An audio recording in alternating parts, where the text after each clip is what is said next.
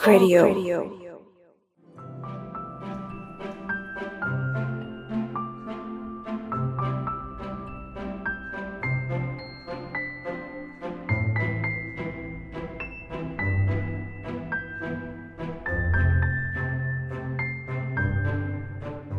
วัสดีครับ นี่คือรายการ The Opening Credit Podcast เกี่ยวกับหนังที่จะหยิบยกประเด็นต่างๆ ที่น่าสนใจมาพูดคุยแบบเป็นกันเอง และวันนี้คุณอยู่กับผมปอนครับนุกค่ะ EP นี้เป็น EP ที่ 17 นะครับแล้วอัดกันวันที่ 20 พฤษภาคม และจะออกอากาศกันวันที่ 28 พฤษภาคม 2020 นะครับ ซึ่ง EP นี้เราก็ไม่ได้มากันแค่ 2 คนนะใช่แล้วเรา เรามีเพื่อนบ้านมาร่วมด้วย จากในช่องเดียวกัน เย้แนะนำตัวหน่อยสวัสดีค่ะ น้ำจากสาวสาวๆค่ะ ครับใบหลัดผักครับ เย้มาเมื่อกี้นเมื่อกี้สบอกรยบอกว่า เมื่อกี้ตอนปอนบอกบอกว่า ไม่ได้มากันสองคนยังมีเพื่อนบ้านเพิ่มเราเว้นกันนานมากนี่ใจหายเลยเขาจะบอกว่าเพิ่มมาอีกสองตัวอ๋อเราเต้นมีเสาเสาเสามาแบบนี้ มันต้องมีอะไรเกี่ยวกับสถาปัตย์แน่สถาปัตย์อยู่รอบตัวเราค่ะก็จริง ๆ นะก็ตอนนี้ก็อยู่บ้านอ่าอยู่ในทุกอย่าง ซึ่งซึ่งจริง ๆ แล้วมันก็เกี่ยวกับเอ่อ อุตสาหกรรมหนังพอสมควร เพราะว่าหลาย ๆ เรื่องอะ ก็เอาสถาปัตย์เนี่ยแหละมาเป็นตัวอ้าง แล้วก็เป็นตัวแกนเรื่องเยอะมากเลย ใช่ใช่ใช่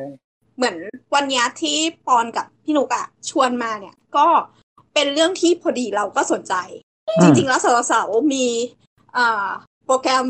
ที่จะทำอยู่ คือตอนเนี้ยเราเพิ่งออก EP ที่มันเป็นแท็กใหญ่ ๆ ก็คือ Cinematic Architect ซึ่งมันมันเป็นหัวเรื่องใหญ่ ๆ แล้วมันจะย่อยไปอีกเยอะมากๆซึ่งวันเนี้ยมันจะเกี่ยวแต่ว่าเป็นอีก part หนึ่งซึ่งครับซึ่งคงอีกนานกว่าเราจะทำมาถึงตรงนี้ แต่อันเนี้ยเดี๋ยวจะเอาข้อมูลมาคุยก่อนครับสนุกดีวันวันนี้อันนี้อาจจะแตะในมุมในมุมของหนังอืมใช่ก็พี่พี่น้ำเข้ารายการเขามาประมาณหนึ่งนาทีก็ขายของเลยนะฮะใช่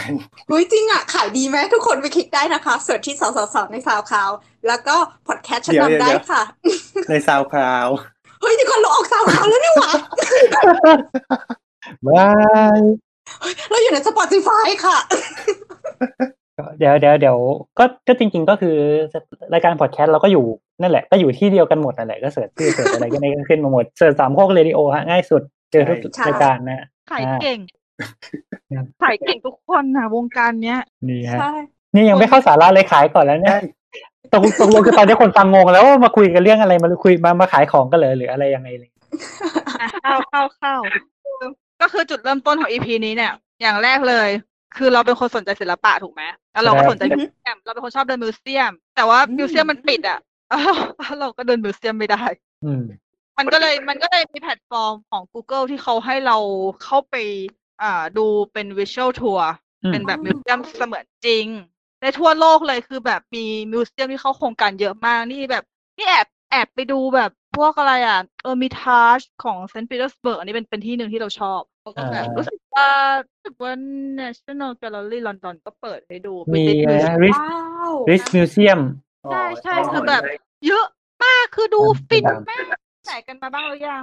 เคยเคยเข้าไปกดเล่น มันไม่ใช่ของ Google นะครับ แต่ว่าอันอันนี้นี่เกี่ยวกับเรื่องประเด็นวันนี้เลยมัน คือเดี๋ยวเราไม่ไม่แน่ใจว่าจะแตะหรือเปล่าเรื่องของ Necropolis ก็คือเป็นยังไงเป็นเมืองโบราณที่อยู่ใต้วาติกันอะไรเงี้ยแล้วอันเนี้ยเขาค่ะเขามีเปิดให้ดูได้ด้วยฮะมีด้วยเหรอของที่ของอะไรอะแต่ไม่ไม่แน่ใจเดี๋ยวเดี๋ยวเดี๋ยวต้อง search ดู แต่ว่าไม่รู้สึกจะไม่ใช่ของ Google นะแต่สามารถแบบเข้าไปดูได้ด้วยใช่ใช่ใช่เหมือนกับว่าเขาจะมีหลายแพลตฟอร์มที่แบบเริ่มมาเปิดให้ทัวร์ออนไลน์กัน คือ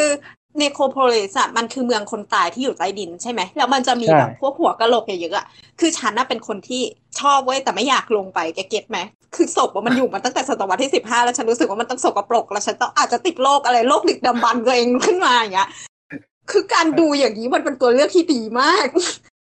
ใช่ใช่ในในคอร์ปอเรทมันมีหลายที่ในโลกใช่ค่ะน่าดูนะจริง ๆ แล้วแต่ว่าก็มีหลายที่ที่เปิดให้เข้าแล้วก็มีหลายที่ที่ไม่เปิดให้เข้าอืม รู้สึกว่ามันเคยมีหนังเรื่องหนึ่งที่มันลงเข้าไปในแล้วเจอนะอันนั้นเป็นที่ฝรั่งเศสหรือเปล่า ใช่ฝรั่งเศสเคยเคยคือดูเรื่องนั้นน่ะหลอน เออ เรากลัวเรื่องนั้น ถ้าเกิดเป็นของปอนที่ได้ดูออนไลน์ก็จะเป็นพวกแบบว่าแนวของอียิปต์มากกว่า ที่ของเขาก็มีให้เปิดในบางสุสานบางอะไรอย่างเงี้ยแล้วก็ลงไปดูอืมสนุกดีใช่สนุกนะดีถึงเพแม้ราะว่าว่าเรามันไม่จะต้องแบบร้อนมันมันช่วยได้เยอะเหมือนกันเพราะบางที่แบบว่าเราไม่มีโอกาสได้ไปดูของจริง แล้วแบบอือฮึดูแต่ดูแต่รูปนิ่งๆ มันไม่ค่อยฟินบางทีเราแบบ เออได้ได้ขยับเข้าไปหมุนให้หมุนหมุนเพเอลองเออได้ไปหมุนหน่อยนึงก็แบบรู้สึกว่า เออ โอเคโอเค ถือว่าถือว่าได้ feel อยู่ได้ได้ไปหมุนได้ไปซูมใช่แต่ว่าแบบถ้าเกิดสมมติว่าเราอยากจะดูศิลปะในหนังอะอืมเข้าเรื่องเข้าเข้าเรื่อง EP นี้เลยดีกว่าแบบ คือวอนมากมันเป็น EP มันเป็นอะไรที่แบบว่า เราชอบส่วนตัวมากก็คือEP ก็คือ EP เรื่องของ Robert Langdon Saga ครับ Da Vinci Code Angels & Demons แล้วก็อินฟ r โนถ้าเป็นหนังมีสามเรื่องอืมใช่ ซึ่งก็เป็นหนังที่แบบว่าศิลปะและสถาปัตยกรรมเยอะมากๆเรื่องหนึ่งเลย ก็คือจริง ๆ มันเป็นเรียกว่าเป็นคือก่อนหน้านี้มันเป็นนิยายเนอะของคุณแดนบราวน์ซึ่งแบบเป็นใช่แล้วเขียนเขียนแบบแนวนี้ที่เป็นนักเขียน Best Seller ที่โด่งดังมาก ในเรื่องของแบบ เรื่องของการแบบเป็นนิยายออกแนวสืบสวนสอบสวนหรือมีการอย่างอย่างชุดเนี้ยของของชุดที่เป็นโรเบิร์ตแลงดอนเนี่ยก็คือเป็นเรื่องของการเอาประวัติศาสตร์เอาศิลปะอะไรต่างๆ มาแบบโยงเข้าด้วยกันแล้วเหมือนการถอดรหัสสัญลักษณ์เพื่อไขปริศนาอะไรบางอย่างอะไรเงี้ย ซึ่งแต่ละตอนก็จะมีเนื้อหาแตกต่างกันไปเนาะใช่แล้วอย่างแดนบาวอย่างเงี้ย คือเคยได้อ่านสัมภาษณ์เขามา เขาบอกว่าจุดเริ่มต้นที่ทำให้เขาอะ มาเขียนหนังสือพวกเนี้ยเพราะว่าตอนเด็กๆอะเขาชอบเล่นพวกพัซเซิลแล้วก็พวกแบบอ่าไขปริศนาตามเวลาอย่างเวลาพวกงานมีงานรวมญาติหรืออะไรอย่างเงี้ย พ่อเขาก็จะแบบ พ่อเขาก็จะวางพวกปริศนาไปตามจุดต่างๆ คือเคยนึกออกพวกเด็กฝรั่งที่เขาชอบเล่นใช่ปะว่าแบบอืมเออพ่อเขาจะเขียนครูอันนี้แล้วลิดไปที่ครูหนึ่งอะไรแบบเนี้ยแล้วอ่าเออโอเคใช่แล้วคือแล้วคือแดนบาวอะเขาชอบเล่นพวกนี้ตั้งแต่ตั้งแต่เด็กกับพ่อเขาแล้วอือฮึ เฮ้ยทำไมแล้วไม่เล่นเกมเศรษฐีวะอ๋อคือถ้าเล่นเกมเศรษฐีก็จะรวยไปแล้ว เออเรารวมครอบครัวทีไรเราเล่นเกมเศรษฐีตลอดเลยอะเออเหมือนก็จะกันไปอีกแนวหนึ่ง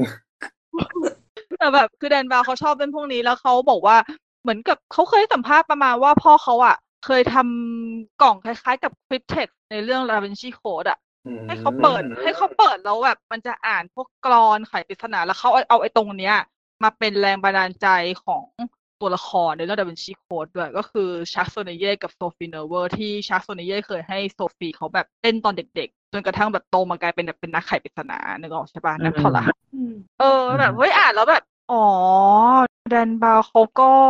เออเขาเขาเขาก็มีความใช่คือเขาเขาเขาโดนปลูกฝังแบบนี้มาตั้งแต่เด็กอะแล้วมันเป็นมันมันคงเป็นความชอบในประวัติศาสตร์ศิลป์ของเขาด้วยมั้งซึ่งมันก็เข้าทางคนอ่านอย่างพวกเราเพราะแบบเอ้ยมันหายากนะที่จะหาแบบนิยายที่ อ่านตั้งแต่รอบแรกแล้วดูคือดูความหนาของมันนะใช่ เออ คือเห็นแล้วแบบเฮ้ยหนาว่ะแต่ก็อะลองอ่านดูแล้วขนาดอะหนาหาขยนาดไปนั้เลนยอะอ่านจบภายในอ่านจบภายในวันสองวันคือเราวางไม่ลงเลยเหมือนใช่ใช่นึกใช่ถึงใช่นึกถึงตัวเองตอนอ่านแฮร์รี่พอตเตอร์สมัยแรกๆก็แบบ คือมันวางไม่ลงในลักษณะนั้นเลยอะแบบเฮ้ยอือฮึน่าสนุกมากเลยว่ะอะไรเงี้ย จริงจริงของผลงานของแดนบาว ถ้าเป็นหนังสืออะคือหนังอะเรารู้จักสามเรื่องอยู่แล้ว Da Vinci Code Angels Demons แล้วก็ Inferno แต่ว่าหนังสือเขาจะมีอีกสองเล่มเพิ่มขึ้นมาคือ The Lost Symbol แล้วก็ Origin มีใครอ่าน Origin หรือยัง Origin เป็นเล่มล่าสุดนี่ไม่ได้ๆอ่านอะไรเลยฮะไปเอออ่าเนี่ยนอะมันมันมันมีดีความดีบ้าไหมฮะเทียบกับเล่มอื่นอะไรเงี้ย คืออย่างเอ่อถ้าเกิดเราเป็นคนอ่านหนังสือด้วยกันเนี่ยเราจะเข้าใจกันว่าอะ Da Vinci Code Angels and Demons นี่ค่อนข้างที่จะ masterpiece มากเลยเนาะมันแบบใช่มัน peak อ่าแล้วพอมาอ่าน Inferno เราก็จะแบบเราก็จะแผ่วๆลงนิดนึง แต่มันก็ยังโอเค ส่วน The Lost Symbol นี่ก็ลางไว้ในฐานที่เข้าใจว่ามันไม่ค่อยสนุก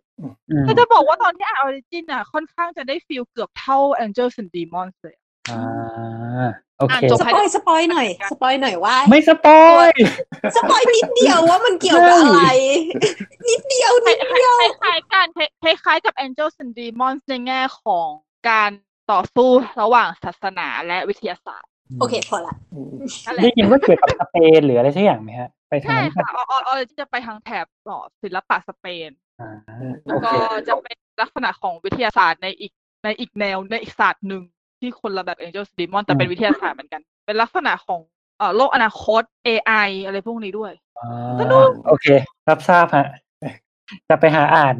เออต้องซื้อรถเป็นอีกเล่มหนึ่งนะที่อยากให้ทำเป็นหนัง คือเอาจริงๆจะข้าม Lost Symbol ไปก็ได้ช่างมันเถอะ นี่อ่าน Lost Symbol ไว้ปะคะเฮ้ยแต่เราเห็นเราเห็นว่าเขามีแพลนว่าจะทำ The Lost Symbol มัน ใช่ แล้วมันก็พับไปเพราะว่าเอาจริงๆแค่หนังสือก็ก็ผลตอบรับไม่ดีอยู่แล้วอะอืมอืมแต่ว่ายังไม่ไม่ไม่เคยอ่านเหมือนกันแต่ก็ได้ยินกิตติศัพท์มาว่ามันไม่ค่อยสนุกอะไรเงี้ยไม่ค่อยสนุกจริงๆคือมันอาจจะไม่ได้ถึงกับแย่แต่ว่าถ้าเทียบกับเล่มอื่นๆ คือ เออมัน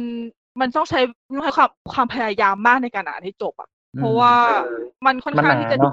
จืด เออมันมันหนาด้วยอ่าแล้วมันก็อ่าจืดกว่าเล่มอื่น ๆ หรือว่าเราเราอาจจะอินกับประวัติศาสตร์ศิลป์ทางโซนยุโรปจ๋าๆเก่าๆมาก แต่ว่าพอมาเป็นลอสซิมโบมันเป็นอเมริกาไงอืมอ๋ออ๋ออ๋อมันเลยค่อนข้างที่จะใหม่หน่อย แล้วก็ค่อนข้างที่จะเป็นลักษณะแบบ เออเออมัน ถ้าเรียกแล้วไม่ลึกลับนเท่าเนี่ยใช่ใช่เหมือนกับมนต์ขลังมันน้อยลงอะอ่าอ่าฮะนั่นแหละก็ใช้ความพยายามมากแต่ว่า Origin อ่านเร็วมาก เร็วจริงฮะเร็วเพราะสนุก ใช่เพราะว่ามันมันสนุกอยากเนี่ยก็รอรอหนังอยู่ แต่คงคงยากแล้วเพราะว่าเหมือนกับมีข่าวว่าจะทำเป็นซีรีส์แทนแล้วอะอ๋อ แล้วแล้วทอมเรา Tom Hanks จะเล่นปะไม่ใช่เปลี่ยนคนด้วย จะหาใครหัวเถิกแล้ว Tom Hanks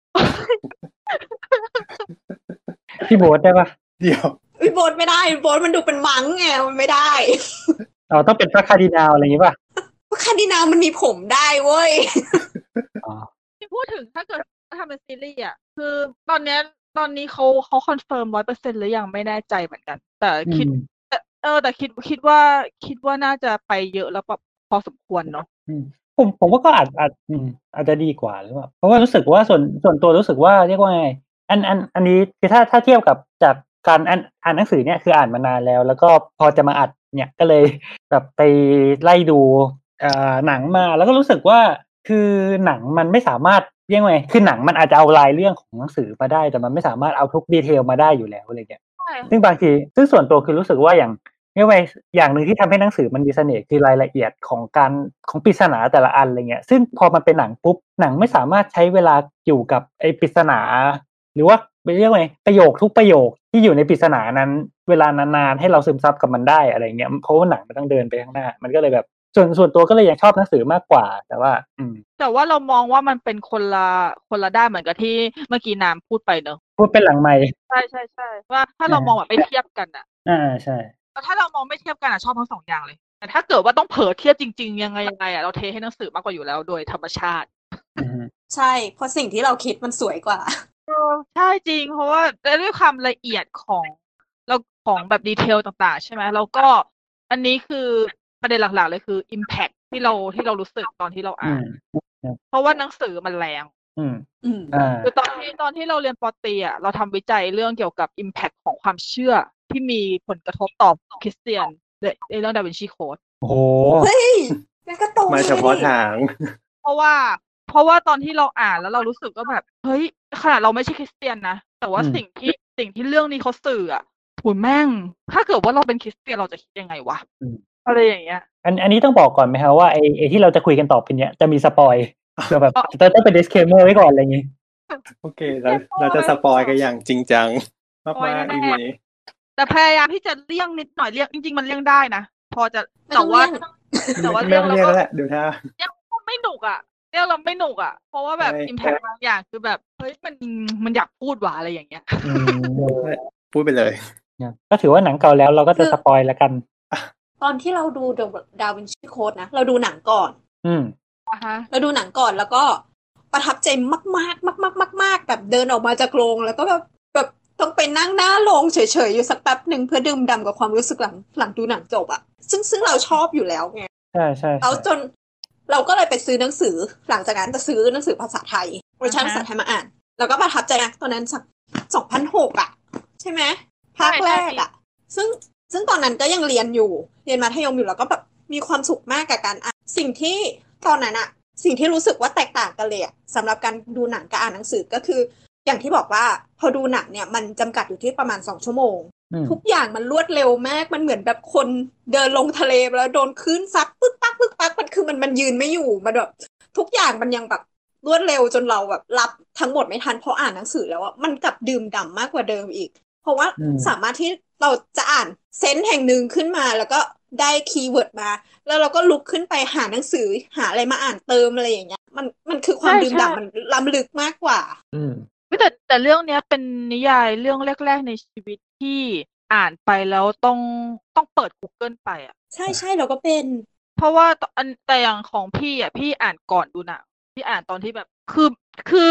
เขาเรียกว่ามี Post-it เต็มไปหมดเลยในในหนังสือเอาเป็นคนเพราะที่ชอบว่าติด Post-it เวลาหน้าที่น่าสนใจใช่ไหมใช่ใช่ใช่เพราะว่าแล้วเราจะเขียนไว้บน Post-it ตรงนั้นเลยนะว่าอันนี้มันเป็นอะไรแบบเขียนเขียนเขียนไว้ย่อยๆอะว่าเออเหมือนกับว่าเราทำเชิงอรรถของเราเองไว้ซึ่งเหมือนกับเหมือนกับคนเหมือนมือนกับคนที่เขาเขียนหรือว่าอะไรก็ตามเขารู้ใจเนอะเขาทำเวอร์ชันพิเศษออกมาอืมเคยเห็นเวอร์ชันพิเศษกันใช่ไหมเคยเห็นเวอร์ชันยังพิเศษยังไม่เห็นนะไม่เคยยังไม่เคยเห็น เออเวอร์ชันพิเศษดีมากๆ นั่นคือเราไม่เราแทบไม่ต้องเปิด Google เลยเขาแทรกทั้งรูปรูปงานศิลป์เก่าถึงในหนังโอ้สถานที่เชิงอรรถกำกับและภาพสีสีหมดโอ้กำลังคิดหนังสือที่มีขนาดเท่าศิลาจารึกไม่ไม่มีขายไม่มีขายแล้วมั้งไม่มีขายแล้ว เพราะว่าทำมาเป็นชุดพิเศษตอนช่วงนั้นโอ้ยอันนี้ดีอันนี้ดีขายเป็นแพ็ค Angel Demon แล้วก็ Da Vinci Code เพราะว่าคนเรียกร้องว่าแบบอ่านแล้วอ่านแล้วคือโคตรแบบ คือมันไม่ได้งงนะ เพราะว่าเขาไม่ได้เขาไม่ได้เล่าเรื่องงง แต่ประเด็นพอดีว่าแบบงานศิลป์มันเยอะมาก แล้วบางทีเราคนไทยอะเนอะนึกภาพตามไม่ทันเว้ยใช่อืมคือมันไม่ใช่ทุกคนที่แบบว่าจะมีคลังภาพศิลปะในหัวตัวเองเยอะขนาดนั้นนะนึกออกปะแบบอืมโอ้โห คือพอให้เปิดไปพูดถึงอันนี้ไปปุ๊บ ก็ต้องไปเปิดดูเปิดเน็ตดูว่าอันนี้มันภาพอะไรนะไอที่เขาบรรยายมา ฉันอยากจะเห็น ก็ต้องเปิดไปเรื่อยๆ แต่ว่าไอเล่มที่เป็น special edition เนี่ย คือเขาสมมติว่าพูดถึง Madonna of the Rock ก็ใส่ภาพ Madonna มาให้เลยเว้ยอืมอืมว่าไลท์เอา Virginคือแบบสุดยอดมาก แต่ว่าแล้วพอไปแล้วพอไปดูหนังอะ เออ ก็หนังมันมันก็เร็วจริงๆอย่างอย่างที่น้องใช่แม่ผมบอกผมผมก็เลยผมก็เลยค่อนข้างสนสนใจไงว่าเออถ้าถ้าเกิดมันเอามาทำเป็นซีรีส์มันอาจจะเรียกว่าไงพอมันมันเร็วน้อยลงนิดนึงอะมันมันอาจจะแบบความตอบยืดได้ที่มากขึ้นรายละเอียดได้มากขึ้นใช่แต่ สงสัยมากเลยว่าเขาจะต้องทำเรื่องขออนุญาตในการเข้าไปถ่ายสถานมากขนาดไหนเออจำนวนมันเยอะอะเนอะพูดแล้วไปแบบไม่เยไม่อะก็มากอีกทีหนึ่งก็คือถ้าเกิดยุคนี้แล้วก็แบบ CG เอาอะอาจจะเสียเป็นค่าลิขสิทธิ์แทน ใช่ใช่แต่อืมงานศิลป์บางที ถ้าเกิดอายุเก่ามากๆ มันมันก็พ้นแล้วไหมดูเหมือนกันถ้าเรื่องถ้าเรื่องกฎหมายพวกนี้ไม่ค่อยรู้เรื่องแล้ว แต่ว่าแบบคือจริงๆพอทำซีรีส์นี่คือความคิดแรกคือฉันก็อยากดูอะเพราะว่า ก็อยากจะรู้อะว่าคุณจะขยายดีเทลได้ขนาดไหนอ่าฮะอย่างยกตัวอย่างเอ่อเรื่อง The Two Pope อย่างเงี้ย ตอนที่เข้าไปในโซนที่เป็นเป็นนะพิธีคอนเคปใช่ใช่อันนั้นนะก็คือเขาก็ใช้ CG ทั้งหมดเลย ไม่ได้ไปเข้าในที่จริงอะไรอย่างเงี้ยเจ้าซีมอนก็ซีจีค่ะ ไม่ได้ไม่ได้ถ่ายที่จริงเหมือนกันวาติกันนั้นสร้างขึ้นมาใหม่ ก็ว่า CG แหละอย่างนั้นนะเพราะว่าเพราะเพราะว่าเขาไม่ให้ไปถ่ายใช่อ๋อเราเราเคยอ่าน ของของ Da Vinci Code อะมี scene ที่เอ้ยไม่ใช่ Da Vinci อ๋อ Da Vinci Code ที่ต้องไปเวสต์มินตันอะเวสต์มินสเตอร์ แล้วคือวิหารเนี้ย มันเป็นวิหารวิหารของของราชวงศ์อะมันเป็นใช่แล้วมันเป็น abbey ที่เอาไว้สำหรับสงวนไว้สำหรับคนที่เป็นนักบวชเท่านั้นอืมใช่มันก็เลยเขาเขาเข้าไปถ่ายไม่ได้ ดังนั้นฉากมันจะมีฉากหนึ่งตอนที่เข้าไปหาลูกกลมของใช่ของของเทมของปานิวตัมานไหนอะ เออ แต่เราทีเนี้ยมันตลกมากเลย คือตอนนั้นก็รู้สึกว่าทำไมมึงต้องลากกันออกมาด้วยวะ คือแบบอ๋อตอนแรกไปอ่าฮะเจอไปเจอกับทิปปิ้งในในนั้นแล้วก็แบบทิปปิ้งก็จี้จี้ออกมาเอาปืนอะให้สองคนนั้นออกมา คือนึกในใจว่าทำไมไม่ขู่ตรงนั้นเลยวะ ซึ่งจริงๆมันก็ควรจะขู่ตรงนั้นนั่นแหละใช่มันติดปัญหาเรื่องการถ่ายทำอืมเพราะว่าใช่เพราะว่านี่นี่ไปมาเหมือนกันแล้วเขาไม่ให้ถ่ายรูปข้างในเลยเขาให้เดินแบบอ่าแล้วเขาให้เดินตามทางที่เขากำหนดเท่านั้นด้วยว่าอืม เราจะแบอืบมไม่สามารถเดินนู่นนี่นั่นไปได้ เพราะจริง ๆ จะบอกว่าที่ที่ไปนี่คือตั้งใจจะไปดูหลุมศพนิวตันเนี่ย คือแบบไปตามรอยโดยเฉพาะอืมว้าว จริง ๆ เขามีทำเทรลอยู่นะ ใช่ใช่เขาไม่ทำเทรลแต่แบบเวลาไม่พอก็เลยเลือกที่แบบว่าเอาที่ฉันผ่านแล้วกันอะไรเงี้ย อืมอืมเออผมผมดูแล้วผมก็อยากอยากดูเหมือนกัน แล้วก็นั่นแหละ ก็คงเข้าไปถ่ายไม่ได้อะไรเงี้ยหรือว่าหรือต่อให้ปกติให้หนังอื่นถ่ายได้ แต่พอเป็นดาวินชีโค้ดเขาก็อาจจะไม่ค่อยอยากให้ถ่ายก็ได้นะด้วยเหตุผลหลายๆอย่างอะไรเงี้ย ยิ่งยิ่งไม่น่าให้ถ่ายเพิ่มไปอีกเออยิ่งไม่น่าให้ถ่าด้วยยด้วยทฤษฎีสมคบคิดต่างๆ ด้วยการลบใช่หลู่นี่นั่นใช่อะไรแบบอืมอืม มันเป็นกระแส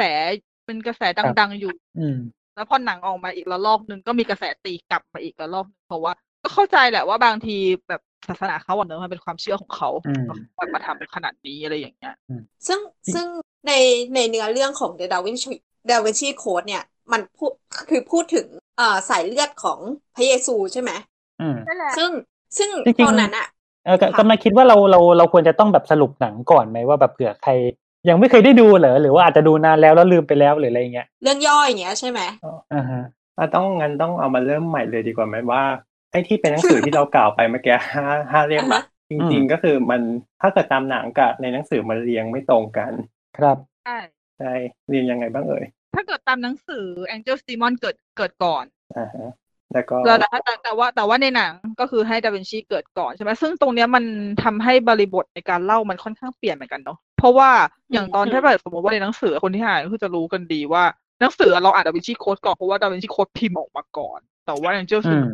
จะเป็น prequel จะแบบเล่ามามาเล่าย้อนเหตุการณ์ก่อนที่แบบแลงดอนจะมา จะมาจะมาอยู่ในช่วง Da Vinci Code อะแล้วมันก็เลยกลายเป็นว่าเหตุการณ์ใน Da Vinci Code เนี่ยแลงดอนเหมือนกับค่อนข้างที่จะ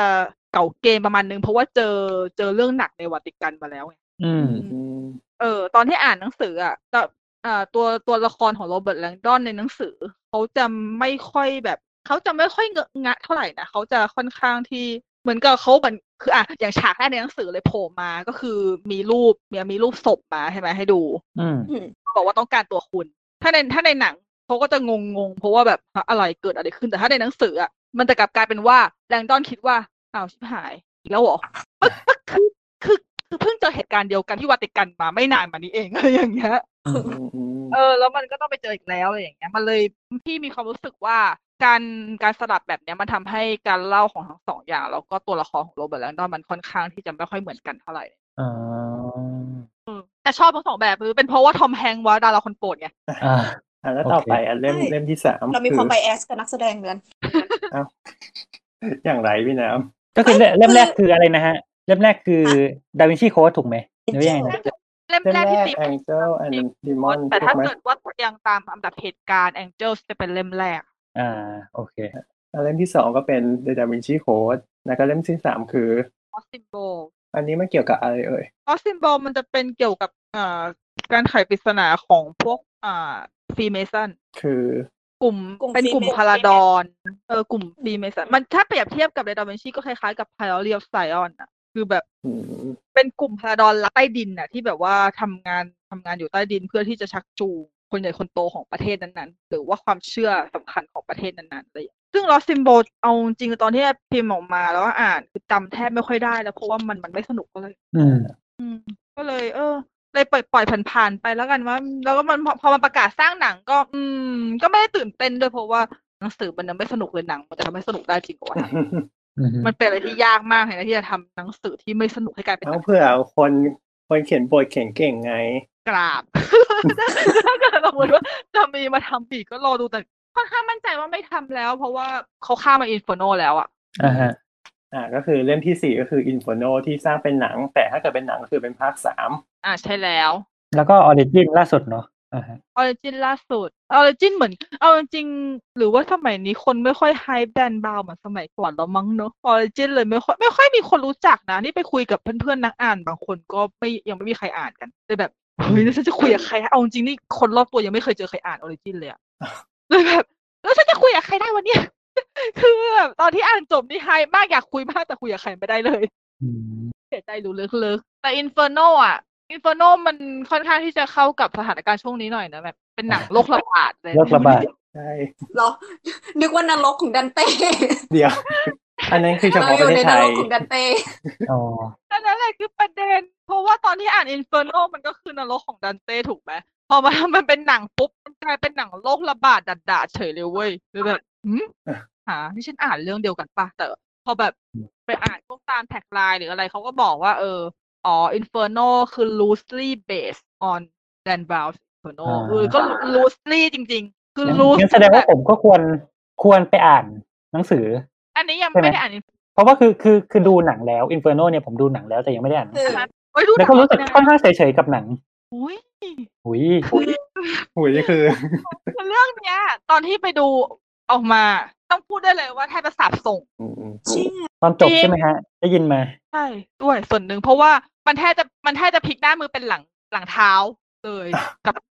อืมแบบอืมเดี๋ยวหนังสือคือเขาแบบคือเอาจริงๆอะอินฟ r โนอะหนังตัวหนังสือของมันอะไม่ได้ถึงกับ peak มากเท่าไหร่อยู่แล้วด้วย ก็อยู่ในระดับกลางๆแต่สนุกสนุกกว่า Lost Symbol แน่นอนอยู่แล้วอืมเพราะว่าครับเอออย่างน้อยก็ยังยังตรึงได้แต่ว่า พออ่านตอนจบของ Inferno ก็รู้สึกว่า เออ มึงเล่นอย่างนี้เหรอวะว่าอันนี้อันนี้ spoil ไปเลยเนาะ spoil ทั้งหนังสือและหนังจริงๆผมผมผมกำลังคิดว่าคิดคิดว่าควรควรจะเล่าเล่าแต่ต้นไหมไม่งั้นว่าเรื่องไงคือคือถ้าถ้า spoil ตอนจบเนี่ยคือคือคนยังไม่ไม่เข้าใจว่าแบบหนังมันเกี่ยวกับอะไรอะไรเงี้ยแต่ Inferno ถ้าเกิดสมมติว่าเท่าที่คนรู้กันก็คือ มันเป็นเรื่องเกี่ยวกับอ่าแลงดอนถูกจ้างให้มาไขปริศนาของนรกของดันเต้อินฟ r โนเอ่อดันเต้อินฟ r โนใช่ไหม ที่ว่าแบบมันเป็นเกี่ยวกับอ่ามหาเศรษฐีไซโอจิสชื่อเลยนะจำชื่อเรียกยากมากเลยอะมหาเศรษฐีคนที่แบบสร้างคอน spiracy ว่าแบบโลกเนี่ย over มัน over population อะประชากรมันล้นโลกเราอะจะต้องแบบเหมือนกับเป็นทานอสน่ะคือแบบจะต้องต้องลดดีดนิ้วเออเออเธอต้องดิดนิ้วล้างประชากรไปนิดนึงด้วยโรคระบาดเพื่อที่จะได้แบบ เพื่อที่จะแบบเออเคลียร์จำนวนประชากรแล้ว เป็นการเสียสละส่วนน้อยเพื่อเซฟส่วนใหญ่อะไรประมาณเนี้ยอือฮึคือคือคือปัจจัยหลักของมันก็ประมาณนี้แต่ว่าทั้งหมดนี้มันเล่าผ่านการไขปริศนาแต่ประเด็นก็คือตัวตัวแรงโรเบิร์ตแรงดอนก็คือไปตามหาว่าตัวไวรัสอยู่ที่ไหน เออ แต่ว่าในหนังสืออะ ประเด็นคือตอนจบของมันอะ มันมาเฉลยว่าไอ้ไวรัสตัวเนี้ย มันไม่ได้เป็นการติดโรคระบาดหรือว่าแบบฆ่าล้างเผ่าพันธุ์อะไร มันคือเป็นไวรัสที่คนที่โดนเข้าไปอะ จะเป็นหมัน เพื่อไม่ให้เพิ่มประชากร อืม คือมันก็อีหยังวะประมาณหนึ่งแล้วนะ แต่ว่า แต่ก็แต่แต่แต่แต่ก็เข้าใจได้ แล้วก็รู้สึกว่ามันก็ดูมีเหตุผลมากกว่าที่แบบที่แบบในหนังมันปรับมันมันปรับเป็นโรคระบาดอะพอหนังมันปรับเป็นโรคระบาดปุ๊บเลยมีเอาเลยมีความรู้สึกว่ามันกลายเป็นหนังโรคระบาดทั่วๆไปเลยอะอืมเออเออมันมันแค่นี้เองแค่มันฟีลแล้วแบบตอนที่ดูเลยรู้สึกสาบส่งมากแต่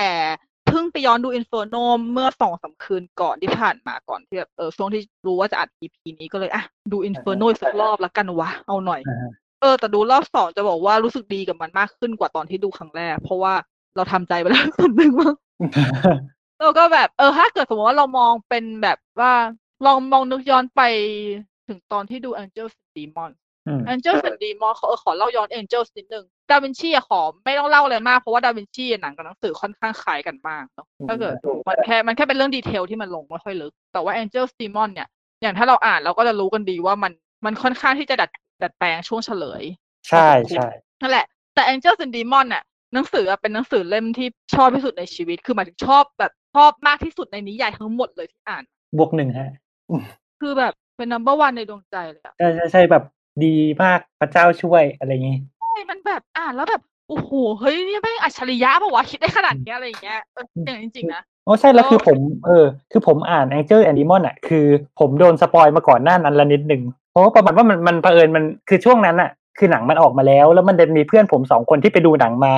แล้วก็มาเออพูดเออแล้วมันมันมันก็คุยกันอะไรเงี้ยแล้วผมก็ไม่รู้เรื่องว่าแบบอะไรก็แบบอ๋อไอไอคนนั้นเหรอที่ทำอ๋อไม่คิดเลยว่าคนนั้นจะทำก็แบบอ้าวโดนแล้วอะไรเงี้ย เอ้ยแต่แบบถึงขนาดถึงขนาดรู้เฉลยแล้วยังแบบอ่านแล้วยังสนุกมากเลยจะจะสนุกมากอยู่ดีแต่ว่ามันก็ไม่เหมือนในหนังเนาะใช่ไม่เหมือนไม่เหมือนเออแล้วเนี่ยนั่นคือมันมันมันทำให้เรื่องเนี้ย มันตั้งมาตรฐานของหนังชุดนี้ของเราไว้สูงเพราะว่าพอหนังสือที่เราชอบมากๆ แล้วมาทำเป็นหนังใช่แล้วมันดัดแปลงไปเยอะ แต่มันเป็นการดัดแปลงที่หนังก็โคตรชอบมากเหมือนกันว่ะอ่าคือมันดัดแปลงโดยที่แก่นของเรื่องมันไม่เปลี่ยนแต่อืมเอ่อ การเฉลยหลายๆอย่าง เพื่อมันมันคงจะเป็นเพื่อหลีกเลี่ยงกันความขัดแย้งเพราะว่ามันค่อนข้างแรงอะนะประเด็นเรื่องทั้งทั้งเรื่องพระสันตะปาปามีลูกทั้งอะไรมันอ่ามันแรงมากในแง่ของแต่ผมภาษาดาวินชีโค้ดนี่ไม่แรงเลยแล้วเป็นที่โคตรโคตรแรงเลยคือแบบแดนแดนเบาเป็นไรวะอะไรอย่างเงี้ยคือจริงๆอะอออธิบายเรียกว่าต้อง เอออ่าพี่พี่พูดก่อนแล้วอะดีกว่าเออไม่คือคือคือพี่พี่แค่คิดว่า เอออมมัน มันมันแรงแต่ว่าในหนังอะเขาปรับให้มันเบาลง ดูเหมือนกับว่าอืมคืออาจจะปรับให้เบาลงแล้วก็ดูว่า เออตัวคนร้ายมัน โอเค แรงจูงใจมันก็ดูไม่ค่อยเยอะเท่าไหร่ แต่ว่าพี่กลับว่ารู้สึกว่าภาพรวมของหนัง Angels and Demons ทำออกมาสนุกอืมแล้วก็อืมไม่ได้สูญเสียแก่นเรื่องมาก เท่าไหร่เลยแบบเออออืมเนี่ยมันจะทำให้ตั้งธงอินฟ r โนมันคงจะเป็นอย่างนั้น แต่พอดูแล้วมันไม่ใช่ไง ก็เลยก็ก็เลย blame เอ้ยยวนไม่ไกวเหมาะกับชุดของคาร์ดินัล ครับดูตาสีฟ้าของเขาสินะครับ ครับแบบว่า the best casting ถูกต้องอันนี้มีความลำเอียงในด้านนักแสดงด้วยหรือเปล่าเนี่ยไม่ใช่ไม่ใช่ลำเอียงนักแสดงจะบอกเลยว่าการ cast พี่ยวนมามามารับบท Camerlengo นี่คือการ cast ที่ดีที่สุดในโลกเว้ย เพราะว่าถูกต้องตอนที่อ่าน Angel Demon เรายังไม่รู้ cast แต่จะบอกว่านึกถึงหน้าพี่ยวนตั้งแต่แรกแล้วโอ้ถูกโอ้ต้องจริงๆตอนที่อ่านอะ เห็น ตัวละครในหนังสือเนี่ยคือนึกภาพจินตนาการในหัว ไม่รู้ทำไมเหมือนกันนะ นึกภาพพี่ยวนตลอด แล้วพอ cast ปะเฮ้ยไม่ cast พี่ยวนนี่แบบเฮ้ยมันรู้ใจฉันคือจะบอกว่าบนโลกเนี้ยคนที่เหมาะกับชุดคาร์ดินัลที่สุดคือพี่ยวนที่สุดแล้วเพราะว่าใส่ชุดคาร์ดินัลแล้วยังดูเซ็กซี่อยู่แกมันบ้าที่สุด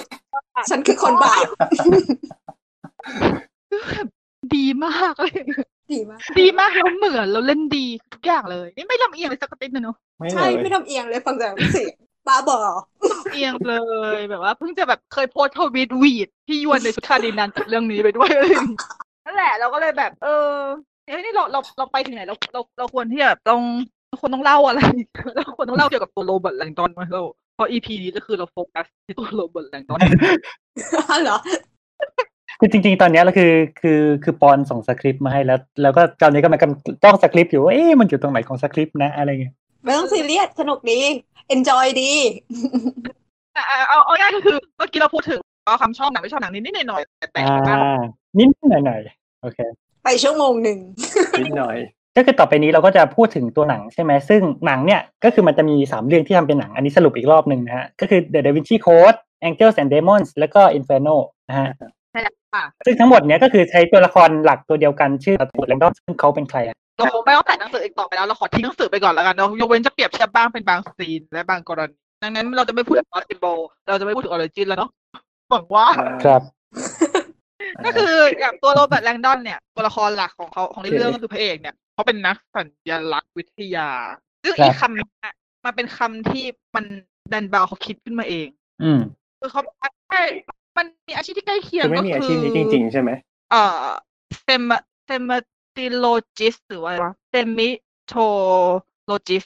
อย่าเป็นนักเป็นเกี่ยวกับเป็นงานที่เกี่ยวกับศาสตร์สัญลักษณ์กันแต่ว่า มันไม่ใช่คำว่า symbology อะนั่นแหละซึ่งมันเป็นซึ่งมันเป็นคำที่แบบไอ้ยซึ่งมันเป็นวิชาที่สำหรับศึกษาพวกสัญลักษณ์ แล้วก็อืมอ่า element ต่างๆนู่นนี่นั่นเกี่ยวกับศาสตร์ทุกศาสตร์เลยไม่ว่าจะเป็นวิทยาศาสตร์ประวัติศาสตร์ศิลปะคณิตศาสตร์ แต่ว่าในแง่ของตัวละตัวละครโรเบิร์ตแลงดอนน่ะ เขาเป็นนักสัญญาวิทยาที่เขาศึกษาสัญลักษณ์ทางศาสนา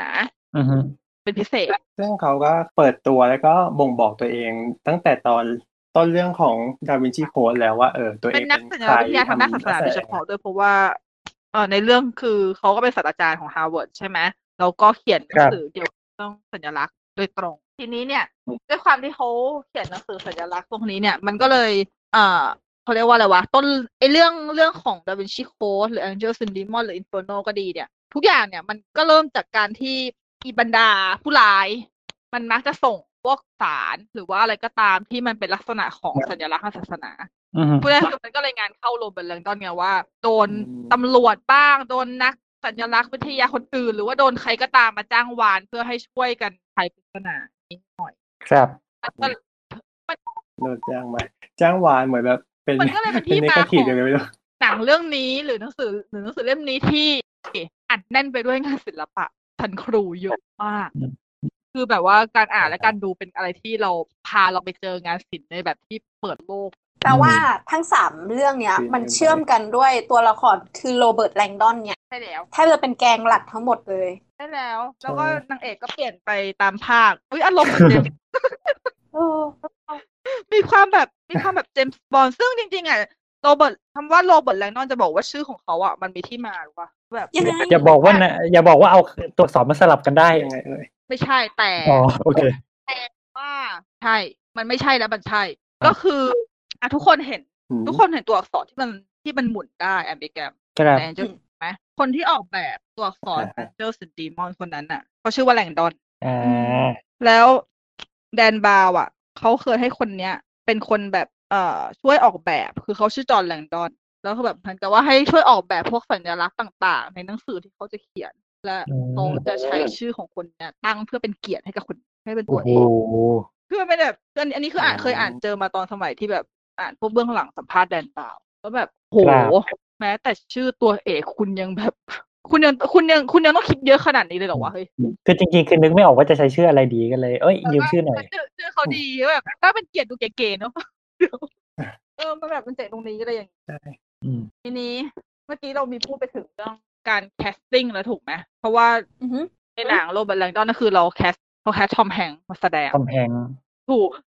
อย่างนี้อย่างนี้อย่างอย่างนี้ทุกคน ทุกคนต้องเคยอ่านดราม่าช่วงแรกๆแน่เลยอะคนที่แบบเคยดูอะโอ้ยอันอันอันนี้ไม่รู้ฮะ มียังไงเอฮะอว่าแบบว่าแบบคือแฟนๆหนังสืออะออกมาออกมาถึงจะต่อต้านเลยนะ ว่าอืมเฮ้ยทำไมถึงเอาทอมแฮงค์อะ คือเข้าใจภาพลักษณ์ของตอนอะอะอย่างอะอย่างทางใบและน้ำเวลาอ่าน ครับความโลภอ๋อแต่เอ๊ะเดี๋ยวทั้งทั้งคู่คือดูหนังก่อนถูกไหมแล้วค่อยอ่านดูหนังก่อนเราจะมีภาพโรเบิร์ตแลงดอนไปแต่แล้วผมผมผมอ่านก่อนผมอ่านก่อนคือสองสองสองเอได้ไหม Angels and Demons กับกับ Da Vinci Code ผมอ่านก่อนแต่ Inferno ผมดูหนังก่อนเออคือดูหนังอย่างเดียวนั่นแหละยังไม่ได้อ่านนะฮะก็ คือก็คือถ้าเกิดสมมติว่าอะอย่างของไบร์ทอะไบร์ทอ่านก่อนที่จะเห็นหน้าคนแสดงถูกปะใช่ใช่ใช่ตอนที่อ่านอะ ตอนที่อ่านอะภาพโรเบิร์ตแล้วก็เป็นยังไงโอ้จำไม่ได้แล้ว ผมผมเป็นคนอ่านอ่านหนังสือแล้วไม่ไม่ค่อยมีภาพหน้าคนเท่าไหร่แต่แต่คือโดยส่วนตัวคือพอมาดูหนังเราก็ไม่ได้รู้สึกว่ามันขัดอะไร คือคือยังยังรู้สึกว่าทอมแฮงค์ในหนังดู ดูเป็นศาสตราจารย์ ดูเป็นนักวิชาการงกงเงื่อนๆอยู่นิดนึงอะไรเงี้ยใช่แต่จะบอกว่าดราม่าที่เกิดขึ้นมันเป็นเพราะว่าคนที่อ่านแล้วถ้าเกิดอย่างอย่างอย่างพี่อย่างเงี้ย พี่เป็นอืมคนที่เวลาอ่านอะพี่จะอย่างที่เมื่อกี้พี่เพิ่งพูดถึงเรื่องว่าพี่อ่านแล้วพี่เห็นภาพพี่ยวนเป็นทำแมลงตัวถูกปะครับจะบอกว่าตอนเออที่อ่านบทแลงดอนนะพี่ไม่มีดาราคนไหนอืมพิเศษ แต่พี่อืมจะมีการสร้างพี่พี่สร้างไว้ประมาณไหนครับแบบเอ่ออืมเท่ๆหรือไงอ่าไม่เชิงเทศก็คือแบบว่าอ่าภาพที่พี่สร้างอะ ก็คือเป็นลักษณะของศาสตราจารย์มหาลัย แต่ว่าเป็นลักษณะเอาจริงๆเลยนะ แอบจะกึ่งกึ่งๆคล้ายๆกับหน้าตาของแดนบาวน์ด้วย แต่ดูหนุ่มกว่าหน้าตาคือรู้ทุกคนรู้จักหน้าของแดนบาวน์ใช่ไหมเสิร์ชเสิร์ชในนั่นแห Google ละก็คือได้ตอนเนี้ยอ่าจะรู้สึกว่าเขาจะมีความคล้ายแดนบาวน์ที่ทำเนี้ยบเขาจะมีเขาจะมีความแบบใส่ชุดแบบใช้สูทใส่สูทอังกฤษโบราณหน่อยๆอ่าทั้ฮะงที่เขาทั้งที่เขาเป็นอเมริกันนะแต่ว่าไม่รู้ดิมีความรู้สึกว่าโรเบิร์ตแลงดอนน่ะจะต้องเป็นคนอเมริกันที่มีบุคลิกเหมือนกับคนอังกฤษอันนี้เหมือนกับที่ใน Angels and Demon มี เขาแซวไว้อะว่าแบบแต่เขาแซวกับวิกตอเรียเวตา ตอนที่เข้าไปแล้วแบบทุกคนน่ะเข้าใจว่าเออโรเบิร์ตแลงดอนน่ะเป็นอิตาลีแต่ว่าวิกตอเรียเป็นคนอเมริกัน มันเป็นด้วยรูปลักษณ์ไง เพราะว่าโรเบิร์ตแลงดอนเขาเขาจะดูมีความ conservative มากอือฮึแล้วก็จะมีความแบบที่เขาบรรยายก็คือมีความเท่แบบคงแก่เรียน คืออย่างน้อยๆ คือในหัวมันต้องหล่ออะหล่อมันต้องหล่ออะครับทอมแฮงค์ไม่ได้หล่ออืมพูดจริงอ่าเนี่ยเหรอเดี๋ยวเดี๋ยวเดี๋ยว เดี๋ยวหลังจากปล่อยเทปนี้จะมีคนมีแฟนคลับทอมแฮงค์เข้ามาถล่มนี่แกมันไม่มีคนคิดว่าทอมแฮงค์หล่อหรอกนี่ค่ะ จะบอกเลยว่าเป็นว่าดาราอันดับหนึ่งเป็นทอมแฮงค์ค่ะ แต่แบบใช่แต่ว่าตอนที่ตอนที่ประกาศเขาเป็นคนทอมแฮงค์มาอบอุ่นพี่ไม่ค้านนะพี่แค่รู้สึกว่าเฮ้ยมันไม่ใช่มันไม่ใช่แดงดอนที่กูคิดเว้ยแต่ว่า แต่ฉันชอบทอมแฮงค์มั่นใจมากว่าป่าเล่นได้ครับใช่ใช่แล้วคือคือในหนังสือเขาเขาระบุรายละเอียดแค่ไหนอะของตัวโรบอทแลงดอนว่าเป็นลักษณะยังไงอะ เขาระบุและคำที่ใช้บ่อยก็คือ มีอ่าคงเสน่ห์แบบคนแก่เรียน มีเสน่ห์แบบคนแก่เรียนอะอืมเออ แบบว่ามีมีปลอยผมขาวนิดๆแบบผมงอกแบบประประไปแบบไปปลายอะไรอย่างเงี้ย แบบนิดเดียวอะไรอย่างเงี้ย แล้วก็แต่งตัวแบบเนียบๆใส่นาฬิกามิกกี้ เออ คือมีคือมีมีความแบบก็ไม่ถูกว่ะ คือมีความรู้สึกว่าถ้าเกิดสมมติว่าพี่อะไปเดินที่มหาวิทยาลัยแล้วพี่เจออาจารย์อย่างเงี้ยมาพี่ก็จะหันมองครับ ไม่คือเรารู้สึกว่านักแสดงที่เก่งจริง ๆอะต่อให้เขารูปลักษณ์เนี่ยถ้าเกิดเขาแสดงได้ดีอะเขาจะทำให้เราเชื่อว่าเขาคือตัวละครนั้น ซึ่งจริงคุณทอมแฮงค์ทอมแฮงค์เป็นทำได้คนที่ทำได้ตลอดอืมเนี่ยนี่เราก็เลยไว้ใจเขาเออจริงนะเป็นคนที่ออกมานะพี่อะไม่แบบพี่มีปัญหาอะไรรู้ไหมแต่ว่าพี่อะเห็นดราม่าที่คนแบบคนพวกแฟนนิยายเดนตายต่อต้านเยอะแบบ ไม่ได้ทอมแฮงค์ไม่ใช่แบบนั้นคือทอมแฮงค์มันคือทอมแฮงค์ อาจจะไม่ได้หล่อทอมแฮงค์อาจจะไม่ได้ดูแบบว่ามีแบบผมขาวประปรายดูคงแก่เรียนเป็นศาสตราจารย์แต่เดี๋ยวก่อนแก รูปลักษณ์มันแต่งกันได้เว้ยอืมแล้วทออืมแล้วพอทอมแฮงค์จับทอมแฮงค์มาแต่งเป็นชุดศาสตราจารย์อะไรก็ดูศาสตราจารย์ก็ดูฉลาดด้วยเหอะใช่ดูฉลาดมากเลยนะแกฉันเป็นคนเป็นฉันฉันก็เชื่อคนแบบเนี้ย ซึ่งแบบตอนที่ดู Da Vinci Code อะพี่ว่าพี่ว่า casting เขาก็ดีหมดเลยนะโซฟีเนเวอร์เหมือนมากอืมเขาเขาระบุแค่ไหนอะในหนังสือ โซฟีเนเวอร์ระบุแค่ไหนจำไม่ค่อยได้แล้วว่ะ Da Vinci Code อ่านอ่านหลายรอบแต่จำไม่ค่อยได้เองเฟซพวกพวกผู้หญิงเนี่ยไม่อยากจำเองเอ๊ะเดี๋ยว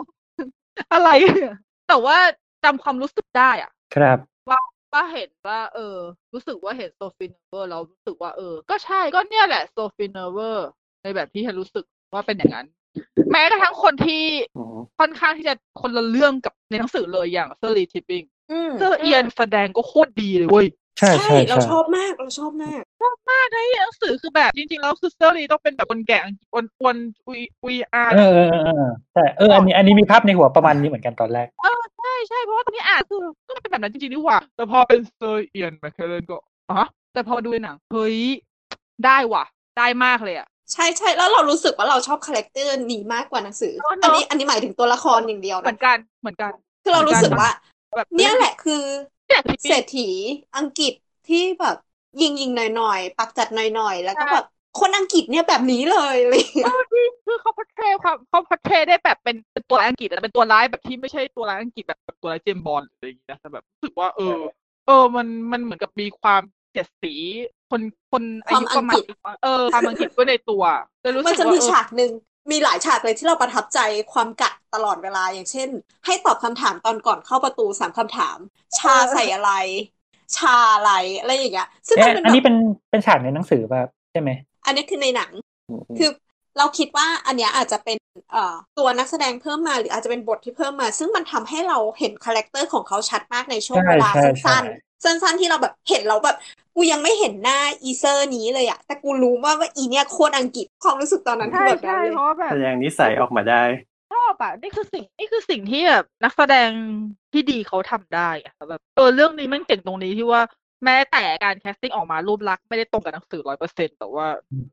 เออ แต่ทำแล้วแบบเออดูแล้วรู้สึกเชื่อว่ะครับก็ดี ก็ดีไปก็ดีไปคนละแบบ แต่ว่าถ้าเกิดใน Da Vinci Code ตัวละครที่ชอบชอบ casting มากที่สุดเลย แล้วเป็นอีกตัวหนึ่งที่เหมือนกับตอน Angel Demon ที่นึกถึงพี่หยวน ตอนที่อ่าน Da Vinci Code อ่านเรานึกถึงคนนี้เหมือนกันก็คือซิลาสพออ่าเหมือนกันเลยเออใช่ใช่ใช่ซิลัสเหมือน ก็ก็จริงๆก็ก็เลยเรียจะกว่าบไงอกอยู่ก็เขาเขาเป็นคนแบบเรียกว่าไงเป็นคนผิวเผือกเป็นอะไรอย่างนี้อยู่แล้วไหมสไตล์ก็จะประมาณเนี้ยน่าอยู่แล้วแบบพอลเบตตานีอะคือแบบตอนที่อ่านซิลาสนี่ก็แอบนึกหน้าพอลเบตตานีไว้แล้วก็แบบ cast พอลเบตตานีมาเฉยเลยอย่างเงี้ยอีกแล้วเหรอ ตอนแรกอะครั้งแรก เราที่เห็นพอเบตเตอร์นี่ในบทไซรัสแล้วเรารู้สึกว่า หล่อไปปะวะ หล่อมากเลยออกมายิ่งภาพแรกที่ปล่อยออกมาจำได้แม่นเลยเพราะว่าเป็นภาพที่ติดตาแล้วแบบเป็นแล้วหล่อมากคือภาพที่ดูดูแล้แล้ววนี่ใส่ใส่ชุดคลุมดำแล้วก็แบบก้อือฮึมๆนิดๆแล้วแบบโอ้โหเฮ้ยเป็นร้านหล่อไปปะวะก็อืมก็ก็ก็เพอที่พอตอนนี้เขาหล่อ นะ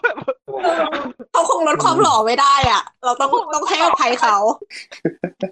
แบบเขาคงเขาคงหล่อน้อยกว่านี้ได้อะครับแต่งยังไงก็หล่อเออ นั่นแหละคือรู้สึกว่าเขาแคสดีแล้วพี่พอคือแสดงโคตรโคตรน่าสงสารเลยแสดงดีมาก ใช่ใช่อืมเราอะเราชอบตั้งแต่ฉากเปิดตัวขเราองรู้เขาสึกเลยว่าเขาอะคือตัวละครที่บริสุทธิ์ที่สุดในเรื่องนี้เลย ทั้งทั้งๆที่เป็นฆาตกรด้วยซ้ำจริง คือเขาไม่สามารถที่จะแยกเรื่องดีไม่ดีศรัทธาอะไรไม่ได้ คือชีวิตเขาต้องการอย่างเดียวคือให้คนยอมรับ น่าสงสารว่ากคือรู้สึกเป็นตัวละครที่น่าสงสารมากตอนที่อ่านนี่แบบแทบแทบร้องไห้อะเป็นแบบ อือหืออะไรมันจะบริสุทธิ์ขนาดนี้วะเหมือนผ้าขาวเลยอะใช่ใช่เลยแบบ แต่พอเป็นผ้าขาวมันก็โดนหลอกใช้อะเนอะอืมก็เปื้อนอะไรใช่เต็มไปหมด เป็นอย่างนี้ยแหละมันเป็น แต่โอเคคือจะเป็นเรื่องแบบเรื่อง casting อะไรคือโอเคอ่าฮะอือฮึแล้วอินเฟโนล่ะฮะ เอาเป็นเรื่องๆก่อนนะแองเจิลก่อนไหมคะหรือไปอ๋อมาอ๋อเอออังเจลอ๋ออันนี้คือคือตำตำอ่าโอเคโอเคเจ้าที่เมื่อกี้เราพูดถึงพี่ยวนไปแล้วเนอะเราเราเป็นใช่อ่าฮะเราพูดกันคนอื่นบ้างเราเราไม่ได้ไปแอสนะบอกไว้ก่อน ไม่เลยสักเจ้าดีมอนเหรอถ้าชอบ casting หูแม่งอันนี้พูดจริงๆเลย คือแม้แม้แต่ไม่ไบแอสแต่ว่าแต่พี่ยวนเด้งออกมาคนเดียวนี่มันหมายความว่าไงวะ จบแล้วคนอื่นใครเล่นก็ได้ช่างแม่งเออจริงจริงจริงเพราะว่าตอนที่อ่านก็คือแบบคือด้วยด้วยความที่เราเราชอบบทของคาเมอร์เลงโก้ด้วยไงแล้วแบบอืมว่าบทเขาบทเขาเด่นอะแล้วก็แบบใช่ชอบเป็นรู้สึกว่าอืมแต่อะจริง ๆก็คือหมายถึงว่าบทอื่นๆก็ไม่ได้มีเด่นคือหลักๆ ก็คือคนนี้แล้วก็ก็แค่โรเบิร์ตแลงดอนแล้วก็อีกคนหนึ่งผู้หญิงใช่แล้วก็วิกตอเรีย ใช่เพราะว่าคือคือจะบอกว่าอันอันนี้ส่วนตัวว่าตอนตอนดูมันมันไม่แน่ใจว่าอาจอาจจะไม่ใช่เรื่องของของตัวนักแสดงอย่างเดียวอาจจะเป็นทีเรียกว่าการกำกับด้วยอะไรเงี้ยว่ามันมันเหมือนเขาผมไม่รู้คือดูแล้วรู้สึกว่าผู้กำกับพยายามมันนิปุเลตคนดูให้สงสัยทุกตัวอะไรเงี้ยคือจะมีการใช้มุมกล้องใช้นู่นใช้นี่ที่แบบทำให้ทุกคนดูน่าสงสัยไปหมดอะไรเงี้ย ทุกคนดูแบบอ่าดูเร็วดูมี hidden agenda กันหมดอะไรเงี้ย ผมก็เลยรู้สึกว่าแม่มันมันก็เลยดูแปลกๆไปอะไรเงี้ย เรารู้สึกว่าเพราะ Angel and Demon อะ point ของเขาคือเขาอยากให้เรามองเห็นทั้ง Angel และ Demon นะอยู่ในร่างเดียวกัน ดังนั้นมันจะมีใบปิดอันหนึ่งที่อืมเป็นรูปหน้าของมิคาเอลบนบนไออะไรนะเซนต์ดิแองเจโลอะคาสโตเซนต์ดิแองเจโลอะที่ฝั่งหนึ่งเป็นเทวดาอีกฝั่งหนึ่งอะเป็นซาตานมารเออ คืออันนั้นอะคือพอยของเออเรื่องนี้คือเขาต้องการให้เรารู้สึกว่า สิ่งเนี้ยมันสามารถอยู่ในที่เดียวกันได้อ่าฮะ การที่แบบอืมคุณเป็นคาร์ดินัลพระหรือคุณแบบเป็นนักฆ่า คือแบบมันไม่สามารถบอกได้เลยว่าคนคนนั้นเป็นคนดีหรือคนเลวอืมช่เพราะว่าอย่างตัวของ Assass- Assassin อะในหนังอืมก็คือเป็น Assassin ใช่ไหมแต่ว่าในหนังสือคือ Assassin มันเป็นคนจริง ๆ มันเออมันมีชื่อแล้วก็ในหนังสือตอนที่อ่านอะ Assassin อะเขาทำเพื่อพระเจ้าทำเพื่อ เขามีเขามีอุดมการณ์ของเขาอืมเขามีหมายแต่ว่าในหนังอะมีความรู้สึกว่าเขาค่อนข้างที่จะลดลดบทบาทของตัวละครลงให้กลายเป็นแบบอ่าผู้ก่อนการธรรมดาธรรมดาไปหน่อย ไม่ไม่ไม่เหมือนในดาวินชีโค้ดนะดาวินชีโค้ดคนคนเป็นเรียกไว้ฆาตกรยังยังดูเด็ดกว่าเลยใช่ใช่ยังยังดูเด็ดอันอันนี้อันนี้อันนี้อาจจะเป็นจุดด้อยนิดนึงในหนังแต่โอเคภาพรวมสนุกเนี่ยก็เลย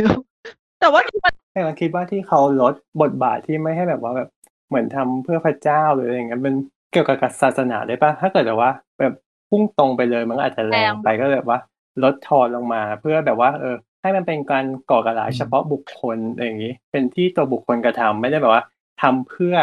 พคือระจริงๆมันเจ้าอะไรอย่างนี้ คือจริงๆมันผมผมเท่าที่ดูอะมันมันมีฉากอยู่นะฮะที่เหมือนว่าเขาพยายามใส่ว่าแบบว่าเหมือนเรียกว่าว่าว่าตัวฆาตกรเนี่ยแบบพูดกับตัวเองเรื่องพระเจ้าเรื่องความดีเรื่องอะไรเงี้ยคือคือมันมันเหมือนมีใส่มาบ้างแต่เหมือน โดยภาพรวมมันก็แบบไม่ได้ชัดหรือออกมาใน characterอะไรเลยเพราะว่าเขาค่อนค่อนข้างเทน้ำหนัก ไปที่อุดมการณ์ของ Camerlengo เดียวเลยนะ ในหนังอะมีอันนี้อันนี้อันนี้คือพี่รู้สึกแบบนั้นอืมเพราะว่าแบบ เพราะเหมือน Camerlengo คือต้องการที่จะแบบว่าต้องการที่จะ unite unite Christian อะอืมเลยทำแบบนี้คิดว่าคิดว่าการมีเหตุแบบนี้มันจะเป็นการ unite ได้ เออมันเลยพี่เลยคิดว่าเขาคงเทน้ำหนักให้ประมาณ ซึ่งมันก็มันก็มันก็ดีอะมันก็สนุกอะแล้วมันพอเทน้ำหนักแบบนี้มันก็ทำให้ตัวละครของคัมเบอร์แลงโกในหนัง มันมัชันดค่อนข้างที่จะชัดใช่เพราะว่าจริง ๆ แล้วตัวละครของคัมเบอร์แลงโกในหนังสืออะมันแน่นมากอืมทั้งประเด็นที่เรื่องแบบทั้งที่มาของเขาอะที่ที่เมื่อกี้ที่พี่อืมพี่พูดไปนิดว่าเขาเป็นว่าจริง ๆ แล้วมันเฉลยว่าเขาเป็นลูกของพระสันตะปาปาอ่าอ่าฮะเออเออพี่แค่บอกว่าเออมันซึ่งมันผิดกฎแต่ว่าแบบมันเป็น อ่าเขาเรียกว่าอะไรเป็นลูกที่เกิดจากการผสมเทียมอะก็คือทั้งพระสันตะปาปาแล้วก็ทั้งแม่ชีคือบริสุทธิ์ทั้งคู่ ก็แล้วแล้วมันมันก็เรียกว่าไงมันก็เป็นชนการชนกันด้วยระหว่างวิทยาศาสตร์กับศาสนานะนะใช่จุดใช่เนี้ยมันเออคือในหนังสือเขาค่อนข้างที่จะจี้เรื่องประเด็นของวิทยาศาสตร์กับศาสนาสามารถอยู่รวมกันได้ ส่วนในหนังอะเขาก็เหมือนกับพยายามที่จะมีพูดเรื่องนี้ประมาณหนึ่งนะแต่ว่ายังไม่ค่อยชัดนะมาปิดมาปิดแค่ตอนท้าย ตอนที่อ่านหนังสือเลยรู้สึกว่า impact impact ชิบหายเลยแล้วอีกตัวหนึ่งที่ที่ค่อนข้างรู้สึกว่า casting มาแล้วดี แต่ว่ามันมันดัดแปลงจากในหนังสือพอสมควรก็คือตัว commander Richter ซึ่งในหนังสือมันไม่มีในหนังในหนังสือมันคือ Maximilian Kohler อะอ่าใช่ใช่ใช่อืมก็คือเป็นเป็นเป็นผอของเซิร์น วิทร์นยาศาสตร์ใช่เป็นผอของ CERN แต่ว่าพอมาเป็นในหนังปุ๊บเลยกลายเป็นกลายเป็นผอของวาติกันเฉยอืมว่าบทบาททุกอย่างแทบจะเป็นนี่มัน Kohler นี่หว่าตอนที่ทุกคนอะ Kohler บทพูดหลายๆอย่างก็ก็ก็เออก็โอเค แต่ว่าพอดีพอดีคิดว่า Stellan Skarsgård เขาเขาเอาบทอยู่เขาเล่นแล้วแบบเขาเล่นแล้วแบบเราก็เลยชอบ แต่ว่าความความที่ตอนแรกอะในหนังสืออะคนที่เป็นตำแหน่งนี้เขาอยู่ทางฝั่งวิทยาศาสตร์ แล้ว Camerlengo ใช่จะใช่ถ่วงถ่วงของฝั่งใช่ศาใช่สนาอยู่ใช่ใช่เออใช่ใช่อันนี้เลยกลายเป็นฝั่งวิทยาศาสตร์ไม่มีคนยกไม่มีว้นเลยใช่ มันก็เลยดูน้ำหนักว่าอ้าวจริง ๆ แล้วสงครามของระหว่างวิทยาศาสตร์กับศาสนามันดูเป็นเรื่องสมมุติ มันดูเบาไป มีฉากเดียวในหนังที่ทำให้เรารู้สึกว่าเขาขัดแย้งกันรุนแรงคือฉากที่ตรงหน้าอ่า plaza Saint Peter อะ ที่มีอ่าฮะคนไปรอรอดูควันแล้วก็ตีกันเรื่องที่อ่าฮะพูดว่า เอ่อวิทยาศาสตร์ของคุณเนี่ยช่วยอะไรมั่งอะไรประมาณนี้ แล้วก็ตีตีตีกันอะคือตอนนั้นเรารู้สึกว่าเออเขาทะเลาะกันอยู่แค่นั้น แต่มันแต่มันดูเป็น background มากเลย ใช่ ซึ่งในขณะที่ตอนสืบสืบคดีอะมันควรให้น้ำหนักของการพูดว่าคนกระทำคือวิทยาศาสตร์อะมันเบาไป ตอนนั้นเราเราไม่รู้สึกว่าคนกระทำคือวิทยาศาสตร์เลย เรารู้สึกว่า คนกระทำคือใครก็ไม่รู้แต่ว่าใช้เรื่องราวของของวิทยาศาสตร์เรื่องของ Revenger of the Science พวกเนี้ยเข้าใช่มาใช่นั่นเอง ใช่ใช่มันหนังหนังคือหนัง Angels and Demon น่ะด้วยความที่เขาเหมือนเขาลดสเกลลงเยอะมาก เพื่อมันเพื่อให้มันดูอืมง่ายให้มันดูง่ายขึ้นแบบเออมันก็เออสนุก แต่ว่าอย่างพี่พี่ชอบนะ เพราะว่าพี่ชอบแต่ถ้าชอบเกิดสมมติว่าให้พี่ชั่งน้ำหนัก ระหว่าง Angels and Demons กับ Da Vinci Code อะ Da Vinci Code ทำออกมา ใกล้เคียงหนังสือมากกว่าอืมอืมแต่ว่า Angels and Demons อะเขาปรับสเกล แต่เขาทำภาพรวมออกมาอ่าได้สนุกกว่าเขาเขาตัดสเกลตรงไหนบ้างอะเพราะเพราะว่าคือคือตอนดูรู้สึกเหมือนกันว่ารู้สึกว่าตอนอ่านหนังสือคือมันมันมันดูอีพิกมากอะไรเงี้ยแล้วพอพอมาดูหนังแล้วมันมันมันดูเล็กลงด้วยอะไรบางอย่างแต่ผมยังนึกไม่ออกว่ามันคือตรงไหนพี่ก็พี่ก็พูดออกมาเป็นเนี่ยเป็นรูปธรรมไม่ค่อยออกเนอะแต่ว่า มีความรู้สึกเหมือนกับเขาคืออะอย่างอย่างที่ที่เมื่อกี้น้ำพูดมันมันก็ชัดแล้วอย่างหนึ่งก็คือทั้งเรื่องความขัดแย้งระหว่างวิทยาศาสตร์ศาสนามันลดลง อ่า ซึ่งพอไอ้ความขัดแย้งอันนี้ลดลงอะ คืออันนี้มันเป็น topic หลักของเรื่องไงอ๋อไม่งั้นมันมันก็เลยเหมือนแบบเรื่องมันเลยกลายเป็นการแก้ปัญหาเฉพาะหน้ามากกว่าที่มันจะมองสเกลใหญ่จะกอะไรลายเป็นเงี้ยเหมือนกับแค่คล้ายๆกับไขปริศนาไปทีละเปาะทีละเปาะเพื่อหาที่ซ่อนระเบิดอีกแล้ว อืม อืม มันเหมือนเป็นการแค่แบบว่าเออกระเทือนกันภายในไหมแบบไม่ได้ขยายวงกว้างแบบ ประชาชนรับรู้ประชาชนรู้สึกอะไรอย่างเงี้ยมันก็แค่แบบโผล่มาแวบเดียวแค่นั้นเองที่เหลือก็คือแบบเป็นการภายในกันทั้งหมดเลย คืออันนี้ใช่ก็ใช่ด้วยแล้วก็มันเป็นน่าจะเกี่ยวกับเรื่องผลกระทบอะแหละที่เหมือนเขาบที่อกวาติกันไม่สามารถพูดถึงปัญหาของที่ตัวเขาเองไม่ได้สามารถ เออเขาอาจจะปรับอะไรหลายอย่างเพื่อไม่ให้มันเพื่อไม่ให้มันกระทบแรงมาก เพราะว่าถ้าทำหนังออกมาเอาจริง ๆ นี่วาติกันก็ไม่ชอบเลยนะขนาดมันแทบจะไม่ได้ เอาจริง คือแทบจะไม่ได้มีความรู้สึกว่ามันกระทบอะไรแรงขนาดนั้นเลยแม้นิดเดียวก็วาติกันแทบจะไม่เสียหายเลยเพราะว่าทั้งบทสรุปของคาร์ดินัลด้วยที่ แล้วก็บทสรุปของโป๊ปคนใหม่ด้วย เพราะว่าใช่อย่างในในหนังก็คือคาร์ดินัลคนสุดท้าย Baggia รอด แต่ในหนังสือตายนะอือฮึผมผมคือผมว่าอันนี้ epic กว่า เออ ในหนังสือตายเลยคือ preferiti สี่คนตายหมดตายหมด คือมันมันหนังสือมันแรง หนังสือมันมันค่อนข้างที่จะแบบ แรงเลยรู้สึกว่าเออหนังมันลดสเกลตรงนี้ แล้วแบบมันอาจจะเป็นเรื่องของกฎกฎของวาติกันหลายๆอย่างเพราะว่าสรุปแล้วก็คือ ในหนังสือถ้าจำไม่ผิดอ่ารู้สึกว่าคนที่ขึ้นมาเป็นโป๊ปแทนคือคนชื่ออะไรนะ คนคนที่เป็นประธานการประชุมวะใช่ใช่คนที่เป็นประธานการประชุมอะเขาชื่ออะไรนะคาร์ดินัลสเตลเออใช่ใช่คาร์ดินัลสตาลเย่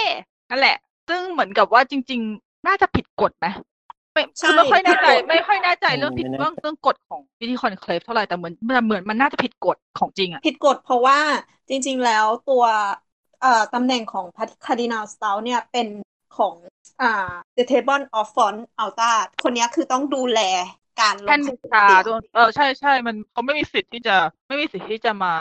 ลงลงสมัครใช่มันเหมือลงสนกรรมการลงแข่งเองเออ ใช่ใช่มันมันก็เลยดูไม่ไม่ดี หรือว่าเขาอืมหรือว่าเขาเขาลาออกได้เหมือนในหนังเพ ราะในหนังก็คือก็คือคนนี้ลาออกใช่มาเพราะในใช่เพราะในหนังก็คือเหมือนเขาก็ต้องกีฟอัพเพื่อที่จะให้แบบเป็นนักสมัครเป็นโปรแพนแต่ว่าสรุปแล้วในหนังก็ทิ้งประเด็นนี้ไปเลยนะเพราะว่าในหนังก็ให้ Baggia รอดตอนจบเลยไม่แต่ว่าในหนังมีบทสรุปของคนนี้อยู่นะคือเขาเองก็เนี่ยตอนที่มากลายเป็น Camerlengo แทนใช่ใช่เขาเองเนี่ย ตอนฉากสุดท้ายที่กำลังจะจะจะจบละก็เรียกเรียกโรเบิร์ตเข้ามาในห้องอ่าฮะเสร็จแล้วก็พูดว่าตัวเขาเองก็มีช่วงหนึ่งที่เขาอะ ปล่อยให้ความหลงใหลอะเข้ามา ก็คือตอนที่เขาตัดสินใจว่า เขาอะลาออกจากเพื่อที่จะลงสมัคร อ่าเออเออน่าจะมีตอนนั้นอะมันมันคือช่วงที่เขารู้สึกว่าเขาสามารถได้แต่อำนาจตอนนั้น เรารู้สึกว่าอันนั้นนั่นแหละคือช่วงเวลาหนึ่งคือตลอดเวลาที่เขาดูเป็นพวก conservative หนักมากอืมๆกับศาสนา เขายังเป็นคนดีอยู่ ในความ conservative ของเขาอะแต่ว่าอะในวินาทีที่เขาถอนตัวออกมาแล้วเขาเป็นจะลงสมัครเขาคือปล่อยให้ตัวเอง โลภแล้ว อ่า เราเราคือเรารู้สึกอย่างนั้นเราก็เลยแบบอืมโอเค มันก็ตัวละครนี้ก็ดูจบลงแบบนี้ แต่ว่าค่อนข้างเรื่องเนี้ยดีเราชอบฉากเปิดที่สุด อันนี้อันนี้เพิ่งดูเมื่อคืนอีกรอบครับเพิ่งดูเมื่อเช้าฮะก็คือฉากเปิดเป็นฉากที่ Camerlengo ถอดแหวนของสันตะปาปาอ่าแล้วก็ Fisherman Ring การอืมออกมาแล้วก็ เอ่อเอามาทำ cross ก็คือทำลายแหวน อืมใช่ใช่ซึ่งเรารู้สึกว่าเขา ลำดับเรื่องดีมากในการเลือกให้เล่าว่าเราอะทำลายแหวน คือแหวนเนี่ยมันคือทรายของโป๊ปที่ชัดเจนที่สุดอืมคือมันคือโดตัวยที่แทแบนบขว่าองไม่ต้องโป๊ปใช่คือโดยที่เราไม่ต้องพูดอะไรมากเขาถ่ายใช่ฉากนี้แล้ว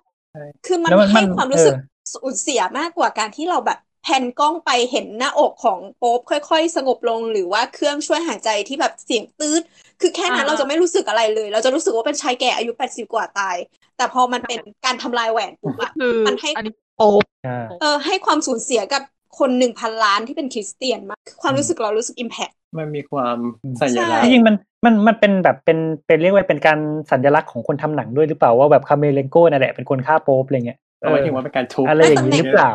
แต่มองในแง่นั้นตามพิธีแล้ว Camerlengo ต้องทำใช่ต้องต้องทำใช่อยู่ใช่แล้วใช่แบบนั้นก็อืมมันก็ตรงตัวเนาะ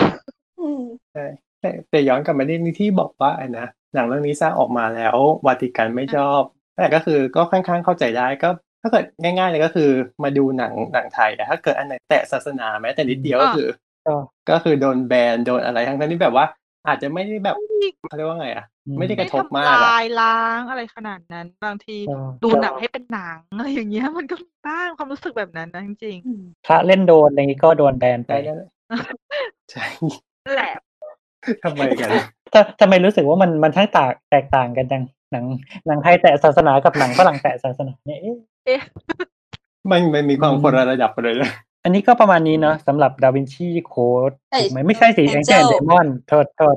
อะเรื่องต่อไป Inferno Inferno นี่ยังไม่ได้ดูอีกรอบเลยนะเนี่ย บอกแหละว่าพอดูอีกรอบแล้วโอเคกับตัวหนังมากขึ้น แล้วก็มีเกริ่นไปหน่อยแล้วอือฮึถึงเรื่องความแตกต่างช่วงตอนจบ แต่ว่าถ้าพูดถึงเรื่องเรื่อง casting อืม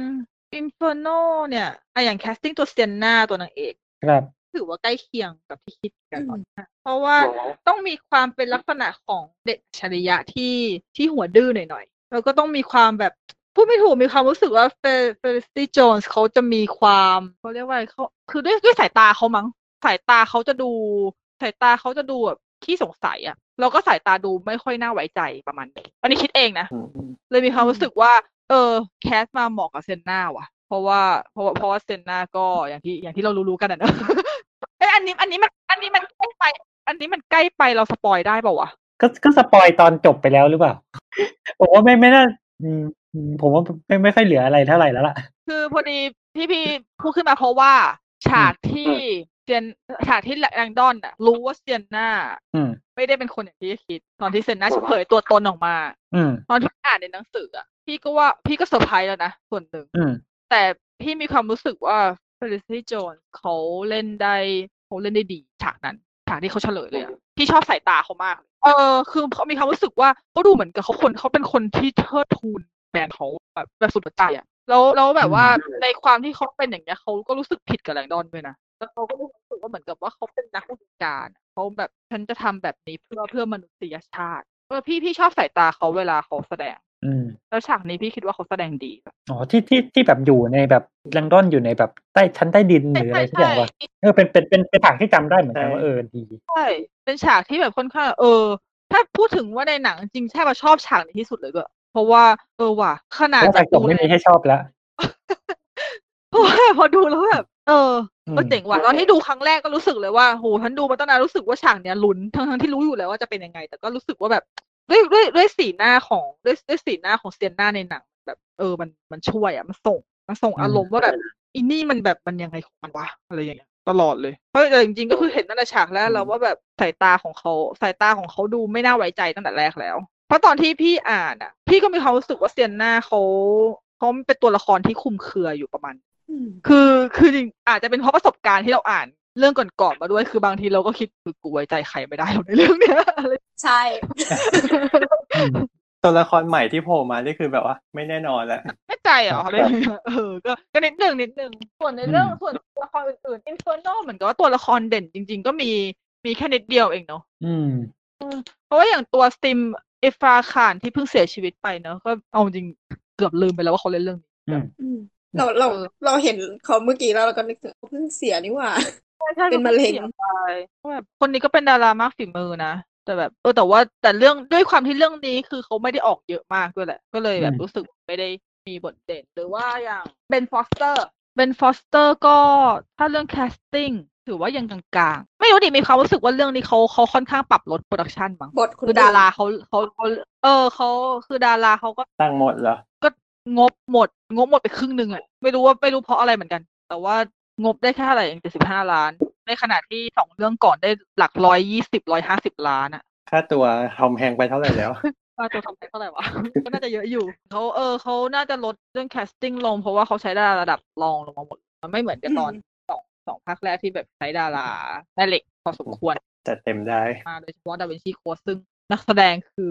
ขนมาแบบ อืมตาสัด Angel ก็คือลดลดลดลด ลดสเกลลงไปแล้วนะ แต่ว่าอินฟ r เนอร์คือลดอีกหน่อยหนึ่งด้วยอืมใช้ดาราที่แบบไม่ได้ถึงกับเป็น A-list มาก ก็คือดังมีชื่ออยู่ในระดับหนึ่งแล้ว แต่ส่วนมากคือเป็นดารามีฝีมือทั้งหมด ใช่ใช่ใช่คือที่นี่เหมือนกับเรื่องนี้เขาเขาเด่นเรื่องการ casting ดาราที่ที่ขายฝีมืออยู่แล้วอะเพราะว่าเขาต้องเอามา portray ตัวละครให้มันให้มันขึ้นในในระดับของสเกลหนังเพราะว่าเขา Da Vinci Code ใช่ไหมทั้งเอ๊ะสามมันเรื่องเลยเอาทั้งสามเรื่องโอเคเออเพราะมีความรู้สึกว่าคือ ทั้งสามเรื่องเนี้ยเด่นๆเลยแน่นอนคือหนังอะปรับสเกลจากหนังสือหมดอยู่แล้ว เขาไม่สามารถที่จะถ่ายทอด scale impact เยอะๆเหมือนหนังสือได้ ดังนั้นเขาจำเป็นที่จะต้องใช้ดาราที่มีพลังการแสดงมากพอสมควรในการพยุงหนังได้ อืมจริงๆอินเฟอร์โนนี่ผมนึกอะไรไม่ออกนอกจากเออชุดตำรวจอิตาลีสวยดีอะไรเงี้ยแล้วก็ที่เหลือก็เอ๊ะจำไม่ค่อยได้แล้วโพลิเซียถ้าถ้าตัวตัวหนังมันธรรมดาเนาะใช่ ก็จริงคือคือถ้าเรื่องเรื่องตัวละครอะ ผมชอบชอบดาวินชีโค้ดมากสุดเพราะผมผมรู้สึกว่านี่ว่าเออมันตัวละครมันมีน่าสนใจหลายตัวแล้วแต่ละตัวมันมีจุดเด่นของตัวเองอะไรเงี้ยแต่ว่าเรียกว่าบางบางบางอย่างอย่างเช่น เอออย่างอย่างอย่างอะไรนะ Angel and Demon เงี้ยโอเคคือ Camerlengo อาจจะเด่นหน่อยคนนี้อาจจะเด่นหน่อยส่วนที่ที่เหลือมันก็จะดูแบนๆลงไป ก็อาจจะมีพระหลาย ๆ คนมีเจ้าหน้าที่อีกหลาย ๆ คนอะไรอย่างเงี้ยสองสองภาคแรกมีการกระจายตัวละครที่ดีกว่า กระจายน้ำหนักตัวละครผมว่าจริงๆมันมันมันเป็นเรื่องของพล็อตด้วยส่วนหนึ่งหรือเปล่าเพราะพล็อตบางแบบมันทำให้แบบเราเราได้อยู่กับตัวละครมากกว่าอะไรเงี้ย ในขณะที่แบบพล็อตคือถ้ามันแบบคือถ้าถ้ามันเดินทางแบบจุด A จุด B จุด C ไปเรื่อยๆอะไรเงี้ยตัวละครที่แบบผ่านผ่านไปแบบเจ้าหน้าที่พิพิธภัณฑ์เราก็คงไม่ได้อยู่กับเจ้าหน้าที่พิพิธภัณฑ์เยอะอะไรนะครับในใน Inferno อะไรเงี้ยเออส่วนหนึ่งเราเราเห็นด้วยกับไบรท์นะ ตรงเนี้ยว่าตัวพล็อตมันทำให้ลักษณะการพบเจอตัวละครนะมันไม่เหมือนกัน อย่าง เรื่อง Da Vinci Code อะมันเป็นการที่สองคนนี้ตามหาความจริงอ่าพอมันเป็น Angels and Demon เนี่ยมันเป็นสองคนนี้ตามหาระเบิด แล้วก็ใช่อยู่ฝ่ายที่ได้รับอนุญาตให้หาด้วยนะก็ก็มันก็มันก็เลยดูดูง่ายกว่า แต่พอทีเนี้ยมันเป็นเรื่องที่สามอะต้องตามหาด้วยแล้วต้องหนีด้วย มันคือมันไม่สามารถที่จะอยู่กับตัวละครไหนได้นานแล้ว ใช่ทำให้เราแบบว่าไม่ค่อยผูกพันกับตัวละครด้วยไงเราไม่สามมันไม่มันไม่ค่อยตรึงอะเราเหมือนกับเราต้อง เราต้องวิ่งตาม เราต้องวิ่งตามตัวละครเอกสองตัวไปเรื่อยอ่าใช่ แต่ว่าอย่างอย่างแองเจิลไออย่างดาวินชีโค้ดเนี่ยคือโอเคเราเรามีเวลาอยู่กับทิปบิ้งมากพอที่โอเค เราจะรู้สึกอินไปกับทิปบิ้งอะไรเงี้ยๆทีนี้เราเรื่อง casting เริ่มเยอะเราพูดถึงส่วนสำคัญอีกส่วนหนึ่งไหมจริงจริงจริงจริงจริงๆถ้าจะเป็นแค่จะเป็นส่วนหลักๆของ EP นี้เลยนะแต่ว่าเราเราเกรินกันนานมาก ยังอันไม่นี้ได้คือเริ่มเกินส่วนหลัก อันนี้คือเกินเมื่อกี้คือเกรินเกรินนานมาก ก็คือ ก็คือเวลาเราดูหนังชุดนี้ส่วนสำคัญของมันเลยคือศิลปะที่มันโผล่มาในเรื่องครับดังนั้นแล้วเนี่ยก็คือพี่ก็แค่ เออ คิดว่าเออศิลปะมันเยอะว่ะ เราลองมาไล่ดูดิมันมีอะไรบ้าง งานศิลปะพวกเนี้ยบางทีบางทีมันอยู่กับเรามาโดยที่เราไม่ค่อยรู้ตัว เราอาจจะแบบอืมเจอจากอันนั้น เจอจากหนังสือเล่มนี้ เจอจากคนนั้นคนนี้หรือเจอจากมีมหรืออะไรอย่างนี้มีมมีมก็เยอะ เออนั่นแหละพี่ก็เลยคิดว่าเออถ้าเกิดสมมติเรารวบรวมพวกงานศิลป์ที่แบบมันน่าสนใจ แล้วมันก็แบบมีผลกันเดินเรื่องขึ้นมาได้อะ EP นี้มันจะยาวปะวะยาวแน่เลยเดี๋ยวทำไมถึงเพิ่งถามว่าจะยาวหรือเปล่า ตอนนี้ขณะที่เพิ่งเพิ่งเริ่มเข้าเนื้อหารัชั่กวโมงหนึ่งผ่านไป ไม่หรอกแต่พอว่าพูดถึงศิลปะจริงๆอาจจะไม่ยาวก็ได้มังอืมอันเพราะอันนี้ส่วนสาระมันน่าจะแบบไปได้เร็วเมื่อกี้คือแบบบีดอะไรอย่างงี้บีดหนังมันก็จะแบบนิดนึง โอเครอดูกัน ก็คือนั่นแหละเราก็มาเริ่มกันที่งานศิลป์ในหนังเนาะที่มันมีกล่าวถึงไล่โดยไล่ไล่ตามหนังไปเลย เราจะไล่จากดาวินชีกันไปก่อน อันที่เด่นที่สุดเลยก็คือ ก็คือรูฟก็คือสถานที่ที่มันเกิดเหตุก่อนเรื่องใช่ที่เราที่เราที่เราจะเจอที่เราพบเจอกับศพของชักตัวนี้เองครับที่แกรนด์แกลเลอรี่ลูฟลูฟคือพิพิธภัณฑ์ที่ใหญ่ที่สุดในโลกครับแล้วมัน พิพิธภัณฑ์ที่เอาจริงๆคือสายมือที่ทุกคนไม่ต้องอยากไปสักครั้งในชีวิตอะก็ด้วยความที่มันเก็บงานแบบจำนวนมหาศาลก็คือมาเทียกร์บนน่ะเหมือนกับ British Museum หรืออะไรอย่างเงี้ย แต่แบบมันเป็นแค่คนมันมันอาจจะเป็นคนละศาสตร์กับ British Museum นิดนึงอย่างพี่พี่ไม่เคยไปลูฟอืมแต่พี่เคยไป British Museum แล้วพี่เคยไป National Gallery ของลอนดอน มันก็อือฮึลูฟอาจจะเหมือนกับสองที่นี้มารวมกัน ก็เหมือนก็คือเหมือนเป็นอารมณ์แบบจุดสูงสุดของของงาน art อะนะฮะถ้าเกิดฝั่งฝั่งอเมริกาก็มีอะไรนะมี Met มี Met อยู่ ซึ่งลูฟเนี่ย ส่วนสำคัญที่มีผลต่อเนื้อเรื่องคือลูฟเขาเป็นสถานที่ที่พบศพคาสเนเย่ถูกไหมแล้วก็เหมือนกับเป็นมันก็คือจุดเริ่มต้นของเรื่องราวแหละ ซึ่งในลูฟเนี่ยในเรื่องอะ มันมีการพูดถึงงานศิลป์ที่อยู่ข้างในลูฟเยอะมาก ในหนังสือมีกล่าวถึงตัวเด่นๆ ก็อ่าที่แน่ๆเลยก็คือโมนาลิซาตัวเด่น แต่ว่าจริง ๆ แล้วอะอันนี้คิดเองนะสำหรับการใส่โมนาลิซาเข้ามาในเรื่องดาวินชีโค้ดอะ คือเหมือนกับเขาใส่มาเพื่อที่จะให้ เราไปตามผลงานของดาวินชีเฉยๆอืมไม่รู้ดิคือพี่คิดอย่างนั้นเองจริงๆนะคือพี่พี่มีความรู้สึกว่าถ้าอาจจะเป็นเพราะดาวินชีเป็นอ่าเป็น master of art บางคือถ้าเกิดเราพูดถึงผลงานของศิลปะเนี่ยดาวินชีก็คงจะเป็นชื่อแรกๆที่คนส่วนมากนึกถึงอะไรถ้าเกิดสมมติว่าอยู่ดีอะสมมติว่าแดนบราวน์เกิดนึกครึมว่าแบบ ถ้ามันไม่ใช่ดาวินชีแล้วเสือกไปใส่ผลงานของใครอะ อ่าบอตเตซิลลี่ราฟาเอลก็เป็นก็ใช่ก็เป็น master ใหญ่แต่ว่า ถ้าคนที่คคนวามรู้ทั่วจักของคนที่เคยอ่านครั้งแรกใช่ มันก็จะกลายเป็นว่าทุกคนน่ะ จะนึกถึงดาวินชีก่อนอยู่แล้วใช่คือยังไงดีหมายถึงว่า ถ้าเกิดอ่าสมมติคือเขาออกหนังสือมาเล่มแรกอย่างเงี้ย สิ่งที่ดึงดูดคนที่สุดคืออะไร ก็ต้องเป็นผลงานโมนาลิซาของดาวินชีโค้ดอะไรอย่างเงี้ยก็คือต้องต้องมีการดึงดูดคนเข้ามาก่อนก่อนที่จะไปอย่างอื่นได้ก็คือต้องหาอะไรที่แบบว่าเป็น popular ที่สุดที่โด่งดังที่สุดเข้ามาก่อน คือตอนแรกแบบดาวินชีกลายเป็นเรียกเรียกว่าเป็นศิลปะเอ้ยเป็นเป็นศิลปินทำงานศิลปะ แต่พอมาเป็นชื่อหนังดาวินชีโค้ดปุ๊บกลายว่าคำคำว่าดาวินชีกลายเป็นเรื่องเกี่ยวกับการถอดรหัสไปอะไรเงี้ยก็มีเกมโชว์ของไทยก็เอาเป็นดาวินชีเกมถอดรหัส ซึ่งดาวินชีเองไม่ได้เกี่ยวอะไรกับรหัสเลยอะไรเงี้ยแต่ว่าจริง ๆ แล้วตัวของเลโอนาร์โดดาวินชีเนี่ยเขาก็ไม่เชิงใส่รหัสอะไรไปเยอะนะ แต่ว่าเขาแค่เป็นอืมคนคนละเอียดในการสร้างผลงานเฉยเขาเป็นคนประหลาด เออใช่เขาเป็นคนประหลาด คือเขาเป็นศิลปินเขาเป็นสถาปนิกเขาเป็นนักคณิตศาสตร์เขาเป็นแพทย์ใช่เขาด้วย เป็นทุกอย่างเลยอะเขาเป็นนักปราชญ์คือคือในยุคนั้นยังไม่มียังไม่มีการแยกแขนงเนอะของศาสตร์อืมต่างๆ อะไรที่เป็นได้ก็คือเป็นหมดก็เป็นหมดเขาศึกษาทุกอย่างเลยเท่าที่เขาอยากศึกษาใช่เขาเป็นคนประหลาดเพราะว่าเคยมีครั้งหนึ่งที่เขาอยากศึกษากายภาพมนุษย์แล้วเขาก็เลยไปขุดศพใช่แล้วก็มาผ่าแล้วก็วาดตาม เพื่อดูว่าแบบ อันนี้น่าจะเคยพูดในสาวๆไปแล้วเนอะใช่ ซึ่งซึ่งเรื่องเนี้ยมันทำให้เขาดูเป็นคนประหลาดในคนยุคนั้น เพราะว่ามันไม่มีใครขุดศพจริง มันดูแบบถ้าเกิดสมมติเทียบกับคนในยุคหนึ่งเอ่อศตวรรษที่สิบสี่สิบห้าเนอะมันก็ดูแบบเฮ้ยมึงบ้าเหรอขุดศพอะอะไรอย่างเงี้ยคุณสมมาผ่าดูอะไรก็ไม่รู้เอออือมดังนั้นส่วนตัวเรารู้สึกมองว่าเขาชื่อของเลโอนาร์โด ดาวินชีอะ มันมีกลิ่นอายของความเป็นคนประหลาด แล้วก็มีปริศนามาตั้งแต่ยังแบบ ไม่มีคำถามอะไรเลยด้วยซ้ำ ใช่ก็เลยคิดว่าแดนบราวน์คงมาจับจับกินตรงเนี้ยแหละมามาเอาเป็นแกนหลักของเรื่อง เพราะว่าตัวปริศนาก็คือเริ่มต้นจากผลเริ่มต้นจากไอเนี่ยอ่ารหัสอนาแกรมบนพื้นใช่ไหมที่หลีดไปที่ผลงานของโดโดทั้งหมด ตามตามรอยเลือดไป ที่ชอบนะอย่างไอตอนที่แบบปริศนาอันแรกพวกอนาแกรมที่ว่าอะไรวะโอดราคเนียนเดวิลใช่ไหมจำเป๊ะๆไม่ค่อยได้ ครับ อืม ที่ที่เขียนไว้บนพื้นเออใช่ใช่ที่แบบว่าไว้สลับสลับอักษรอะ แล้วก็ เลโอนาร์โด ดาวินชี เดอะโมนาลิซาแล้วพอไปที่โมนาลิซาก็มีคำอีกอะไร So Dark the Corn of Man ที่เป็น Madonna of the Lock อืมซึ่งเป็นอะไรที่แบบเออ ก็ก็เข้าใจทำนะถึงแม้ว่ามันจะเป็นแค่เป็นการ lead puzzle เฉยๆ แต่ว่ามันทำให้มันทำให้คนที่อ่านอะ มีส่วนร่วมในการไขปริศนาได้ง่ายขึ้นกว่าเอางานที่อื่นไม่ได้เสียงมากขนาดนั้นใช่แล้วรู้สึกเหมือนเราได้ได้แตะกับโมราลิซาด้วย ว่าเราได้เหมือนเราได้มีส่วนร่วมในการ ในการเดินเรื่องไปพร้อม ๆ กันอะอือฮึแต่พูดถึงลูฟเนี่ยลูฟอะตอนแรกๆอะเท่าที่พี่ไปอ่านมาเขาไม่ได้สร้างมาเพื่อเป็นพิพิธภัณฑ์เขาสร้างมาเพื่อเป็นป้อมปราการก่อน แล้วค่อยเปลี่ยนมาเป็นพระราชวัง แล้วพอพอพอเป็นพระราชวังอยู่ช่วงหนึ่งพอจนถึงพระเจ้าหลุยส์ที่สิบสี่พระเจ้าหลุยส์ที่สิบสี่สร้างแวร์ซายน์ครับ ก็เลยย้ายไปเป็นย้ายไปอยู่ที่แวร์ซายน์แล้วลูฟเนี่ย ก็เลยเอาไว้สำหรับใช้เก็บพวกบรรดาภาพเขียนแล้วก็งานศิลปะของฝรั่งเศส แล้วมันก็เลยกลายมาเป็นพิพิธภัณฑ์เก็บก็เหมือนเป็นห้องเก็บของของเขาเพราะมันก็เลยกลายเป็นพิพิธภัณฑ์ที่ใหญ่ที่สุดแล้วก็จัดแสดงอะไรแล้วคือ ทุกวันนี้คือมันใหญ่จนแบบ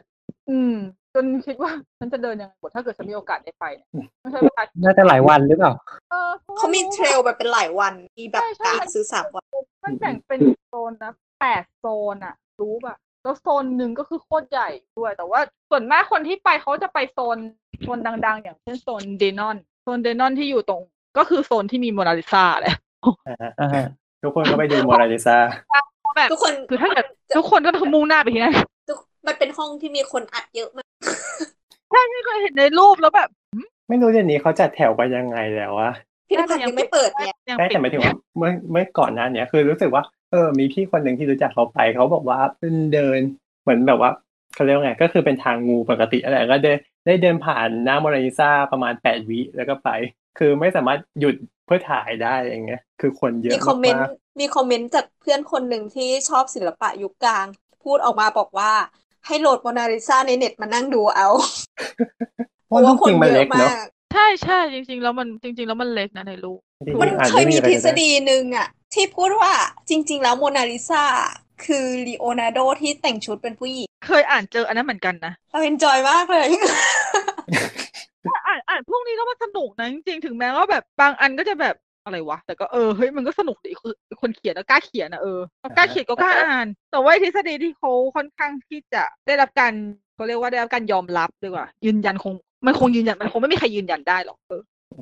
แต่ว่าทฤษฎีที่การยอมรับมากที่สุดคือโมนาลิซาเขาก็เป็นเมียของคุณนางถูกไหมอืม เป็นเมียของคุณนางที่มาวาดที่อิตาลี เพราะว่าเลโอนาร์โดเลโอนาร์โดเป็นคนอิตาลี แต่ทุกคนน่ะสงสัยกันหมดว่า แล้วทำไมโมนาลิซาถึงไปอยู่ที่ฝรั่งเศสวะทำไมอะฮะ ก็คือตอนที่เลโอนาร์โดวาดภาพโมนาลิซาเสร็จแล้วอะกษัตริย์ของฝรั่งเศสอะจำชื่อกษัตริย์ไม่ได้อะอันนี้เคยไปอ่านเจอมาเขาบอกว่าเขาอยากจะได้ภาพนี้เขาขอซื้อภาพ แต่ว่าเลโอไม่ขาย แล้วแต่ประเด็นคือพ่อคือคือนางขายอะใช่แต่ว่าเลโอตอนแรกเขาอยู่อิตาลีถูกไหมแล้วอยู่ดีๆเขาก็ย้ายไปที่ฝรั่งเศส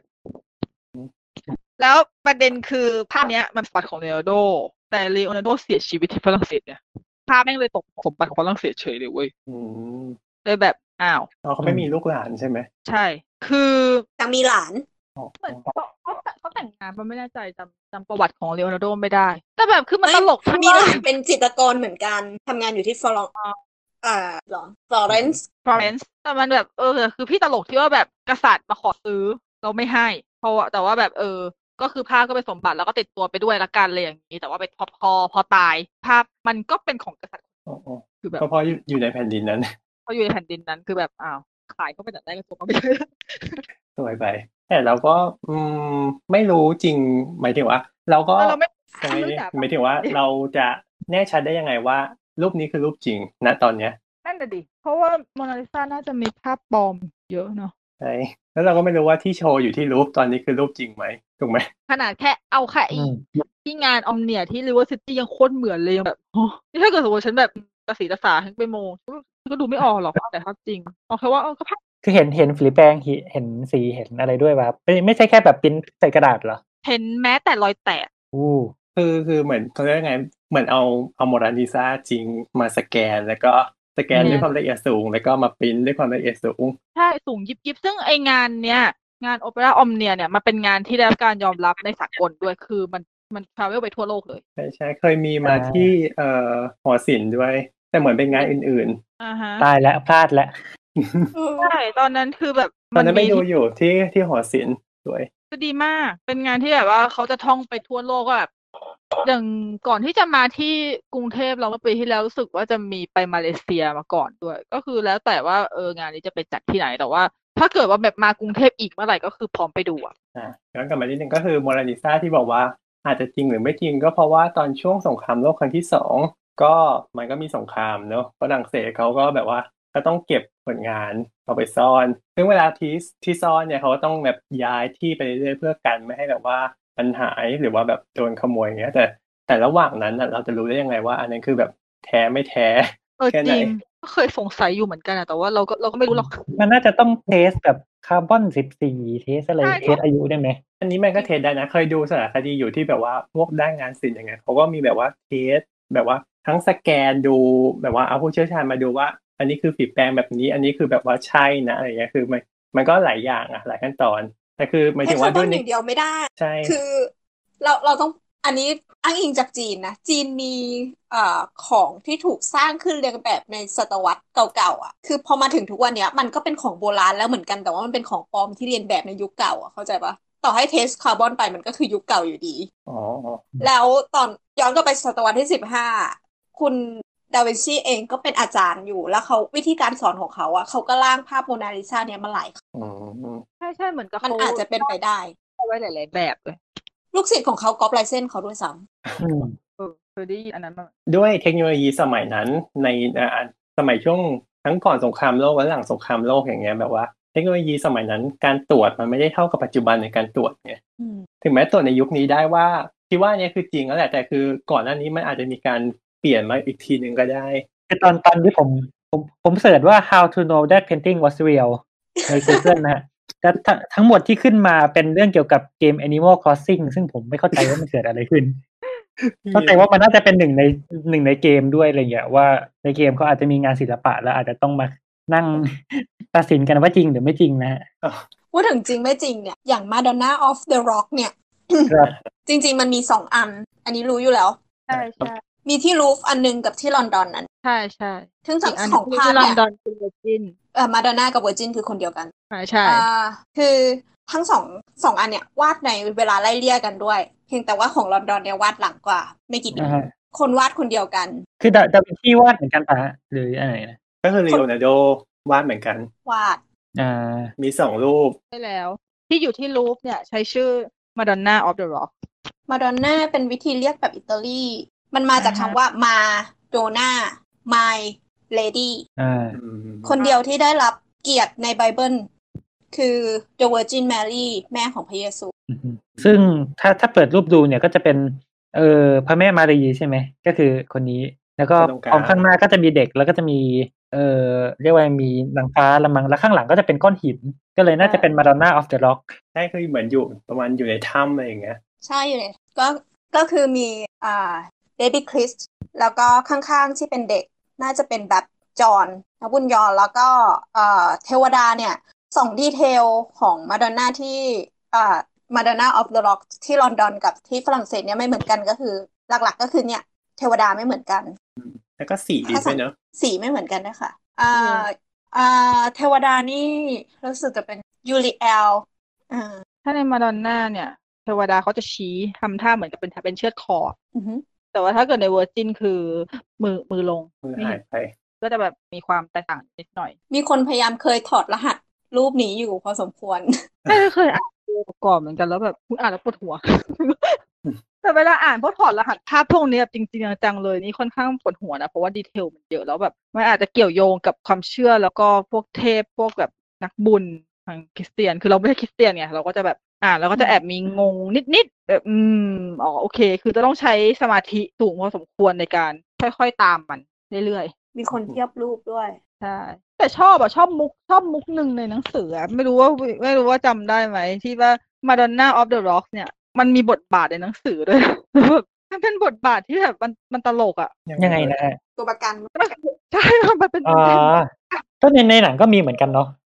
ใช่ไหมในในในหนังเหมือนกับเหมือนกับว่าแค่จะดึงแค่ดึงลงมาเพื่อให้ประตูมันปิดเฉยๆแต่ในหนัจริงงสือจริงๆในในหนังมีมีมีมีตอนตอนที่แบบตำรวจเข้ามาใช่ไหมฮะใช่ใช่มีใช่ใช่ใช่แต่ว่ามีมีมีฉากนั้นเหมือนกันเออแล้วก็แบบดึงเข้ามาแล้วตำรวจเหมือนกับยังยังไม่กล้ายิงไงแล้วคือแบบในหนังสือมันตลกที่ว่าแบบ มันใช้คำว่าแบบกูยิงทะลุผลงานดาวินชีไม่ได้ว่ะเฮ้ยแต่เรา get ความรู้สึกนั้นเลยนะคือแบบไม่ใช่คือมันระหว่าง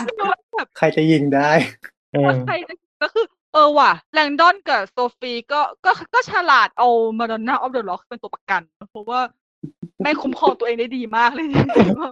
ไม่กล้ายิงแล้วแล้วมันก็หนีได้เฉยเลยเว้ยเพราะว่าแต่แอบสงสัยอย่างหนึ่งในหนังคือ ถ้าเกิดเป็นของจริงนี่ถ้าเกิดยกออกมาน่าจะมีสัญญาณเตือนไหมใช่ใช่มีมีก็คือพอยกปุ๊บมันก็จะมีสัญญาณเตือนแล้วไอ้ไอ้ไอ้ประตูลูกกรงมันก็จะลงมาปิดอือหือขังเราไว้กับผลงานระดับใช่ masterpiece โอเคแต่เหมือนกับว่าอันนั้น อันนั้นยกออกมาเสร็จปุ๊บ แล้วมันหนีออกมาได้ก่อนยามป่ะนะหรือว่ายังจำจำเป๊ะๆไม่ได้แต่ว่าจำฉากได้ว่าแบบคือจำประโยคนี้ได้เพราะมันขำไงว่าแบบ ในเออไม่เป็น ครับในในหนังคือยกออกมาเสร็จแล้วก็แบบเหมือนก็มีการเจรจากันพอยามยามก็เลยเอ๊ะตอนตอนนั้นเหมือนไม่แน่ใจว่าให้ยามทิ้งปืนหรือเปล่าแต่สุดท้ายคือ ก็ก็เหมือนแบบพอพอเสร็จเอเรื่องไงแลงดอนกับกับใครนะกับโซฟีก็แบบเหมือนโยนโยนรูปแบบให้โยนให้ให้รูปมันให้ล้มยามลงมาอะ เออให้อ๋อใช่ให้ให้รูปมันล้มลงมาบนพื้นละยามก็แบบรีบทิ้งปืนแล้วก็วิ่งไปคว้ารูปไปอะไรเงี้ยแล้วไอ้สองคนนั้นก็เลยหนีไปได้ เหมือนกับคุ้นๆแล้วว่าเหมือนในหนังอะโซฟีขู่จะทำลายจะกรีดภาพหรือจะอะไรสักใช่อย่างใช่ใช่เอากุญแจนี่มาเออเออใช่ใช่เพราะว่าเลยยังไม่ได้ยกว่าไอ้อันนั้นมันจะได้ยังไม่ประตูมันจะได้ไม่ปิดคือมันตลกที่แบบคือด้วยความที่เราเป็นคนชอบการศิลปะเราก็คิดเอองานศิลปะกับภาพวาดอันหนึ่งนี่เป็นตัวประกันที่แม่งมีค่ามากกว่าชีวิตคน คือเรามีเรื่องตลกคือเราเป็นคนชอบดูงานศิลป์เหมือนกันแล้วทีเนี้ยมันจะมีหนังหลายเรื่องอะที่แบบเวลามันไปเจองานศิลป์เก่าๆแล้วมันชอบทำลายอะซึ่งเราจะเครียดด้วยเวลาเราดูหนังอย่างนั้นแบบแบบพวกฉีกหนังสือเนี่ยเครียดตามเลยอย่าฉีกได้ไหม นี่เป็นอะไรที่แบบดูแล้วหงุนหงิดมากเลยอะแบบเพราะด้วยความที่แบบคือเราเป็นแบบเป็นคนชอบอ่านหนังสือไงแล้วเป็นคนชอบยิ่งหนังสือเก่าๆแต่อุ้ยเห็นไปฉีกตามแบบห้องสมุดเก่าๆอะไรนี่แบบอืมเอ๊ะในในในหนังสือนี่มีฉีกป่ะฮะมีใน Angel and Demon ใช่อ๋อนี่อ๋ฉีอกฉากนี่ฉีกฉากอ๋อก็นั้นคือใช่ในไหมอ๋อคือทั้งในหนังทั้งในหนังสือมีเลยนะใช่ไหมโอเคใช่ใช่เมื่อกี้เราพูดถึงบารันดาไปแล้วใช่ไหมอ่าต่อไปเอ้ยก่อน The ก่อน Last Supper ที่จะมีมาดอนน่ามี Vitruvian Man หนึ่งโอ้ย Vitruvian Vitruvian Man ก็มีบทสำคัญในหนังอยู่แล้ว เพราะว่าเป็นเป็นท่าที่ฌาคโซนิแยร์เขาจัดตัวเองให้เป็นแบบ the Vitruvian Man ถ้าเกิดอืมนึกภาพที่เป็นภาพผู้ชายภาพร่างผู้ชายเปลือยกลางแขนกลางขาแล้วจะทำไมเขาต้องทำท่านั้นนะแล้วก็วาดดาวไว้บนอืมเออเหมือนเหมือนกับเป็นเป็นสัญลักษณ์แรกให้แบบโรเบิร์ตแลงดอนแบบดูตามงานของดาวินชีมั้งอันนี้อันนี้เข้าใจว่าอย่างนั้นนะแต่ว่าไอตัวงาน งาน The Vitruvian Man อันเนี้ยตัวเลโอนาร์โดอะเหมือนกับว่าเขาตั้งชื่อ The Vitruvian Man เพราะว่าเขาศึกษาเรื่องเกี่ยวกับ anatomy มันมนุษย์ที่เมื่อกี้น้องน้ำก็พูดว่าเขาขุดศพขึ้นมาถูกปะแล้วก็อือฮึจากนอกจากขุดศพขึ้นมาลีโอ เหมือนกับว่าเขาจะศึกษาจากอ่าหนังสือของคนที่ชื่อว่าวิทรูวิทรูเวียสซึ่งเป็นแบบเป็นเป็น architect แล้วก็เป็นพวกอ่าเขาเรียกว่าอะไรอะ เป็น architect เป็นเป็น architect ชาวชาวโรมัน ที่เขียนหนังสือ เกี่ยวกับกายภาพมนุษย์ขึ้นมาในสมัยนั้น แล้วเลโอนาร์โดอะเขาศึกษา anatomy มนุษย์ แล้วเขาสงสัยจากหนังสือเล่มนี้เขาก็เลยไปขุดขึ้นมาดูของจริง แล้วก็ศึกษาแล้วก็วาด Vitruvian Man ขึ้นมา แล้วเขาก็ตั้งชื่อภาพว่า Vitruvian Man เพื่อเหมือนกับ honor ว่าเขาศึกษามาจาก Vitruvius อืมก็คือเป็นการศึกษากายวิภาคนี่แหละ ก็คือวาดกายวิภาคลงมา ใช่ใช่แต่ว่าชาร์กโซเนเย่ก็เลยใช้ภาพนี้เหมือนกับเป็นเป็นจุดเริ่มแรกที่ทำให้แลงดอนได้แบบ สังเกตว่า เออ งานของดาวินชีนะเหมือนเป็นเหมือนเป็นตัวไกด์อะว่าแบบฉันจะเริ่มด้วยงานของดาวินชีรหัสที่ฉันเขียนไว้มันก็จะชี้ไปที่งานของดาวินชีอันแล้วก็ก็เลยเป็นงานของดาวินชีอืมทำไมซึ่งไม่ชี้ไปถ้าทีเราเดียวเลยอะถ้าถ้าเราคิด ถ้าเราคิดว่าเราเป็นชาร์กโซนิแอร์แล้ว เรากำลังจะใบ้คำให้ไปตามดาวินชีเราจะทำท่าอะไรดี ถ้าไม่ใช่ Vitruvian Man นั่นก็สิก็อาจจะต้องไปทำท่าเป็นโมนาลิซายิ้มกริ่มแบบคือเอาอะไรมาคลุมใช่คลุมผมอะไรอย่างเงี้ยป่ะ ซาร่ามาปุ๊บอ๋อ อยากแต่งหญิง แต่ว่า Vitruvian Man คือมันต้องแก้ผ้าไงเราเราฌาคโซนิแยร์ รู้สึกว่าจะวาดรูปดาวห้าแฉกใช่ไว้บนตัวด้วยถ้าเกิดเป็นคนทั่วไปอาจจะซึ่มองงเป็นอย่างอื่นก็ได้เนอะใช่ คือมันเป็น trap สำหรับคนที่ไม่มีความรู้ไง ถ้าเกิดไม่ใช่โรเบิร์ตแลงดอนมาดู ก็จะคิดว่าชาร์กโซนิแอร์อะแบบ ทำบูชายัญอะไรสักอย่างหนึ่งอยู่ แต่ถ้าเกิดเป็นคนที่เป็นนักสัญลักษณ์วิทยา และชอบประวัติศาสตร์ศิลปะ ก็คือเห็นปุ๊บก็จะรู้ปั๊บเลยอืมฮึเลือกเลือกเก่งเลือกเก่งอืมมางานต่อไปเลยไหม ต่อไปงานต่อไปคือ The Last Supper ภาพภาพเด่นของดาวินชีแต่ภาพนี้ไม่ได้พูดไม่ได้พูดในตอนที่อยู่ลูฟ The Last Supper ใช่มาพูดถึงตอนที่อยู่ในบ้านทิปปิ้งทีปิ้งเพราะว่าทิปปิ้งอธิบายให้โซฟีฟังเกี่ยวกับ Holy Grail อืม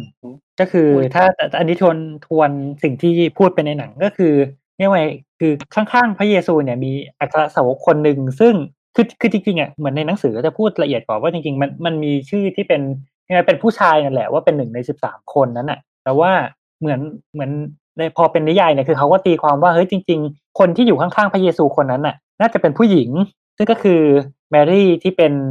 ที่ในเรื่องบอกว่าเป็นเป็นภรรยาพระเยซูอะไรอย่างเงี้ย แล้วแล้วก็คือระหว่างคนเนี้ยกับพระเยซูก็เหมือนในรูปเนี่ยก็ทำท่าเหมือนเอียงออกจากกันทำให้ตรงกลางเป็นพื้นที่เป็นรูปสามเหลี่ยม แบบสามเหลี่ยมคว่ำซึ่งเขาเรียกสามเหลี่ยมคว่ำหรือสามเหลี่ยมไงสามเหลี่ยมที่มันชี้ลงข้างๆอะเนาะอ่าฮะความนะฮะซึ่งอืมซึ่งก็เป็นสัญลักษณ์ของเกรลหรือว่าเป็นจอก ซึ่งก็เป็นสัญลักษณ์ของเพศหญิงอะไรอย่างนี้ใช่อันนี้คือแบบ อันนี้น่าจะเป็นหนึ่งในทฤษฎีสมคบคิดที่ดังมากของเรื่องนี้เลยเนาะอืมเป็นอะไรที่แบบว่าคนเอาไปตีความกันแบบ เยอะเลยเฉพาะแล้วแล้วก็แน่นอนว่าเกิดกระแสต่อต้านจากชาวคริสเตียนเยอะมากเพราะแต่มันนะเพถ้าราะเกิดว่าถ้าเกิดสมมติเราไม่เคยดูหนังเรื่องนี้มาก่อนแล้วเราไปเห็นภาพเนี้ยเราจะมองว่าคนข้างๆนี้คือผู้หญิงหรือผู้ชายเอาจริง ๆ มันค่อนข้างคล้ายผู้หญิงนะอันนี้อันนี้คือเนี่ยใช่คือจะเป็นแบบเรียกว่าเป็นหน้าหน้าเรียกนาว่ารีมาดากรีนเนาะเออคือหน้าคือหน้ามนมากเลยอะอ่าหน้าเออเป็นเป็นเป็นหญิงหน้ามนผมยาวอะไรอย่างเงี้ยหรือว่าคือถ้าเป็นผู้ชายก็จะเป็นแบบเป็นผู้ชายอายุน้อย ดู คือจะไม่ใช่แบบหนวดเออไม่ใช่หนวดตกครึ้มเหมือนคนอื่นหรืออะไรอย่างเงี้ยมันดูอ่อนช้อยอะแต่ก็เลยสงสัยว่า คือก่อนหน้านี้เขาไม่ได้มองเป็นอย่างนี้เหรอนั่นสิคืออย่างเราอะเรา The Last Supper อะเป็นหนึ่งในบทไบเบิลที่พูดถึงพระกายอาหารมื้อสุดท้ายก่อนที่พระเยซูจะถูกตึงกางเขนใช่ครับก็คือบนโต๊ะเนี้ยจะมีสิทธิ์ทั้งหมด 12 คน แล้วก็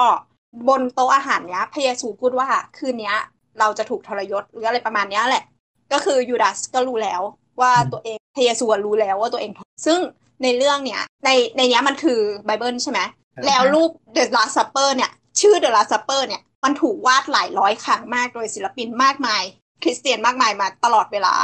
แต่ว่า The Last Supper ของ Leonardo สมบูรณ์แบบและสวยงามที่สุดในยุคเลยในสองแล้วก็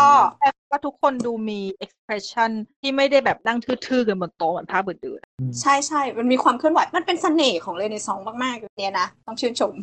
แล้วทีนี้พอเขาบอกตอนคือเรารู้จักภาพนี้มาก่อน แล้วตอนที่เรามาดูหนัง แล้วก็เอ่อทิปบิ้งอะเริ่มอธิบายต่าง ๆ อะ ขนาดเรารู้อยู่แล้วอะเรายังรู้สึกคล้อยตามเลยว่าเออคนเนี้ยคือผู้หญิงๆเออจริงคิดเหมือนกันในหนังเขาพูดว่านะใจใจมองที่ใจอยากเห็นอะไรนะอ่าก็คือเราจะเห็นในสิ่งที่ที่ที่เราอยากเห็นนั่นแหละอะไรประมาณเนี้ยใช่ ใช่ใช่ค่อนข้างที่จะแบบ persuade มากอะแบบชักจูงเรามาก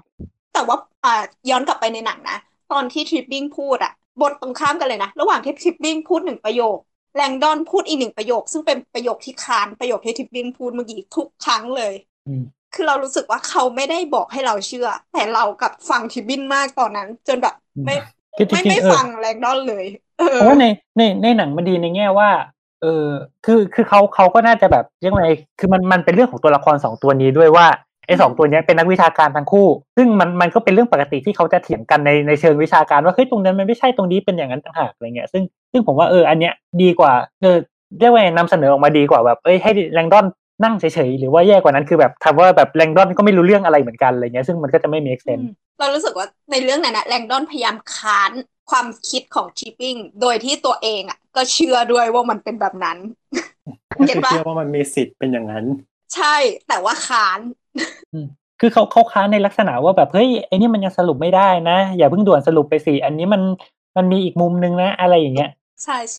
ช่เพราะว่าเขาเหมือนเขาพยายามที่จะแทรกแทรกทฤษฎีอื่น ๆ เข้ามาระหว่างแต่ทานได้ไม่เต็มปากประมาณนั้น แล้วสรุปรูปนี้ยังไงต่อ รูปนี้เหรอ รูปนี้ก็ยังเป็นปริศนาอยู่ ทฤษฎีก็ยังมีอยู่อืมแล้วก็เราก็เชื่อว่าทุกคนก็อาจจะมีคำตอบในใจอยู่แล้วว่าเป็นยังไง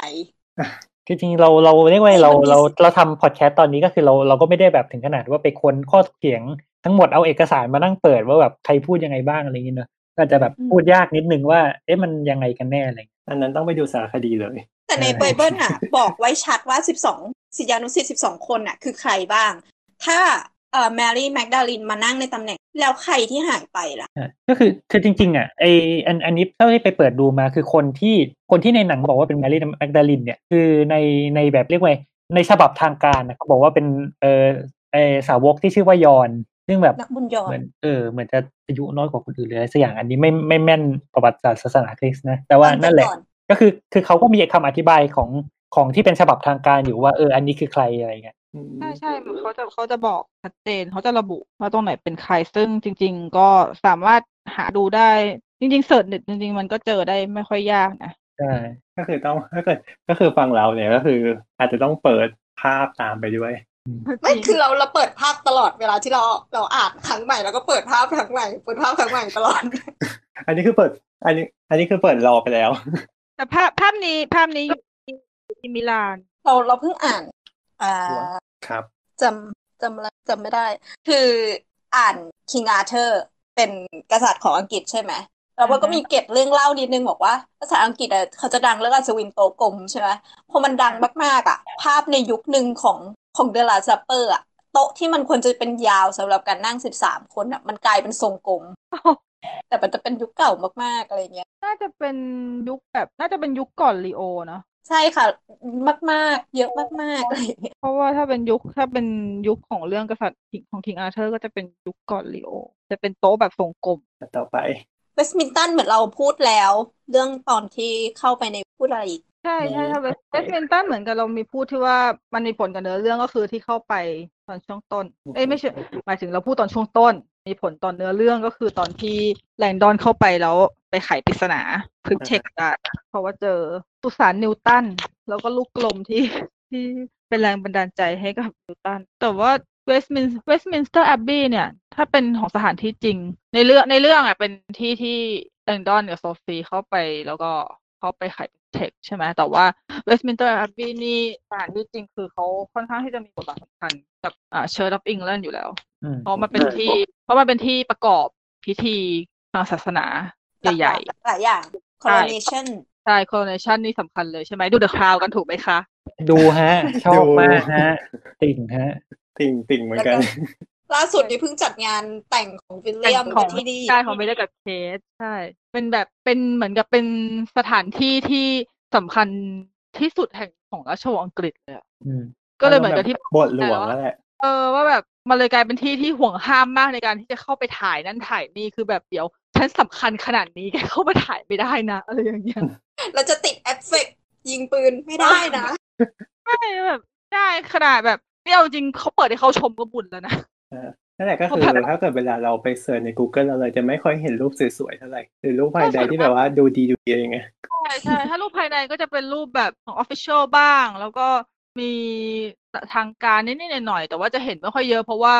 ไม่มีใครเข้าไปถ่ายอยู่แล้ว ถ้าเราจะไปหาใน Shutterstock หาคนที่จะเข้าไปถ่ายรูปมาลงก็แทบจะไม่มีเลยหรอกเห็นแต่ข้างนอกใช่อู้แต่แต่แต่ถ่ายที่นี่ค่อนข้างที่จะถ่ายยากอะเพราะว่าด้วยความที่มันใหญ่ แล้วแบบตรงรอบๆมันก็แบบเป็นถนนเป็นอะไรเยอะคือแบบกว่าที่จะได้มุมทั้งหมดนี่คือฉันต้องข้ามถนนไปไกลพอสมควรด้วยตัวอาคารที่ด้านหน้ามันสูงด้วยเนอะสูงแต่ไม่สวยอะที่นี่มันเหมือนกับเป็นที่ที่ฝังศพคนแบบ คนดัง ๆ หลายคนเหมือนกันนะ ทั้งแบบฝังศพพวกคิงต่าง ๆ ใช่ไหมแล้วก็อะอย่างนิวตันอย่างเงี้ยทางดาวินอย่างล่าสุด ล่าสุดคนดังมากๆ แล้วก็ได้รับเกียรติให้ไปฝังศพที่นี่คือสตีเฟนฮอว์กินอืมอืมน่าจะให้คนที่ลำดับเซอร์คือใช่ไหมใช่ไหมพี่แต่พี่เอ๊ะฮอกกิ้งไม่ได้เป็นเซอร์ป่ะเหมือนเคยได้ข่าวว่าเขาเขาเขาปฏิเสธการเป็นเซอร์เพราะเขาไม่ชอบราชวงศ์หรืออะไรสักอย่างอืมเอาจริงว่าเอออันอันอันอันนี้พี่ไม่รู้เหมือนกันไม่แต่แน่ว่าใจเอ แต่อด้วยคแต่วาว่ามความสามารถเขาอะไรของเขาผลงานเขาได้ด้วยความสามารถแต่คือตายแล้วไงตายแล้วอืมคือแบบก็จะเอามาไงเพราะห้ามไม่ได้แล้วค่ะ ทีนี้เราจากเวสต์มินสเตอร์เราไปไอ้นี่ดีกว่า ไปรอสลินอันนี้คืออะไรเอ่ยเออเออจริงเราเราเราแทรกหน่อย คือก่อนที่จะไปเวสต์มินสเตอร์อะสองคนก็คือแลงดอนกับอะไรนะโรซาโรซี่ที่แปลว่าดอกไม้ชื่ออะไรนะนางโซเอกฟีโอเคโซฟี ก็คือสองคนเนี้ยเขาไป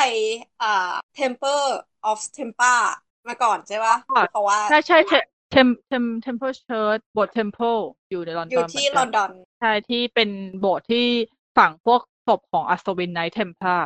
ที่เป็นที่เป็นอัศวินช่วงสงครามครูเสดอืมซึ่งก็คือตามเรียกว่าตามตามหนังเนี่ยก็คืออัศอัศวินเทมพลาเป็นอัศวินที่ทำหน้าที่ปกป้องเรียกว่าสายเลือดของพระเยซู ใช่ถ้าตามตามในหนังถ้าตามอย่างน้อยแล้วแต่เรื่องจริงอะเรื่องถ้าจริงเรื่องจริงถ้าเรื่องจริงก็คือเป็นเป็นเป็นนักรบเป็นนักรบของศาสนาครับอืมคือคือจริงๆเหมือนเหมือนเรียกว่าไงอยากคือฟังด้านไหนอะอะอยากคือเมาคือคือแดนแดนบราวน์คือคือเขาเขาเขียนเติมไปจากเรื่องจริงนั่นแหละคือเขาไม่ได้บอกว่าแบบเรื่องจริงมันผิดหรืออะไรเงี้ยเขาแค่บอกว่าเออจริง ๆ ว่าเนี่ยเออนี่นะโรมตั้งอัศวินเทมพลาอย่างนั้นอย่างนี้นะ แต่ว่าเขาบอกว่าเนี่ยมันเบื้องหลังมันเป็นอย่างนี้นะแล้วแบบแบบป้องปากกระซิบกระซาบนิดหน่อยอะไรเงี้ยแต่ว่าก็คือก็คือเรื่องจริงก็คือตามนั้นเลย จริง ๆ อัศวินเทมป้าก็คือทหารรับจ้างอีกรูปแบบหนึ่งเหมือนกัน แค่มีครอสอยู่ข้างบนอืมชื่อช่วงศตวรรษที่อะคริสตจักรกับเป็นใหญ่ เอ่อพวกคิงเนี่ยเอ็ดศตวรรษที่สิบเอ็ดพวกพวกคิงเวลาที่เขาจะขึ้นครองราชย์เนี่ยเขาต้องได้รับการยอมรับจากโป๊ปก่อน ดังนั้นเนี่ยจะเห็นว่าคอนเน t ชันของเขาแข็งแรงกันมาก ๆ ทีเนี้ยตอนช่วงศตวรรษที่ 10 11 12 13ถึง14เนี่ย คือมันมีสงครามครูเสดที่จะต้องไป ต่อสู้เพื่อเอาดินแดนศักดิ์สิทธิ์เยรูซาเล็มคืนโป๊ปก็เลยขอให้กษัตริย์แล้วก็ทุกคนที่เป็นคริสเตียนทั้งหมดอะช่วยส่งทหารไปทำการรบศักดิ์สิทธิ์นี้ด้วยอืมทีนี้การที่จะไปขออย่างเดียวอะ่ะ บางบางที่เขาก็ไม่ได้มีอัศวินเยอะขนาดนั้นก็เลยมีอัศวินอัตราจ้างขึ้นมา แล้วก็มอบความศักดิ์สิทธิ์ให้ไปเป็นครูเสดขึ้นมาจะได้พาวขึ้นมาหน่อยว่าอยู่ไม่ใช่แบบ เอ่อเหมือนโจรสลัดใส่เกราะอะไรอย่างเงี้ย ไม่ใช่ก็คือแบบ ไม่ใช่มือปืนรับศวิจ้างนะอย่างงี้ ใช่ เขาก็จะเริ่มมีเกียรติขึ้นมา แล้วเขาก็ไปทำทีเนี้ยถ้าพูดไปตามตรงนะ อันนี้คือมุมมองของคริสตจักรทำให้เราเห็น แต่ในอีกมุมหนึ่งอะที่เป็นชาวมุสลิมที่เขาเห็น เขาก็ไม่ได้เห็นอย่างนี้เหมือนกัน เพราะว่าพอเขาเป็นอ่าอัศวินอัตราจ้างปุ๊บอะบางครั้งเขาก็ไม่ได้มองคนนอกศาสนา สงครามมันเป็นอย่างนี้อยู่แล้ว คือพอมามองสองทางอะเขาก็เป็น แค่คนถือดาบเฉยๆอืมอืมทีนี้กลับมาในหนังสือก็คือ พออัศวิน Templar เนี่ย ไปถึงดินแดนศักดิ์สิทธิ์แล้วอะ่ะ ก็ไปไปเอา อ่า เราเรียกว่าอะไรดีอะ Holy Grail กลับมาในเรื่องอะนะอืมครับซึ่งถ้ากลับไปที่เรื่องจริงอะ่ะอัศวิน Templar ตอนที่ไปยึดเยรูซาเล็มได้เสร็จแล้วอะ่ะเขาก็ไปตามหาสมบัติจริง ๆ นะ เพราะเยรูซาเล็มอะ่ะคือสถานที่จริงในไบเบิลแล้วทีเนี้ย อันนี้ไปอ่านมา คือมันจะมีโบสถ์เก่าอยู่สองอันครับโอ้นี่เรื่องยาวเลยนะเยรูซาเล็มอะเยรูซาเล็มอะจริง ๆ เป็นสถานที่ที่มีหลายศาสนา มียิวคริสเตียน มุสลิม แล้วก็อืมอาร์เมเนียนอ่าพวกอาร์เมเนียนอยู่คือแล้วเขาก็เป็นเป็นคนอเมริเขากันวนกันมาปกครอง ไม่ตอนแรกเขาอยู่ด้วยกันเลยอ๋อเขาอยู่เป็น quarter ของเขาเลย แล้วก็มี Mount of Temple อยู่เป็นดินแดนศักดิ์สิทธิ์ของทุกคนเข้าใจ จะมีโบสถ์ใหญ่ จนศตวรรษที่ประมาณสามหรือสี่หกก็มี The Church of Rock ไม่ใช่อ่าไอ The ไอ Dome โดม of ออฟ Rock ร็อกอ่าเออ Dome of อาโด Rock มศิลาเป็นเรียกว่าสถานเป็นเป็นเป็นมัสยิดคือเป็นสถานเป็นศาสนสถานของอิสลามใช่ก็ฟังค่ะได้ในฟังได้ในอะไรฮะสลามิกอาร์คิเทคค่ะครับแล้วก็ทีเนี้ยมันจะมีเชิร์ชของของคริสเตียนอยู่เหมือนกัน ชื่อ The Church of อ่า s u f e r c h e r หรือเปล่าวะออกเสียงไม่ถูกอะ Holy s e s u c h e r S E T U L C H E R เราเราอ่านไม่ถูกอะ s e f e r c h e r เหรอ s e f อ่านคน p u c h e r ยากแล้วยากแล้วคือเนี้ยคือโบสถ์แรกของคริสเตียนนะ แล้วก็อ๋อโบสถ์เนี้ย เป็นที่ที่ทุกคนเชื่อว่าเคยวางศพของพระเยซูมาก่อนอืม แล้วโบสถ์เนี้ย มันจะมีทรงกลมอยู่ก็คือโซนที่เป็นเอ่อฮอลล์ข้างใต้ดิน ซึ่งพวกเทมป้าเนี่ยก็ไปถึงดินแดนศักดิ์สิทธิ์แล้ว แล้วก็กลับมากลับมาปุ๊บอ่าก็จะสังเกตว่าเทมป้าพอกลับมาแล้วเวลาเขาทำโบสถ์ของตัวเองอะเขาทำแป้นกลมหมดเลยครับซึ่งซึ่งเขาก็เถียงกันนะ คนก็เถียงกันเถียงกันว่า เพราะว่าไอ้โบสถ์ทรงกลมเนี่ยมันมีสองอันในที่นั้นก็คือ Dome of Rock กับโบสถ์เนี้ย ที่เป็นแปนกลมเหมือนกัน แล้วซึ่งอีเทมป้าแม่งเข้าไปทั้งสองอันเลยครับ เขาก็เลยแบบสรุปแล้วเทมป้ากอบของใครอ่านั่นแหละ คือไปไกลมากฉันพูดเรื่องอะไรกันเหรอคะอืมก็ก็นั่นแหละ แต่ว่าก็ก็ภาษาไทยใช้คำว่าโบสถ์พระครูหาศักดิ์สิทธิ์อันนี้ก็คือเป็นเป็นโบสถ์ที่ที่คนคริสต์ส่วนหนึ่งก็ยังเชื่อว่าแบบเป็นเรียกว่าเป็นเขาใช้คำว่าเป็นหลุมศพพระเยซูอะไรเงี้ยก็คือเป็นเป็นที่แสวงบุญที่สำคัญที่หนึ่งคือศพนะไม่อยู่แล้ว เพราะว่าพระเยซูก็แบบพอเรียกว่าไง กินพระชนได้สามวันก็กลับสู่สวรรค์อะไรประมาณเนี้ยแต่ว่าไอ้ตัวที่เป็นเป็นโซนที่เป็นแบบที่ตั้งศพที่ที่เป็นบริเวณหลุมศพที่เมื่อก่อนมันเขาบอกว่าเป็นเรียกว่าไงเป็นเป็นถ้ำอะไรเงี้ยก็คืออยู่ในนั้นนั่นแหละอือฮึปัจจุบัน แล้วก็เหมือนเปรียบเมื่อถ้าเปรียบถ้าเปรียบของพุทธก็เหมือนสังเวชนียสถานของพุทธอ่าอะไรอย่างนี้อืมแล้วก็ประมาณนั้นเมื่อเมื่อหลายปีที่ผ่านมาเมื่อไม่รู้สองสามปีเลยสักอย่างก็มีการเหมือนเข้าไปขุดค้นบริเวณที่เป็นเป็นหลุมศพพระเยซูด้วยก็น่าสนใจดีใช่ใช่เหมือนประมาณปีสองปีที่แล้วเองมั้งเห็นของ National Geographic อยู่ที่เหมือนแบบอ่าว่าใช่ใช่พยายามเข้าไปขุดแล้วก็แบบว่าสแกนภายในภายนอกอะไรอย่างเงี้ย มันเป็นถ้ำลงไปอีกนะ ตามไบเบิลเลย เพราะว่าตอนตอนที่พระเยซูตายโดนตรึงกางเขนแล้วถูกพากลับมา ก็ถูกพาเข้ามาในอืมก็รอคุยค้นกันต่อไป คือมันมันเหมือนมันเหมือนสิ่งที่เราไม่แตะเหมือนกัน เนี่ยพอพูดถึงรหัสลับดาวินชีแล้วนึกถึงเรื่องเนี้ย คือตอนนั้นอะเราดูแล้วเรารู้สึกไม่รู้สึกอะไรกับการที่ว่าพระเยซูจะมีลูกเว้ยอืม เพราะเราเป็นชาวพุทธเรามองเออด้วยแบบวิวของชาวพุทธ คือสิทธัตถะก็มีลูกแถมทิ้งเมียด้วยอะไรอย่างเงี้ยเราก็เลยเฉยก็ปกตินี่อย่างงี้ๆเออก็ก็ตกกะปิดีนี่ใช่ใช่มันคือ feel นั้นเลยว่ามันก็ปกติดีนี่ อันนี้คือวิวของของอ่าของคนอืมพุทธเนี่ยคนนอก ครับตัดอ่าอันนี้ก็คือเยรูซาเล็มตัดกลับมาไหนนะฮะ ก็คือเออไม่มีใครดึงกลับไปเลยขออะโทษ ไม่เป็นไรสนุกเลยไม่เป็นไร อันอันนี้คือที่ที่บอกว่าทำไมมาประมาณนี้มาแล้วมันจะออกทะเลเออขอโทษค่ะเพลินแต่ว่าไม่เป็นไรสนุกสนุกสนุก กลับกลับมาที่โรสลินก็ได้อะแล้วข้ามข้ามบทเทมป้าไปไม่เป็นไรเพราะมันเกี่ยวเนื่องกันอยู่เพราะว่าใช่แล้วยังว่ายังไงยังไงเนี่ย พอเราพูดถึงรอสลินเราพูดถึง Knight Templar เราก็ต้องพูดถึงโบสถ์ Temple ถูกไหมเราพูดถึงเรื่องอะไรอ่าเราก็จะต้องพูดถึง The Priory of Sion ซึ่งมันเป็นอืม fictional organization ซึ่งจริงอืมๆแล้ว Priory of Sion มันก็เหมือนกับ Knight Templar แต่ว่าเอามาดัดแปลงแดนบราวน์เอามาดัดแปลงอะอืมแทนที่จะแทนที่จะเป็นคนนักรบนักรบนักรบที่แบบว่าคอยปกป้องคริสตจักรแล้วก็ผู้แสวงบุญก็กลายมาเป็นนักรบที่พิทักษ์สายเลือดของพระเยซูแทนตามที่หลักที่แดนบาเขาเขียนเอาไว้ว่าพระเยซูมีแบบ descendant ต่อมาเรื่อยก็เหมือนเป็นงานลับอีกทีหนึ่งๆเชื่อมได้อยู่เชื่อมได้อยู่ ตอนเราอ่าน The Da Vinci Code อะแล้วเราเจอคำว่า The Priority of Zion อะคือเราคิดว่ามันต้องเป็นอังกอรที่มีจริงร้อยเปอร์เซ็นต์แน่เลยเลย มันแบบมันชวนเชื่อมากเลยอะแต่มันก็ไม่เชิงว่าไม่ไม่ใช่เออมันมีมันแต่ไม่ทีเชิงเดียวว่าไม่นะเป็นมันมันมีมันมันก็เหมือนกับอิลูมินาติปีเมสันอะไรพวกนั้นแหละ คือแบบ มันก็เป็นองค์กรแบบที่มันก็คือมันมันคก็งมีส่วนจริงของมันใช่ในประวัติศาสตร์ ใช่แต่ว่าเนี่ยเพราะเพราะว่าอีคำว่าไซออนเลยนะอืม แต่แต่เนี่ยไซออนผมผมก็นึกว่าตอนแรกคือไซออนเดียวกับที่แปลว่าคนยิวหรือเปล่าก็เอ๊ะเอาก็อันนี้คือตรงไหนสะกดไม่เหมือนกันด้วยตัวว่าเขา Z อันนี้สะกดใช้ตัว S Z ปะใช่แต่ว่าของของถ้าเป็นแบบเรียกว่าไซออนิซึมคนยิวอะไรเงี้ยอ่าอันนั้นจะใช้ตัว Z ไม่แกแกเข้าใจถูกแล้วฮะเพราะว่าอ้าว priori เนี่ยมันมาจากคำว่ามันมาจากภาษาฝรั่งเศสใช่ไหมเออเซฟชูอะไรประมาณเนี้ยแหละก็คือไอ้อีกคำแรกอะมันแปลว่า temper เว้ยเออ priori อะเออแต่ไซออนเนี่ยที่เป็นตัวแซดอะ มันคือไซออนเมาส์อยู่ที่เยรูซาเล็ม อยู่ทางใต้อ่าขใช่องเยใช่รูซาเล็มลงมา ซึ่งซึ่งตรงเนี้ยมันก็อยู่ในไบเบิลด้วยเหมือนกัน มันอยู่ในพันธสัญญาฉบับเก่าอ๋อเออเออเอของออัคนนอันยิวอ่าฮะเอ๊ะดังนั้นมันเป็นสถานที่ที่มีจริงครับเป็นสถานที่ศักดิ์สิทธิ์ด้วย เป็นสถานที่ที่พระยะโฮวา มอบคำพูดให้กับพระเจ้าฮะพระพระยะโฮวาคือพระเจ้า ต้องพระยะโฮวากับกับใครนะมอบโมให้เสสอะหรือใครสักคนนะผมผมจำไม่ได้เหมือนโมกันเสสโมเสสโมเสสยะโฮวาคือพระเจ้า โอเค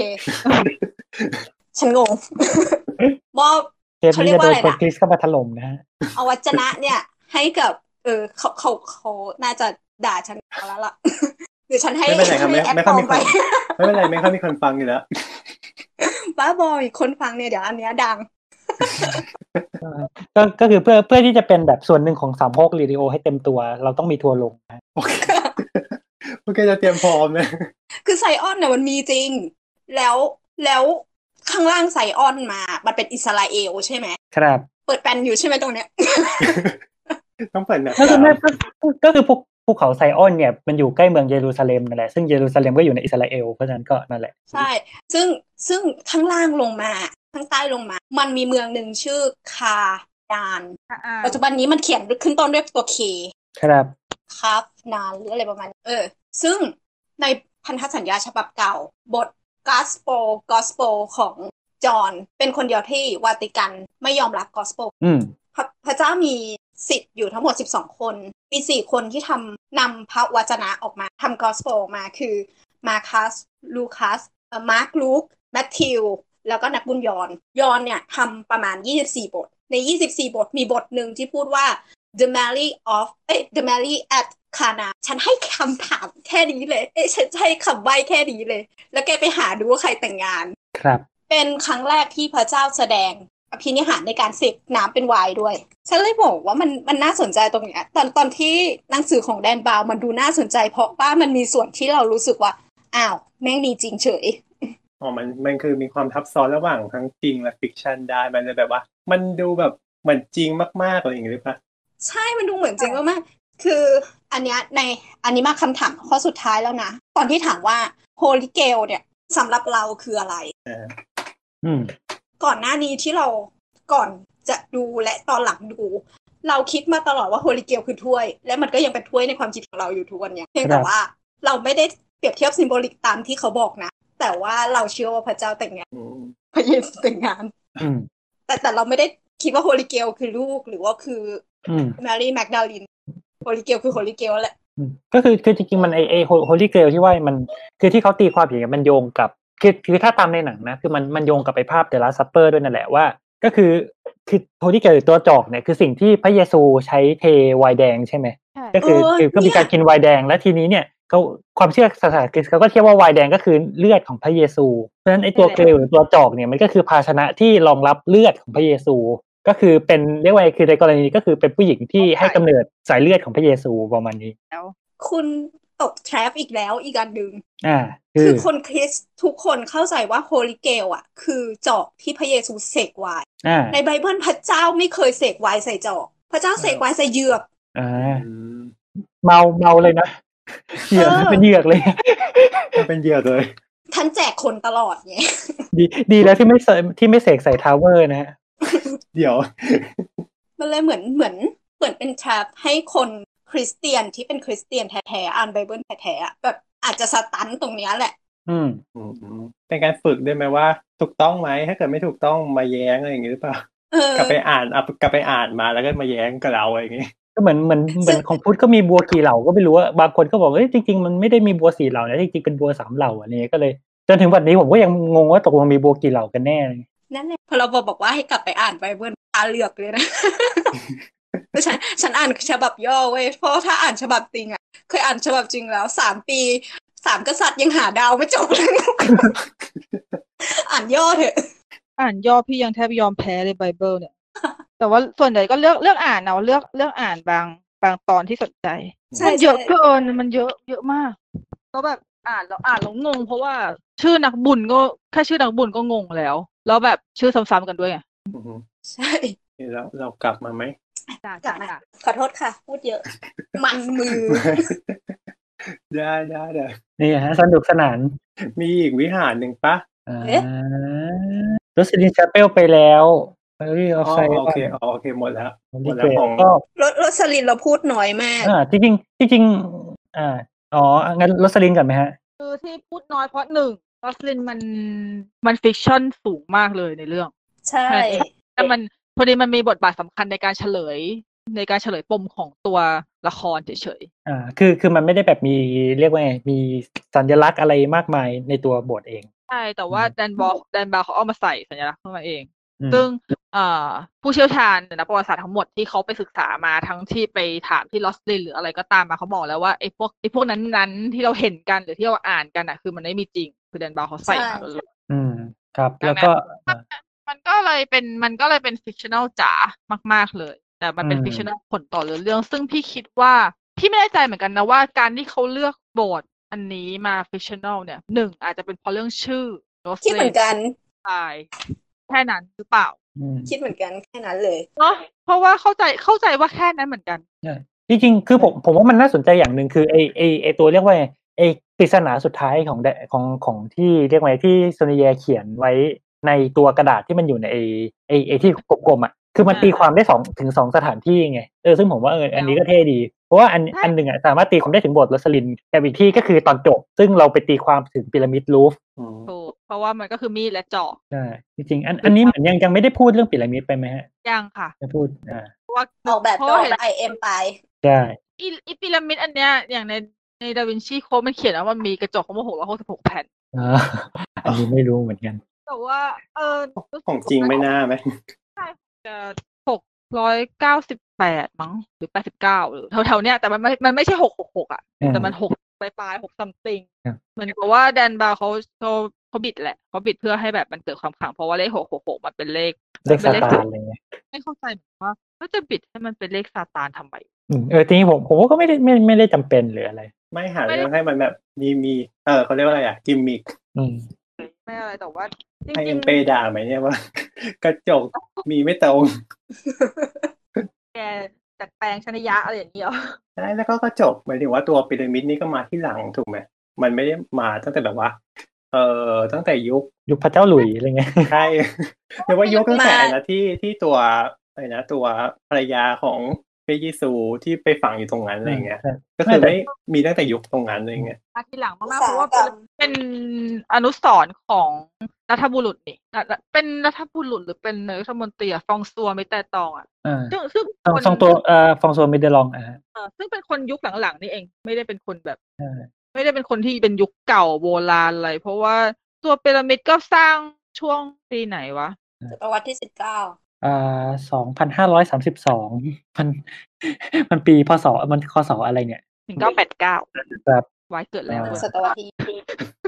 ซึ่งคือแบบซึ่งจริงๆอะ อืมคือคือจริง ๆ จุดที่เขาบอกว่าเป็นเรียกว่าที่ในหนังบอกว่าเป็นเป็นที่ที่ฝังศพแมรี่เนี่ยก็คือ ไม่ใช่ตัวพีระมิดใหญ่ คือจริงๆอะมันจะมีพีระมิดใหญ่แล้วมันก็จะมีพีระมิดเล็กเนาะคือมันจะมีพีระมิดใหญ่ที่เป็นทางเข้าของรูฟซึ่งอันนั้นน่ะไม่เกี่ยว แต่มันจะมี พีระมิดอีกอันที่เป็นถัดออกมาที่เป็นพีระมิดกลับหัวลงไปข้างล่างที่เขาก็บอกว่าเออนี่มันเป็นสัญลักษณ์ของสามเหลี่ยมหัวกลับไงล่ะเป็นสัญลักษณ์ของของเกลียวของจอกอะไรเงี้ย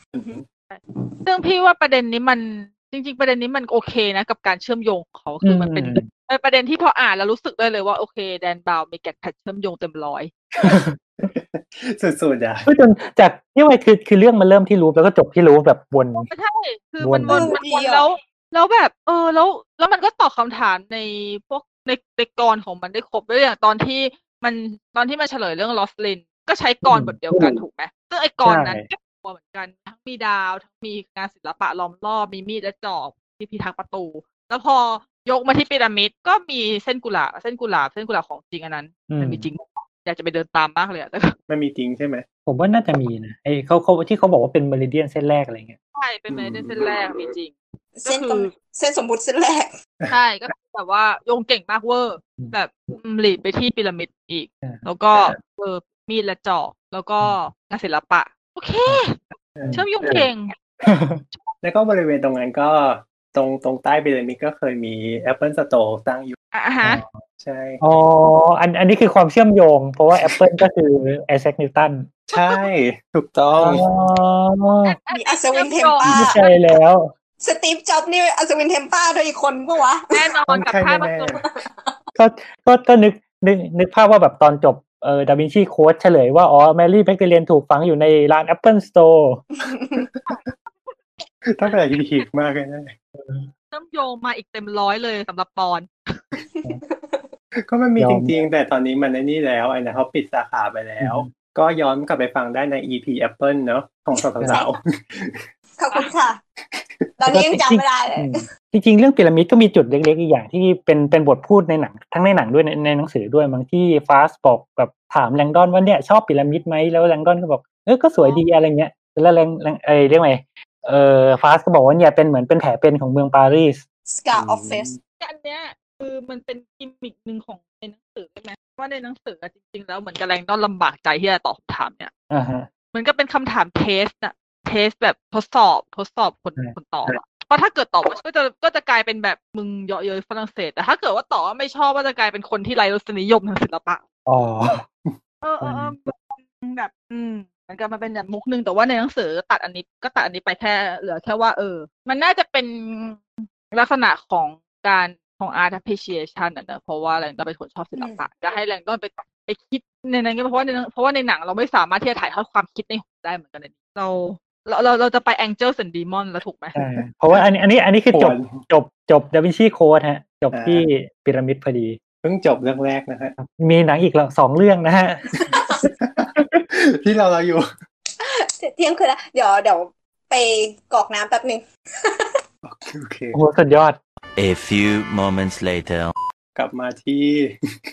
Angel and Demon นะครับ Angels and Demons ก็ก็เราเราก็คร่าวๆว่ามันเป็นเรื่องเกี่ยวกับว่า เออจริงๆมันอย่างที่บอกก็คือมันเป็นเรื่องวิทยาศาสตร์ vs ศาสนาอะไรอย่างงี้เนอะว่าประมาณว่ามันมีอยู่ดีๆ ก็แบบเป็นช่วงที่แบบเรียกว่าโป๊ปหรือพระสันตะปาปาที่วัติกันตายอะไรเงี้ยแล้วมันก็แบบมีโปรเซสของการพยายามจะเลือกโป๊ปใหม่ ทีนี้เนี่ยระหว่างนั้นอะก็มีนี่เว้ยแคนดิเดตสี่คนที่แบบจะเป็นโป๊ปคนต่อไปก็ถูกลักพาตัวออกไป แล้วก็แบบหายไปอะไรเงี้ยแล้วก็คือ แล้วก็เหมือนแบบไปถูกฆ่าตามจุดต่างๆ ของกรุงโรมเนาะ แล้วก็อ่าซึ่งซึ่งแรงดอนเนี่ยก็คือจะต้องมาแบบไขปริศนาเพื่อแบบหยุดยั้งกับการแบบการฆ่าต่อเนื่องอันนี้ขึ้น แล้วมันก็จะมีเรียกว่าจุดจบอ่ที่ที่เป็นแบบไคลแม็กซ์สำคัญก็คือเรื่องของเออปฏิสสารเนาะ antimatter ว่าแบบเรียกว่าไงคือเขาโยงไปว่าแบบ CERN ได้มีการทดลองที่จะจัดทำเอเรียกว่าไงเป็นการสกัดปฏิสสาร หรือใช้คำว่าอะไรวีสังเคราะห์อะปฏิสสารขึ้นมาแล้วก็เก็บอยู่ในแบบอยู่ในกระบอกอะไรเงี้ย ทีนี้เนี่ยไอกระบอกเนี้ยมันก็ถูกขโมยออกไป ซึ่งกระบอกเนี้ยมันก็เหมือนแบบมันมีอายุของมันว่าแบบแบตเตอรี่อยู่ได้นานเท่าไหร่ถ้าแบบแบตเตอรี่หมดปุ๊บปฏิสสารก็จะแบบตกลงมาชนกับกระบอก เสร็จแล้วมันก็จะเกิดการระเบิดขึ้นอะไรเงี้ยแล้วก็อันนี้ก็คือเป็นในเรื่องด้วยว่าจะต้องหาที่ตั้งว่าไอ้ระเบิดปฏิสสารเนี่ยมันไปวางไว้ที่ไหน เป็นเรื่องที่แบบแข่งกับเวลามากใช่ซึ่งอันอันอันนี้นิดนิดนึงว่าในหนังเนี่ยเขาพูดผิด คือคือเรียกว่าไงคือ คือผมจำไม่ได้นะว่าว่าในหนังสือเขียนว่าอะไร ผมเข้าใจว่าในหนังสือเขียนถูกแล้ว แต่ว่าในหนังอะเขาเอาปฏิสสารไปพูดปนกับอนุภาคพระเจ้า ซึ่งจริง ๆ มันเป็นคนละอันกันนั่นแหละอืมแต่ว่าเอาเถอะก็ก็เข้าใจได้เพราะๆในว่าหนังในหนังเขาอ้างอิงไปจนไปถึงว่า อ่า การระเบิดของปฏิสสารคือการสร้าง the moment of creation ซึ่งเหมือนจะไม่ใช่จริงๆมันไม่ใช่เออถ้าเกิดหมายถึงว่าไอ้ที่ไอ้นะเครื่องไอ้ที่เป็นวงกลมที่มันใช่วิ่งเร่งปฏิสสารนะ ครับราชาดอนโคไลเดอร์อ่าฮะก็คือว่ามันเหมือนถ้าเกิดคนทั่วไปมันก็เข้าใจว่าหมายถึงว่า ที่พยายามที่จะสร้างอนุภาคพระเจ้าหมายแบบว่าสร้างหลุมดำสร้างจุดกำเนิดของจักรวาลที่จริงๆมันมันก็พูดพูดยากว่าเขาทำอะไรกันแน่คือเขาไม่ได้ตั้งใจจะสร้างแบบหลุมดำหรืออะไรโดยเฉพาะหรอกแต่คือคือมันก็มีการพิจิตรว่าเออนี่นะ ถ้าเกิดเราเอาคือจริงๆคอนเซปต์ของไอไอตัวเวียงเวียงๆนะครับคือเขามันคือการคือเขาจะใช้คำว่าเครื่องเร่งอนุภาคคือการเอาอนุภาคเนี่ย เร่งที่มันเร็วมากๆ เสร็จแล้วก็เอามาชนกัน ซึ่งพอชนกันเนี่ยมันก็จะเกิดแบบพลังงานขึ้นเยอะมากอะไรเงี้ยแล้วไอ้พลังงานที่เยอะมันก็จะสามารถเปลี่ยนไปเป็นอนุภาคแปลกๆต่างๆ มากมาย ซึ่งนักฟิสิกส์เนี่ยเขาใช้ไอ้ตัวเนี้ยในการทดสอบหรือว่าแบบเออทดสอบสมมติฐานว่าเออในทฤษฎีนี้นะเขาบอกคำนวณไว้ว่าเออถ้ามันเกิดถึงพลังงานเท่านี้มันจะมีอนุภาคนี้เกิดขึ้นอะไรเงี้ยเขาก็ใช้ไอ้เครื่องเนี้ยในการทดสอบ ซึ่งไอ้อนุภาคอะไรแปลกๆที่เนี่ยมันก็อาจจะเกิดขึ้นอย่างไอ้ตัวปฏิสสารเนี่ยคือมันก็อาจจะเรียกว่าไง คือเขาก็ผมผมไม่อันนี้ในรายละเอียดไม่ชัวร์นะแต่ประมาณว่าก็คือคือประมาณว่าถ้าอธิบายไงดี คือปฏิคือเราจะได้ยินคาว่าสสารถูกไหมคือทุกอย่างที่เรารู้จักจับต้องได้เนี่ยมันคือสสารอ่าฮะอ่าฮะเสร็จแล้วเนี่ยในทางทฤษฎีเองเนี่ยเออเรียกว่าในในในฟิสิกส์ยุคใหม่อะไรเนี่ยเขาก็บอกว่านอกจากสสารแล้วมันมีสิ่งที่เรียกว่าปฏิสสารอยู่ด้วย แค่ว่าในในโลกที่เราเห็นในชีวิตประจำวันเนี่ยมันไม่ใช่สิ่งที่เราพบเจอได้ แต่ทีเนี้ยถ้าเกิดเราทำการทดลองใน โดยใช้พลังงานที่สูงพออะไรเงี้ยเราก็อาจจะสามารถแบบหยิบไอ้ปฏิสสารออกมาได้อะไรเงี้ยอืมซึ่งซึ่งในในหนังก็คือเขาสามารถสร้างปฏิสสารขึ้นมาได้ แล้วก็เอาไอ้ปฏิสสารมาเก็บไว้ ทีนี้เนี่ยตามทฤษฎีเนี่ยคือถ้าปฏิสสารกับสสารมันมาเจอกันปุ๊บมันก็จะแบบมันก็แบบเหมือนเป็นขั้วตรงข้ามกันมันก็มาแบบชนกันแล้วมันจะเกิดเป็นพลังงานมหาศาลสลายตัวอะไรเงี้ยก็เลยมาเป็นเรื่องของไอ้ตัวระเบิดที่ว่าใช่แล้วใช่ก็โอเค กลับมาจากตัดพักนะ จบจบหมวดวิทยาศาสตร์นะมามา Angels and Demons ต้องมีโหมดวิทยาศาสตร์เข้ามาผสมเป็นเรื่องปกติ เพราะว่า เพราะว่ามัน เออมันก็คือความขัดแย้งระหว่างวิทยาศาสตร์กับศาสนาเนอะแต่ทีนี้ไม่เมื่อกี้ที่เมื่อกี้ที่น้องไบร์ทก็คือเล่าภาพรวมของเรื่องไปแล้วไปแล้วก็คืออย่างที่เมื่อกี้พูดว่า อ่า Preferitiหรือพระคาร์ดินัลทั้งสี่พระองค์ ซึ่งเป็นเอ่อเขาเรียกตัวเก่งสำคัญในการเป็น โป๊ปคนต่อไปถูกลักพาตัวไป Candidate ถูกไหมใช่เป็น candidate ถูกลักพาตัวไป ซึ่งสถานที่ที่ทั้งสี่จะถูกฆ่า มันเป็นอือฮึที่ที่แดนบราวน์เขาได้ fiction ขึ้นมา analyze อืมมาก็คือเป็น altar of science เป็นแท่นบูชาวิทยาศาสตร์ ซึ่งอือฮึซึ่งเขา fictional เขา fictionalize มาจากอิลูมินาตินั่นแหละครับเรื่องเกี่ยวกับอะไรว่าการแก้แค้นของนักวิทยาศาสตร์ที่แบบสมัย ถ้าแบบถ้านึกย้อนไปจนถึงยุค ก่อนหน้านั้นยุคของกาลิเลโอ ยุคอะไรพวกเนี้ยที่ อ่า ศาสนาเขามีอิทธิพลมากอืมในโลกของอิตาลีหรือว่าในโลกของจักรวรรดิโรมันหรืออะไรก็ตาม ความอ่าทฤษฎีทางทางวิทยาศาสตร์ส่วนมากมันเลยไม่ได้รับการยอมรับเพราะสมัยก่อนเนี่ยทางทฤษฎาเขาจะเชื่อว่าโลกเป็นศูนย์กลางของจักรวาลจริงปะแล้วใช่เออ แล้วแบบครับแต่นักวิทยาศาสตร์เขาแคเขาค้านเรื่องพวกนี้ เพราะว่าด้วยด้วยการทดลองด้วยอะไรก็ตามอืม ดวงอาทิตย์เป็นศูนย์กลางของจักรวาลอ่าแล้วดาวอย่างน้อยในยุคนั้นนะฮะอืมใช่ มันเป็นที่ยอมรับไม่ได้แล้วคือ อันนี้คือในเรื่องที่เขา fictionalize ก็คือนักวิทยาศาสตร์ถูกเผาถูกฆ่าถูกเผาจากศาสถูกเอ่อจากศาสนะจากอ่าเพราะความแย้งความเห็นต่างในเรื่องนี้ มันก็เลยอืมกลายเป็นกลุ่มอิลูมินาตินี้ขึ้นมาเพื่อแก้แค้นตอนยุคนี้โดยการจับพระคาร์ดินัลมาฆ่าที่แท่นวิทยาศาสตร์บ้างแล้วในเรื่องจริงในยุคนั้นมีการฆ่ากันจริงๆไหมมีอ่า มีมีมีอืมีมีจริงแต่ว่ามันไม่ได้มันมันน่าจะไม่ใช่เป็นแนวทางแบบในเรื่อง แล้วมันก็ไม่ได้เป็นแบบเรื่องอิลูมินาติเรื่องอะไรหรอกมันเป็นเรื่องเกี่ยวกับคือศาสนาในสมัยนั้นมันค่อนข้าง dark อะล่าแม่มดเนาะเออเออมันคือมันมันคือเหมือนล่าแม่มดคือถ้าเกิดใครเห็นต่างก็แบบก็ก็ก็จับฆ่า อะไรเงี้ยก็คือมีมีนะเข้าใจว่ามีนักวิทยาศาสตร์ยุคยุคก่อนกาลิเลโออะไรเงี้ยโดนเผาก็บ้างก็มีเหมือนกัน หรือแม้กระทั่งกาลิเลโอเองก็เหมือนถูกถูกถูกเขาอะ house arrest อะครับก็คือถูกถูกจับใช่ใช่แบบถูกจับจับให้แบบขังอยู่ในบ้านอะไรเงี้ยที่เคยขึ้นศาลของศาสนาจักรครั้งหนึ่งเรื่องทฤษฎีดวงอาทิตย์เนี่ยแหละอืมเพราะว่ากาลิเลโอคือแบบว่าก็จะยืนยันว่าดวงอาทิตย์เป็นศูนย์กลางของจักรวาล แต่ว่าศาสนาจักรเขาไม่ยอม เพราะมันมันเป็นการไม่ถอนคำพูดเออมันเป็นการ define อำนาจของพระเจ้าอะอืม นั่นแหละทีนี้ส่วนไอ้เรื่องของแท่นบูชาที่ว่าเนี่ยถ้าเกิดเราโยงงานศิลป์ใช่ไหมแท่นบูชาที่ว่ามันเชื่อมโยงกับบุคคลหนึ่งซึ่งเป็นคนที่มีบทบาทสำคัญมาก ก็คือเบอร์นินี่อืมเบอร์นินี่เป็นนัก sculp เป็นนัก sculptor เขาเรียกชื่อภาษาไทยว่าอะไรวะประติมากรนักก่อนเป็น architect ด้วยใช่เป็น architect ด้วย แต่ว่าเป็นแบบเป็น sculptor ที่มีชื่อเสียงมากคนหนึ่งของอิตาลีแล้วแบบงานของเขาคือ ก็คือน้องๆมิเกลันเจโลเลยแหละ หรือว่าเผลอๆก็คือระดับเดียวกับมิเกลันเจโลคือมีความละเอียดแล้วก็สวยงามมาก ซึ่งแท่นบูชาวิทยาศาสตร์เนี่ยมันเชื่อมโยงกับผลงานของเบอร์นินี่ทั้งหมด เหมือนกับเรื่องนี้พอไปค้นจริง ๆอะศิลปะแทบแทบทั้งหมดของในเรื่อง Angels and Demon เกี่ยวพันกับเบอร์นินี่หมดเลยอะอ่าเพราะว่าแม้กระทั่ง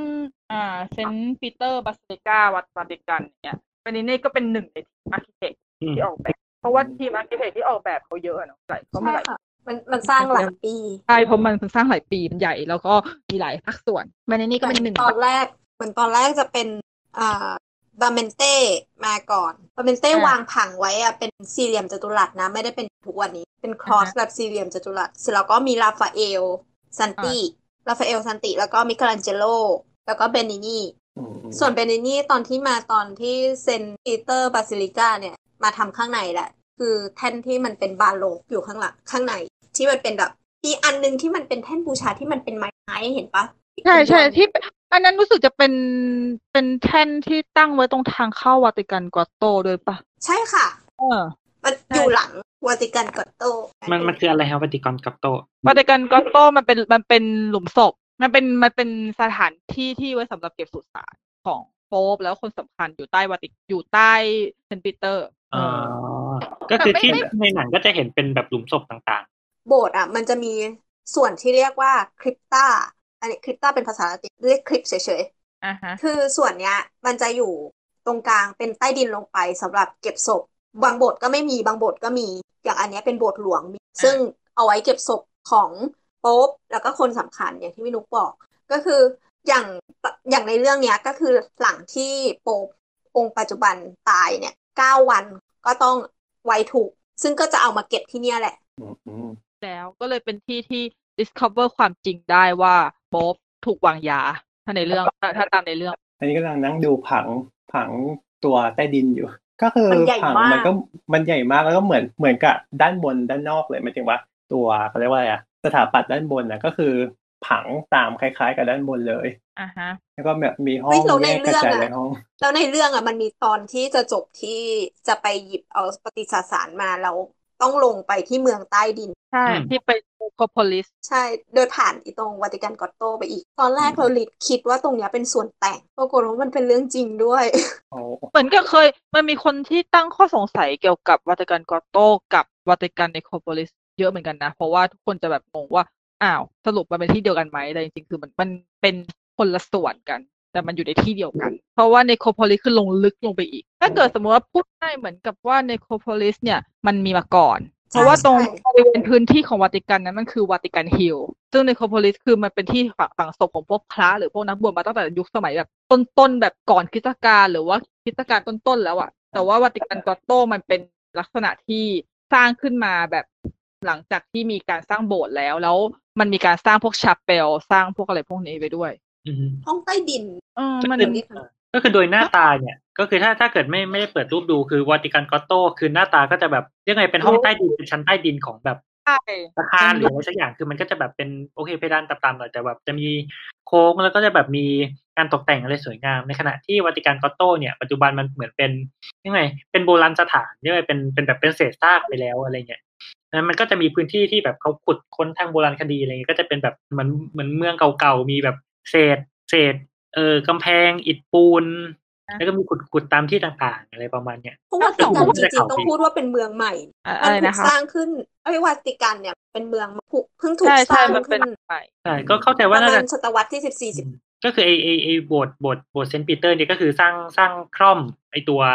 ตัวอะไรก็แล้วแต่ที่อยู่บนเนินปฏิกันเดิมนั่นแหละก็คือในโคโพลิสมันก็ถูกถูกแบบถูกสร้างครอบไปประมาณนี้แล้วโป๊ปทุกคนถ้าเกิดตายแล้วคือฝังที่นี่ไหมฮะ เท่าที่ดูรายชื่อไม่ทุกคนเหมือนจะไม่ทุกคนนะเหมือนจะมีบางคนไป ดูที่ดูหมายถึงว่าปริมาณที่ไม่น่าจะพออะ เพราะว่าโป๊ปองค์ปัจจุบันคือองค์ที่สองร้อยหกสิบหกเนอะเหมือนไม่ทุกคนเท่าที่ดูรายชื่อจับจองอยู่ตอนเนี้ยก็ไม่ครบ แต่จอห์นปอที่สองยังอยู่นะอ๋ออ๋อหมายถึงว่าเราฝัเข้างใจที่นี่ว่าใช่ไหมใช่เราเข้าใจว่าตามตามพิธีอะก็คือค่ะอ่าคริสตจักรจะไม่ให้มีการฉีดฟอร์มาลีนและพิสูจน์ศพของโป๊ปอันเนี้ยเป็นเรื่องจริงอืมอ่าฮะ เพราะการตายของโป๊ปเป็นพระประสงค์ของพระเจ้าใช่อ๋อคือเราแบบนี้คือเราเองเราไม่ควรเราไม่ควรตั้งข้อสงสัยอะ ใช่ใช่ดังนั้นเนี่ยในเรื่องเนี่ยตอนที่โป๊ปตายปุ๊บแล้วก็แห่ออกไปแล้วมาเลย พอยวนไปขอเราต้องเรียกชื่อเขาในในละครถูกไหมคะ พอไปเช็คว่าลิ้นน่ะลิ้นเป็นสีดำไหมอะตรงนั้นก็คือแบบตั้งคำถามกับพระเจ้าแล้วนะอะไรอย่างเงี้ยขัดแย้งในตัวเอง เฮ้ยแต่เราชอบมากเลยนะ ที่บอกว่า พอพอกำลังจะเปิดโรงแล้วพวกทหารสวิตนั่งคุกเข่ากันเลยอะคือมันก็เป็นการแสดงความนับถืออย่างสูงสุดอะเป็นณจุดนั้นใช่ค่ะอะต่อไปเออเราพูดถึงวัติกัน เราพูดถึงโอ้เนี่ยอ๋อเพราะมันอ๋อเราเราตอนแรกเราโยงมาจากท่านบูชาวิทยาศาสตร์ก่อนใช่ไล่ไปตั้งแต่แทนแรกเลยเนาะไหนไหนไหนก็พูดถึงวาติกันแล้วพูดต่อวาติกันไปก่อนยังมีวัดน้อยซิสตีนอีกสถานที่สำคัญในเรื่อง อ่าสถานที่ที่พี่ชอบด้วยส่วนหนึ่ง ทำไมถึงชอบอะที่จริงโบสถ์ซิสตีนเนี่ยเป็นโบสถ์ที่จืดชืดมากเลยชอบเพราะว่าเพราะว่าพี่ชอบไอ้นี่มันชอบ ceiling มันเฉยๆคือชอบชอบงานชอบงานเขียนของมิเคลันเจโลว่าแล้วเพราะว่าโบสถ์ซิสตีนเนี่ย เป็นโบสถ์ที่ตัวตัวโบสถ์ที่ไม่มีอะไรเลย จืดมากสถาปัตย์ด้านนอกก็จืดแป้นก็ใช่จืดเหยียบไรออร์นเมนต์ทุกอย่างสิ่งเดียวที่ดีคือมีแชมคือเบเพอร์ดานห้องนี้ เพราะถ้าว่าเกิดพอไม่มีดีงานนี้ก็คือ ไม่มีอะไรเลไม่ยมีอะไรใช่เพราะว่าภาพเขียนที่ดัง ๆ หมด ที่ชอบอยู่ในบทนี้หมดเลยอืมเพราะแบบคือคืออย่างพี่อย่างเงี้ย ตัวพี่พี่ชอบศิลปะอิตาลีมาตั้งแต่เด็กๆก็เหมือนกันแต่ว่าภาพแรก ๆ ที่พี่ชอบเลยก็น่าจะเป็น The Last Judgment ซึ่งก็อยู่ในบทซีนแล้วพี่อะ ตอนเด็กๆพี่เคยได้แม่เหล็กมาจากอิตาลีญาติพี่ไปอิตาลีมา แล้วพี่ได้แม่เหล็กไอเนี่ย The Creation of Adam อืมซึ่งมันเป็นภาพดังไงเป็นภาพขายเป็นเรื่องปกติเออแต่ว่าตอนนั้นเราเด็กอะนะเราก็เห็นแล้วเราชอบเฮ้ยมันสวยจังเลยเลยแบบเนี้ยแล้วแบบ เออ พอเราไปดูมาฉันก็ชอบ ฉันก็ชอบหลังคาบทนี้ขึ้นมาเลยขายของมาเฉพาะฉันเพิ่งเขียนทวิตไปนะครับ เดี๋ยวก็จะเอาลงใน thread ไว้ให้ ซึ่งวัดน้อยซิสตีนเนี่ย มันเป็นอ่าวัดที่ในเรื่องก็คือกล่าวถึงว่าเป็นวัดที่ไว้สำหรับทำพิธี conclave ซึ่งซึ่งซึ่งพิธี conclave มันก็คือมันคือพิธีจริง มันคือพิธีการเลือกตั้งพระสันตะปาปาอืมพิธี conclave มีอะไรน่าตื่นเต้นบ้าง พิธี conclave มันเป็นพิธีการเลือกตั้งพระสันตะปาปาองค์ใหม่อือฮึ หลังจากหลังจากที่พระสันตะปาปาตาย ก็คือโหวตโดยการเขียนชื่อลงไปในกระดาษเนอะแล้วก็ก็จะมีคนที่เป็นกรรมการขานชื่อแล้วก็เสียบลงไปในเขาเรียกอะไรได้ายแดง เข้าใจว่าแบบนั้นนะนะฮะแล้วก็ถ้าเกิดได้ผลออกมาเป็นยังไง ถ้าเกิดได้ผลยังยังไม่แบบเขาเรียกว่าไง ยังไม่เอกฉันท์หรือว่ายังไม่เสียงข้างมาก แล้วก็จะ ทำเป็นไฟหมายถึงว่าเป็นพ่นควันสีดำไม่แน่ใจใช่ว่าค่ะตัวเลขคือเจ็ดสิบเจ็ดจากร้อยี่สิบหรือเปล่าอืมอันนี้ไม่แน่ใจนะอะตัวเลขก็คือต้องเกินกึ่งหนึ่งใช่แล้ว ก็คือปล่อยควันเป็นสีดำถ้าเกิดยังไม่ได้ผล แต่ถ้าเกิดได้ผลชนะแล้วแล้วก็ปล่อยเป็นควันสีขาว แต่ถ้าเกิดเหมือนในหนังมันจะเขาใช้แบบว่าเป็นกระดาษเนาะหมายถึงว่าเป็นกระดาษในการที่จะเผาลงไปให้แบบว่าเกิดเอ้ยเขาเรียกว่าผงให้เกิดเป็นควันสีขาว แต่รู้สึกว่าถ้าเกิดดูในหนังเรื่อง The Two Pope อะเขาจะใช้เป็นแบบว่าเป็นเหมือนกระบอกไฟอะคือเป็นควันสีไปเลย คือไม่รู้ปัจจุบันเขาใช้ยังไงเออแต่ถ้าเกิดปัจจุอิงบันอาจจะเปลี่ยนถ้าเกิดอิงจากเอ่อ The Two Pope ที่แบบว่าล่าสุดอะเขาอาจจะใช้วิธีนั้นคือแบบว่าใช้เป็นเอ่อประทัดไฟเป็นประทัดควันอะไรเงี้ย เป็นสีสีอย่างนั้นไปเลยอืมแต่เราไม่รู้ว่าวิธีโบราณโบราณเขาใช้ยังไงเดี๋ยวระหว่างควันดำกับควันควันขาวอ๋อมีคนเฉลยอยู่ ว่า ว่าเป็นอะไรสักอย่างหนึ่งคือพอดีตกเคมีอะค่ะ อ่านสสารแล้วก็ตาเบอร์เบอร์พูดถึงอะไรกันอยู่เหรอไบร์ทมีอะไรเสริมไหมเปิดอยู่ฮะคำว่าโป๊บสโมก smoke white and black เอาเลย เพราะว่าพอพูดถึงอะไรที่เป็นเรื่องแบบวิทยาศาสตร์ก็จะเริ่มแบบหืมนิดนึงนิดนึงไม่ไม่ใช่อาการของการต่อต้านนะ เป็นอาการของการแบงอาการของการปลูกต้องเนี่ยถ้าเกิดสมมติแบ็กสโมกคือใช้โพแทสเซียม เพอร์คลอเรตเหรอเพอร์คลอเรตผมผมอ่าน National Geographic อยู่ แต่ถ้าเกิดเป็น white smoke จะเป็นโพแทสเซียมคล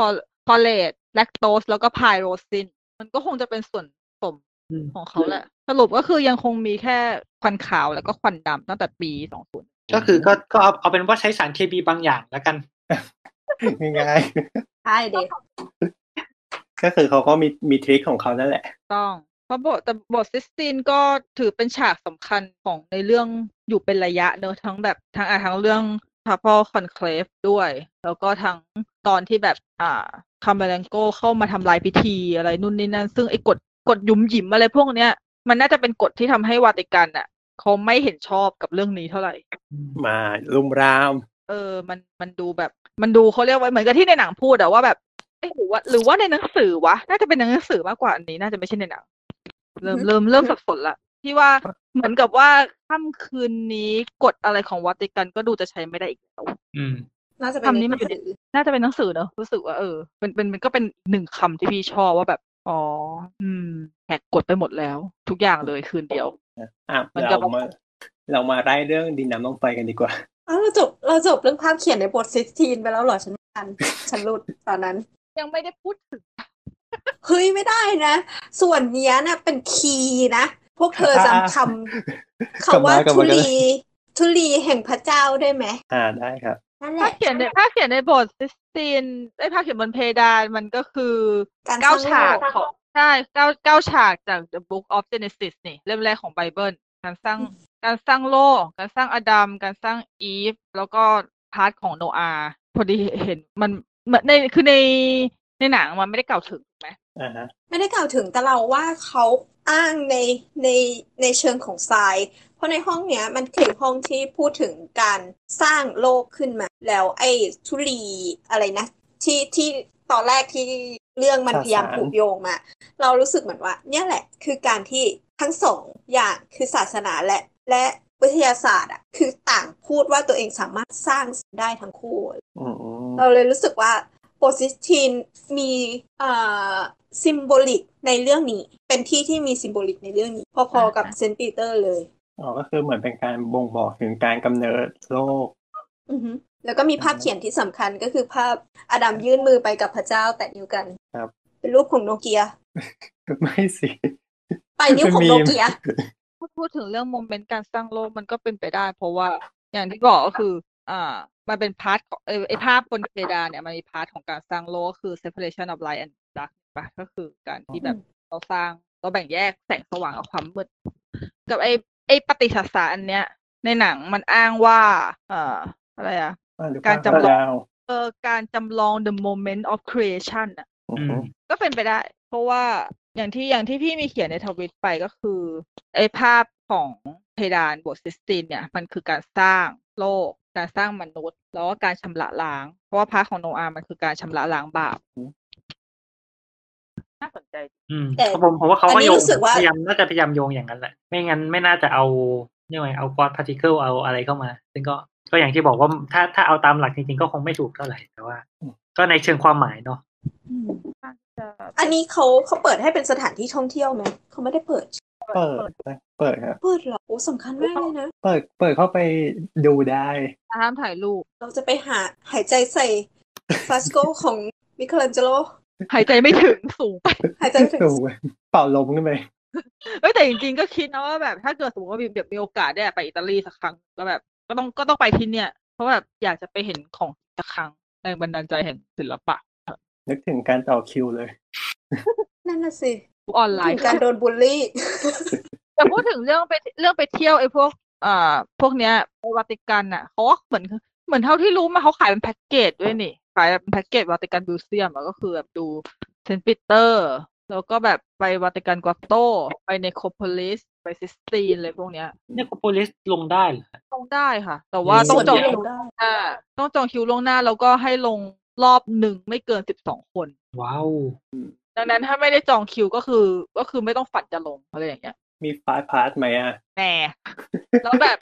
คือเท่าที่เท่าที่รู้มาก็คือมันต้องจองคิวแล้วรอบหนึ่งมันจำกัดสิบสองแล้วต่อวันน่ะ ได้ไม่เกินสองร้อยกว่าคนมั้งอืมคือเหมือนกับแบบเป็นอะไรที่คือเขาต้อง preserve สถานที่ด้วย เพราะว่ามันมันเก่ามาก แล้วก็อาจจะด้วยความที่มันอยู่ใต้ดินมั้ง ถ้าไปลงไปเยอะทั้งเรื่องการถ่ายเทของอากาศทั้งอะไรแต่แม่งมีมีโควิดแบบนี้มันคงปิดหมดแล้วแหละ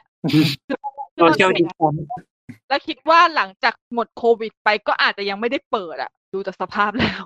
ไม่รู้ปิดยาวเลยหรือเปล่าไม่รู้ เพราะบางทีคือพี่มีความรู้สึกว่าสถานที่บางสถานที่ปิดเอาไว้มันมันก็ดีนะถ้าเปิดรับดีเนี่ยเปิดไปแบบเอ่อแบบอากาศคนหายใจมีความชื้นมีนู่นมีนี่ก็มีปัญหาอีกใช่บางทีมันเพื่อเพื่อเพื่อเพื่อเป็นการแบบอนุรักษ์อะเนาะอืมแต่พูดเออตอนนั้นที่ก่อนหน้านี้ที่พี่นางเคยพูดว่าไอ้นะถ้าเกิดลงไปเมืองอย่างนี้แล้วแบบ กลัวเชื้อโรคจากแบบอดีตกลับเข้ามาก็นึกถึงตอนที่อียิปต์เขาไอ้นะที่ที่เพิ่งขุดค้นกันล่าสุดแล้วแบบว่าเปิดโรงกันถ่ายทอดสดอะไรอย่างเงี้ยแล้วแบบทำไมถึงเขากล้าขนาดนั้นดูไม่มีชุดป้องกันอะไรเลยอะแบบว่าอยู่ดีไปถึงก็เปิดโลงอะชิลมากเห็นแล้วก็งงดี มาต่อครับกลับมาที่ดินน้ำลมไฟ ตอนนี้จะแต่งหนะแต่ว่าดินดินน้ำลมไฟอะอ่าดิน ดินมันคือเชนอนไม่พาเทนอนตอนแรกเขาเข้าใจผิดเข้าใจผิด อันนั้นอ๋อคือเขาตามหาหลุมศพของราฟาเอลซานติใช่เขาเลยเขาเลยไปที่แพนทีออน แต่จริง ๆ แล้วเนี่ยในกลอนนั้นมันหมายความถึงหลุมศพที่ซานติที่ราฟาเอลเป็นคนสร้างไม่ได้เป็นคนไม่ได้ไม่ได้ถูกฝังอืมไปผิดที่แต่พอดีว่าแพนทีออนเนี่ยมันเป็นโบสถ์ที่แบบเก่าแก่แล้วก็แล้วก็สำคัญมากที่หนึ่งในโรมพี่น้ำมีอะไรเสริมไหม จะพูดว่าโบสถ์มันก็ไม่ถูก เพราะว่าแพนทีออนเนี่ยมันคือโบสถ์ของพวก pagan มันถูกอืมสร้างก่อนก่อนคริสตกาลอีก โดยก็พวคือกมันเป็นวิหารของกรีกใช่ไหมของของพวกของโรโรมัมันนอ๋อของอ่าของมัน ก็คือเทพอะไรอะเทพจูปิเตอร์เทพแอรีสเทพเนปโอ้จูเธอนเธอไล่ถูกเพราะคนส่วนใหญ่ชอบสลับเทพกรีกกับเทพโรมันกัน ใช่ผมผมก็ฟังรักไปเพราะว่าแบบเอ๊ะโพไซดอนจะหลุดออกมาแล้วเอ๊ะมันใช่ไหม ขอบคุณเพอร์ซี่แจ็คสันที่ทำให้ไม่งง ใช่คนคนชอบสลับ เทพกับกรีกกับพวกอย่างนี้ใช่ที่มันมีความไม่ไม่เชิงคล้ายคลึงกันแต่มันก็น่าสับสนอยู่ก็ก็ก็ก็ก็คือแทบจะเซตเดียวกันอะเซตเดียวกัน เพราะอีโรมันอะไปก๊อปมา แล้วก็มาเปลี่ยนชื่อแต่ว่าคนละชื่อ มีการก๊อปเทพเป็นด้วยอะเออคือมีซุสเป็นตัวร้ายหาเรื่องให้เมียตีตลอด คือตลกมากเลยมันมีมุกที่บอกว่า ถ้าเกิดซุสไม่สัมซอนน่ะไอ้ประกรณ์นำเทพเนี่ยจะบางมีประมาณสามหน้าจะไม่มีอะไรเลย คือลูกเมียคล้ายๆกับรามเกียรติ์ไหมแล้วมักเย็นถ้าถ้าพลานตักใจแล้วจบไปนานละหาเมียใหม่ ถ้าเกิด move on ก็จบแล้วนะเออไม่ได้ดีวะกลับมากลับมากลับมาที่แพนดิออนต่อโอเคคือแพนเดออนเนี่ยมันสร้างมาก่อน แล้วก็เป็นเป็นของพวก pagan จนกระทั่งเอ่อวาติกันเนี่ยมาตั้งที่นี่ปุ๊บก็เปลี่ยนให้เป็นโบสถ์คริสต์ตอนนี้ถ้าชื่อแบบ คริสเตียนของมันคือแพนทีออนเนี่ย มันเป็นภาษาลาตินหรือกรีกไม่แน่ใจกรีกเป็นภาษาละตินอ๋อเหรอภาษาละตินออลาติน pan มันแปลว่าอ pan pandemic แปลว่าโรคที่ทั่วถึงอ่า pansexual แปลว่าเซ็กส์เซ็กส์ได้ทุกที่เซ็กส์เซ็กส์ได้ทุกเพศอะไรเงี้ย theon เนี่ยแปลว่า God ก็คือเป็นการบูชาเทพหลาย ๆ อัน ซึ่งมันตรงข้ามกับคริสตจักร คริสตจักรเนี่ยบูชาเทพองค์เดียวก็คือ Godอ๋อแล้วก็งั้นคืเนี่อยว่าที่นี่ก็คือเป็นที่ที่รวมรวมเทพสามารถแบบว่าบูชาได้ที่เดียวเป็นเซตใช่อืมแล้วก็เป็นเหมือนเอ่ออาคารจากยุคโบราณน่ะที่ยังรอดมาจนถูกและสมบูรณ์มาก ๆ คือมีคนพยายามแบบถอดรหัสตัวเลขที่มันเกิดขึ้นมาในในโบทคือมันเป็นตัวเลขที่สมบูรณ์คุณสามารถเอาลูกกลมลูกหนึ่งอะยัดเข้าไปได้ โดยที่มันไม่ถูกผนังเลยสักด้านหนึ่งได้อืม เลขาคณิตของชาวกรีกเขาบอกแล้วว่าเรื่องรูรูข้างบนที่ไหนฮะอ๋อรูข้างบนรูข้างบนเนี่ย เรียกว่าออกลัดเป็นเป็นรูที่ทำมาตั้งแต่แรก คือถ้าพูดไปว่าเราทำโดมมาสักหนึ่งอันเนี่ยแรงที่กระทำที่เราเคยพูดแล้วในสสสคือแรงที่มากระทำในจุดสูงสุดของตัวที่มันเป็นสะดือโดมอะคือด้านบนสุดครับ เนี่ยมันจะทำแรงในแนวดิ่งลงมา ซึ่งมันอะมีผลทำให้โดมเนี่ย มีน้ำหนักตรงกลางมาก ซึ่งมันเป็นจุดที่วิกสุดด้วย เพราะว่าโครงสร้างมันไปไม่ถึง แต่อันเนี้ยโดมเนี้ยมันถูกสร้างด้วยคอนกรีตทั้งอืมการที่ควักรูตรงเนี้ยออกเนี่ยมันทำให้จุดวิกเนี่ยหายไปอืมมันกลายเป็นว่าจากที่มันเป็นปัญหาพอเอาออกไปปุ๊บมันกลายเป็นข้อดีเลยอ๋อเออเพราะว่าเรื่องไงคือคือถ้าถ้าเกิดมันมีอยู่คือมันก็แบบมันก็พยุงให้มันอยู่ตรงนั้นยากอย่างนี้ป่ะใช่ค่ะ เพราะการไม่มีมันแล้ว ตัวขอบข้างนอกเนี่ย มันจะมี โลหะเป็นแหวนอยู่ที่อยู่ตรงขอบกลมๆ ส่วนเนี้ยมันทำให้เกิดแรงดันกลับมาที่ขอบอื่น ขอบกลับเข้ามาที่ตรงโค้งของโดมอีกอืมอ๋อด้วยความที่เพมันราะเลมัยนทำมันกลมมากๆใช่ไหมมันคือมันกลมดิกเลยมันทำให้มันเป็นอย่างนั้นแต่ถ้าเกิดเออเป็นโดมประเภทอื่นๆเขาจะมีการถ่ายน้ำหนักแต่ถ้าเกิดมันหมายถึงว่าจะไม่ได้กลมดิกอย่างนี้ปะใช่ค่ะ จะมีโดมที่ไม่ได้กลมอีกอันนึงคือฮาเกโซเฟียเดี๋ยวต่อไปอืมอันนั้นเขาเรียกว่าโดมแบบผลส้มก็คือมีความแป้นนิดนึงอืมเพื่อรับน้ำหเรานัจะกใช้วิธีการสร้างไม่เหมือนกัน แต่อันเนี้ยคือสมบูรณ์มาก เพราะหนึ่งคือมันเจอชิ้นเดียวทั้งหมดเลยใช้เดียว แล้วก็เพราะคอนกรีตเนี่ยมันมีน้ำหนักสูง สิ่งที่เขาทำต่อมาก็คือเขาใช้พิมพ์ที่ปั๊มเป็นรูปสี่เหลี่ยมอะเราเห็นฝ้าตัวที่มันเป็นวาวๆสี่เหลี่ยมครับก็คือ ตัวเนี้ยมันทำให้ลดน้ำหนักของตัวคอนกรีตที่มันต้องหิ้วโครงสร้างตัวอืมก็คล้ายๆอารมณ์เหมือนขนมเขาเรียกอะไรอะขนมวอฟเฟิลเออเหมือนใช่ทำให้เราได้แป้งน้อยลง เราที่กินเข้าใจแป้งน้อยลงแต่แบบขนาดเท่าเดิม ใช่แล้วใช่แล้วจะเป็นแบบนั้นโอเคต่อไปเลยเนาะอือฮึอะเริ่มที่บทต่อไปที่ไหนเอ่ยบทที่บทต่อไปที่ถูกต้องบทดินที่ถูกต้องเ i ยซาเดลโพโพโล แล้วก็สถาปัตยกรรมของเบนินี่ที่ที่ที่พอยถึงดินคือฮาบาคุกแอนด์ e แองเจลอืมมันคืเราออะไรต้องเอ่อ่ายนเราต้องอ่านซานตามาริยาเดลโพโพโก แล้วก็ต้องจีบมือแบบคนอิตาลีไปเลย Santa Maria del Popolo Saint Mary of people ฮาบาคุกเนี่ย ตั้งอยู่ใน Chigi Chapel ซึ่งอืมอ่า Chigi Chapel เนี่ยมันเป็นหลุมศพที่มันเป็นหลุมศพที่ราฟาเอลเป็นคนสร้าง เรื่อง อืมแล้วมันแต่ไอเรื่องความหมายความหมายที่มันแปลว่าดินน่ะ ไม่ค่อยมั่นใจเหมือนกันจำไม่ค่อยได้แล้วตอนนั้นฮาบาคุเนี่ยมันคือตัวตัวฮาบาคุเนี่ย คือโหนถูกไหมโหนในไบเบิลใช่ใช่เป็นคนที่พิจิกวันสิ้นโลก เออใช่ใช่เขาเป็นเขาเป็นเขาเป็นโหน อืมคือถ้าดูตามรูปปั้นตัวเนี้ยจะมีเทพองค์หนึ่งที่ชี้นิ้ว แล้วก็มีอีกคนหนึ่งก็คือฮาบาคุเนี่ยก็คือเป็นผู้ชายที่อยู่ข้างล่าง รูปปั้นเนี้ยมันมาจาก พันธสัญญาฉบับเก่า Old Testament Old Testament ก็คือ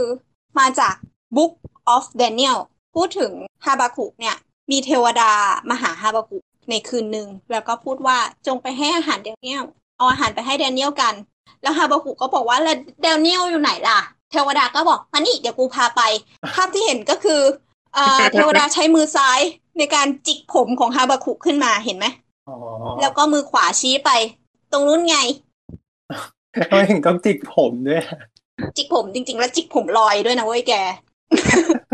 ลอยข้ามเขาไปหา Daniel and Lion ซึ่งอืมรูปปั้นเนี้ยเบอร์นินี่ก็ทำอยู่ในนี้ด้วย ชื่อ Daniel and Lion ก็คือเป็นชายคนกำลังทำท่าตกอกตกใจอยู่ คือ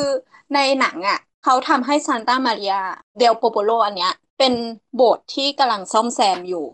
อืมครับ ถ้ามองจากแปลนนะซานตามาริ a เนี่ย เป็นโบสถ์สิ del Popolo ต้องพูดให้ครบเพราะว่าซานตามาริ a มีเยอะมากอืมก็คือเป็นโบสถ์สี่เหลี่ยมผืนผ้าที่มี chamber เนี่ยเอ้ยตัว chapel เนี่ย เต็มไปหมดเลย จนมีหลายจนเป็นอัปล้องปล้องๆ ใช่หลายอัน แล้วก็มีภาพเขียนชื่อดังหลายอันด้วยเพียงแต่อันเนี้ยเราพูดถึงเบอร์นินี่ก่อน รู้สึกว่าด้านหน้าโบสถ์เนี่ยก็จะมีเอ่อ obelisk อยู่อืมใช่เสาหิน เป็นเสาหินที่สูงที่สุดในวาติกัน อันอันคืออันที่ขโมยจาก โอ้ขโมยทุกอันอียิปต์ใช่ไหมค่ะนั่นขโมยทุกอันทุกที่บนโลกใบนี้ ขโมยมาจากอียิปต์ทุกอัน ถ้าเกิดอันไหนเป็น obelisk นี่ก็คือขโมยจากอียิปต์ทั้งนั้นเลยใช่คือมันจะมีแบบอย่างอย่างที่ที่ที่วอชิงตันดีซีอันนั้นรู้สึกจะสร้างใหม่อ่าจะสร้างใหม่ แต่ถ้าเกิดอันไหนที่เป็นแบบว่ามีความอักขระ hieroglyphic อันนี้ก็คือเอามาหมดเลย ไม่แน่ใจวัสดุของวอชิงตันแต่ถ้าเกิดเป็นมาจากพวกอียิปต์จะเป็นหินแกรนิตอย่างอันเนี้ยเป็น gray granite ถ้าเป็นหน้าวาติกันตรง เซนต์ปีเตอร์ Piazza Piazza เซนต์ปีเตอร์อะตัวนั้นก็จะเป็น obelisk สีชมพูอืมฟังดูมุ้งมิ้งเลยอะเฮ้ยมันแพงนะเว้ยแกรนิตสีชมพูนะของหายากอ๋ไปอต่อเลแล้วก็นะอะไรอีกนะอะน้ำพุด้านหน้าก็เป็นน้ำพุแบบโรมันอืมที่ตอนแรกอะเราสับสนว่าอันเนี้ยเป็นเป็นน้ำหรือว่าเป็นอะไรอ๋ออ๋อเออแต่เป็นดินใช่ไหมเป็นวิหารดินเป็นดินเพราะว่าถ้าเกิดอีกอันหนึ่งมันอีกที่หนึ่งเลยนะต่อไปดินแล้วก็ต่อต่อด้วย พอโรเบิร์ตแลงดอนไปปุ๊บก็ไปช่วยเฟอร์ติได้ แต่ตายแล้วเนอะเออตายสยองคือคือดูหนังแล้วแบบติดตามาก คือเขาทำศพเหมือนน่ะศพเขาทำใช่ไหมคือมันศพมันดูทำนุ่มสิฟูแล้วก็โดนหนูกินโดนหนูกินต้องอยู่ทำสิอะไรเงี้ยพี่ใช้คนจริงไม่ได้เสร็จแล้วพอช่วยไม่ได้ทุกคนก็เลยแบบเฟลกันขึ้นมา ก็เลยบอกว่า อ๋อ ให้ดูมือของ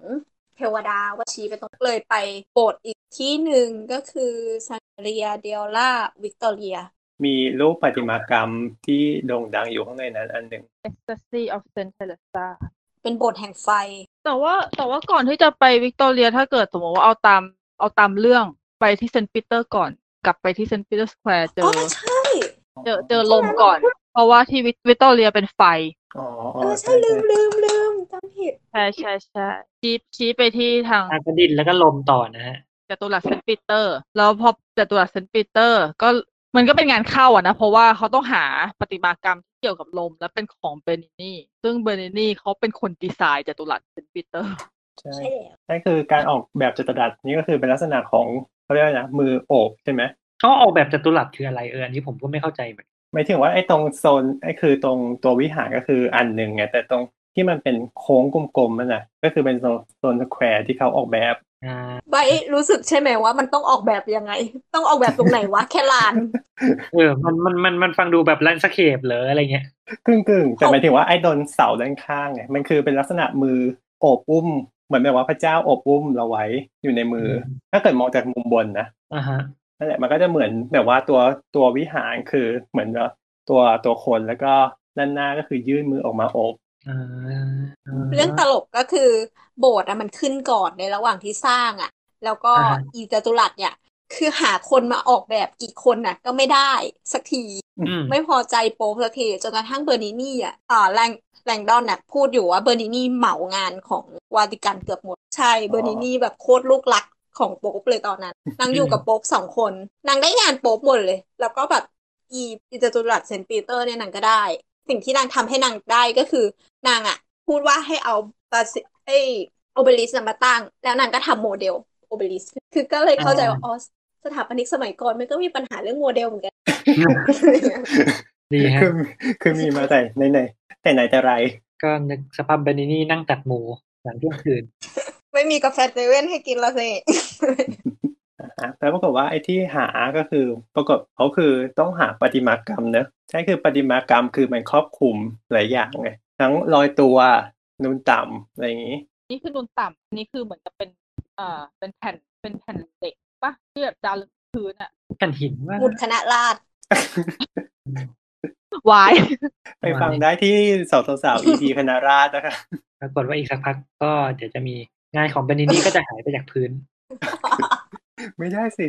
มีอันใหม่มาแทน ไม่ได้นะเดี๋ยวเราต้องทำคุกกี้นะ คุกกี้ลม คุกกี้ลงไม่ทำไมต้องใส่ไปทั่ววะ กลับมากลับมา ก็คือก็ช่วยเหมือนช่วยโป๊ปคนที่สองไม่ได้ เพราะว่าโดนเจาะผ่านปอดอ่าแบบนางเอกไปช่วยเป่าปากเราเลือดก็ฉูดออกมาแต่กำลังกำลังนั่งดูในสแควร์ก็หาน้ำตกไปนั้นน้ำพุไม่เจอ น้ำพุมันอยู่สองข้างค่ะอยู่สองฝั่งอ๋ออ๋อมันไม่ได้อยู่ตรงไปทางหน้าหน้าโบสถ์อยู่ เส้นมานิเดียนเดียวกัน เส้นเดียวกันแต่ว่าอยู่สองฝั่งแยกกัน แต่เราไม่รู้ฝั่งอืมอยู่ซ้ายขวาอ๋อเหมือนจะซึ่งเห็นหมุดแล้วมั้งซึ่งตอนตอนดูดูในหนังอะเราพอดูเห็นว่าโป๊ปเอ้ยพระคาร์ดินัลคนเนี้ยโดนเออโดนเจาะผ่านปอดอะในใจฉันคิดว่า จังหวะนี้ต้องเอานิ้วโป้งยัดสองข้างอะ get ปะคือปอดมันทะลุอะมันเฮ้ยมันน่าจะอุดได้นะ อะไรเงี้ยเอ้ยมันอุดได้จริงอันนี้ต้องถามคุณหมอขาหรือเปล่าอืมๆเออต้องถามคุณหมอ ขายอีกรก็อบหนึ่งก็เราจะต้อง tie-in ให้ครบทุกรายการนะคือเฮ้ยแต่แต่ผมผมผมชอบชอบฉากเรื่องไงวิวิธีการ present ของเขาโดยการว่าแบบพยายามเป่าปอดแล้วแบบเลือดกระฉูดอะไรอย่างเงี้ยอืมมันสยองมากเลยเออดูสยองดี อ่า หลังจากนั้นก็คือ อันอันนี้หมดหมดหมดที่เซนต์ปีเตอร์ยังฮะใช่เดี๋ยวกำลังสงสัยว่า แผ่นหินอันนี้เนี่ย มีคนไปตามถ่ายรูปเยอะขนาดไหนวะต้องมีเยอะแน่ๆยังไงเดี๋ยวเราไว้พูดตอนท้าย ก็พอแผ่นแผ่นหินนี่คือไอทิศที่เขาเป่าลมเนี่ย มันก็จะชี้ไปที่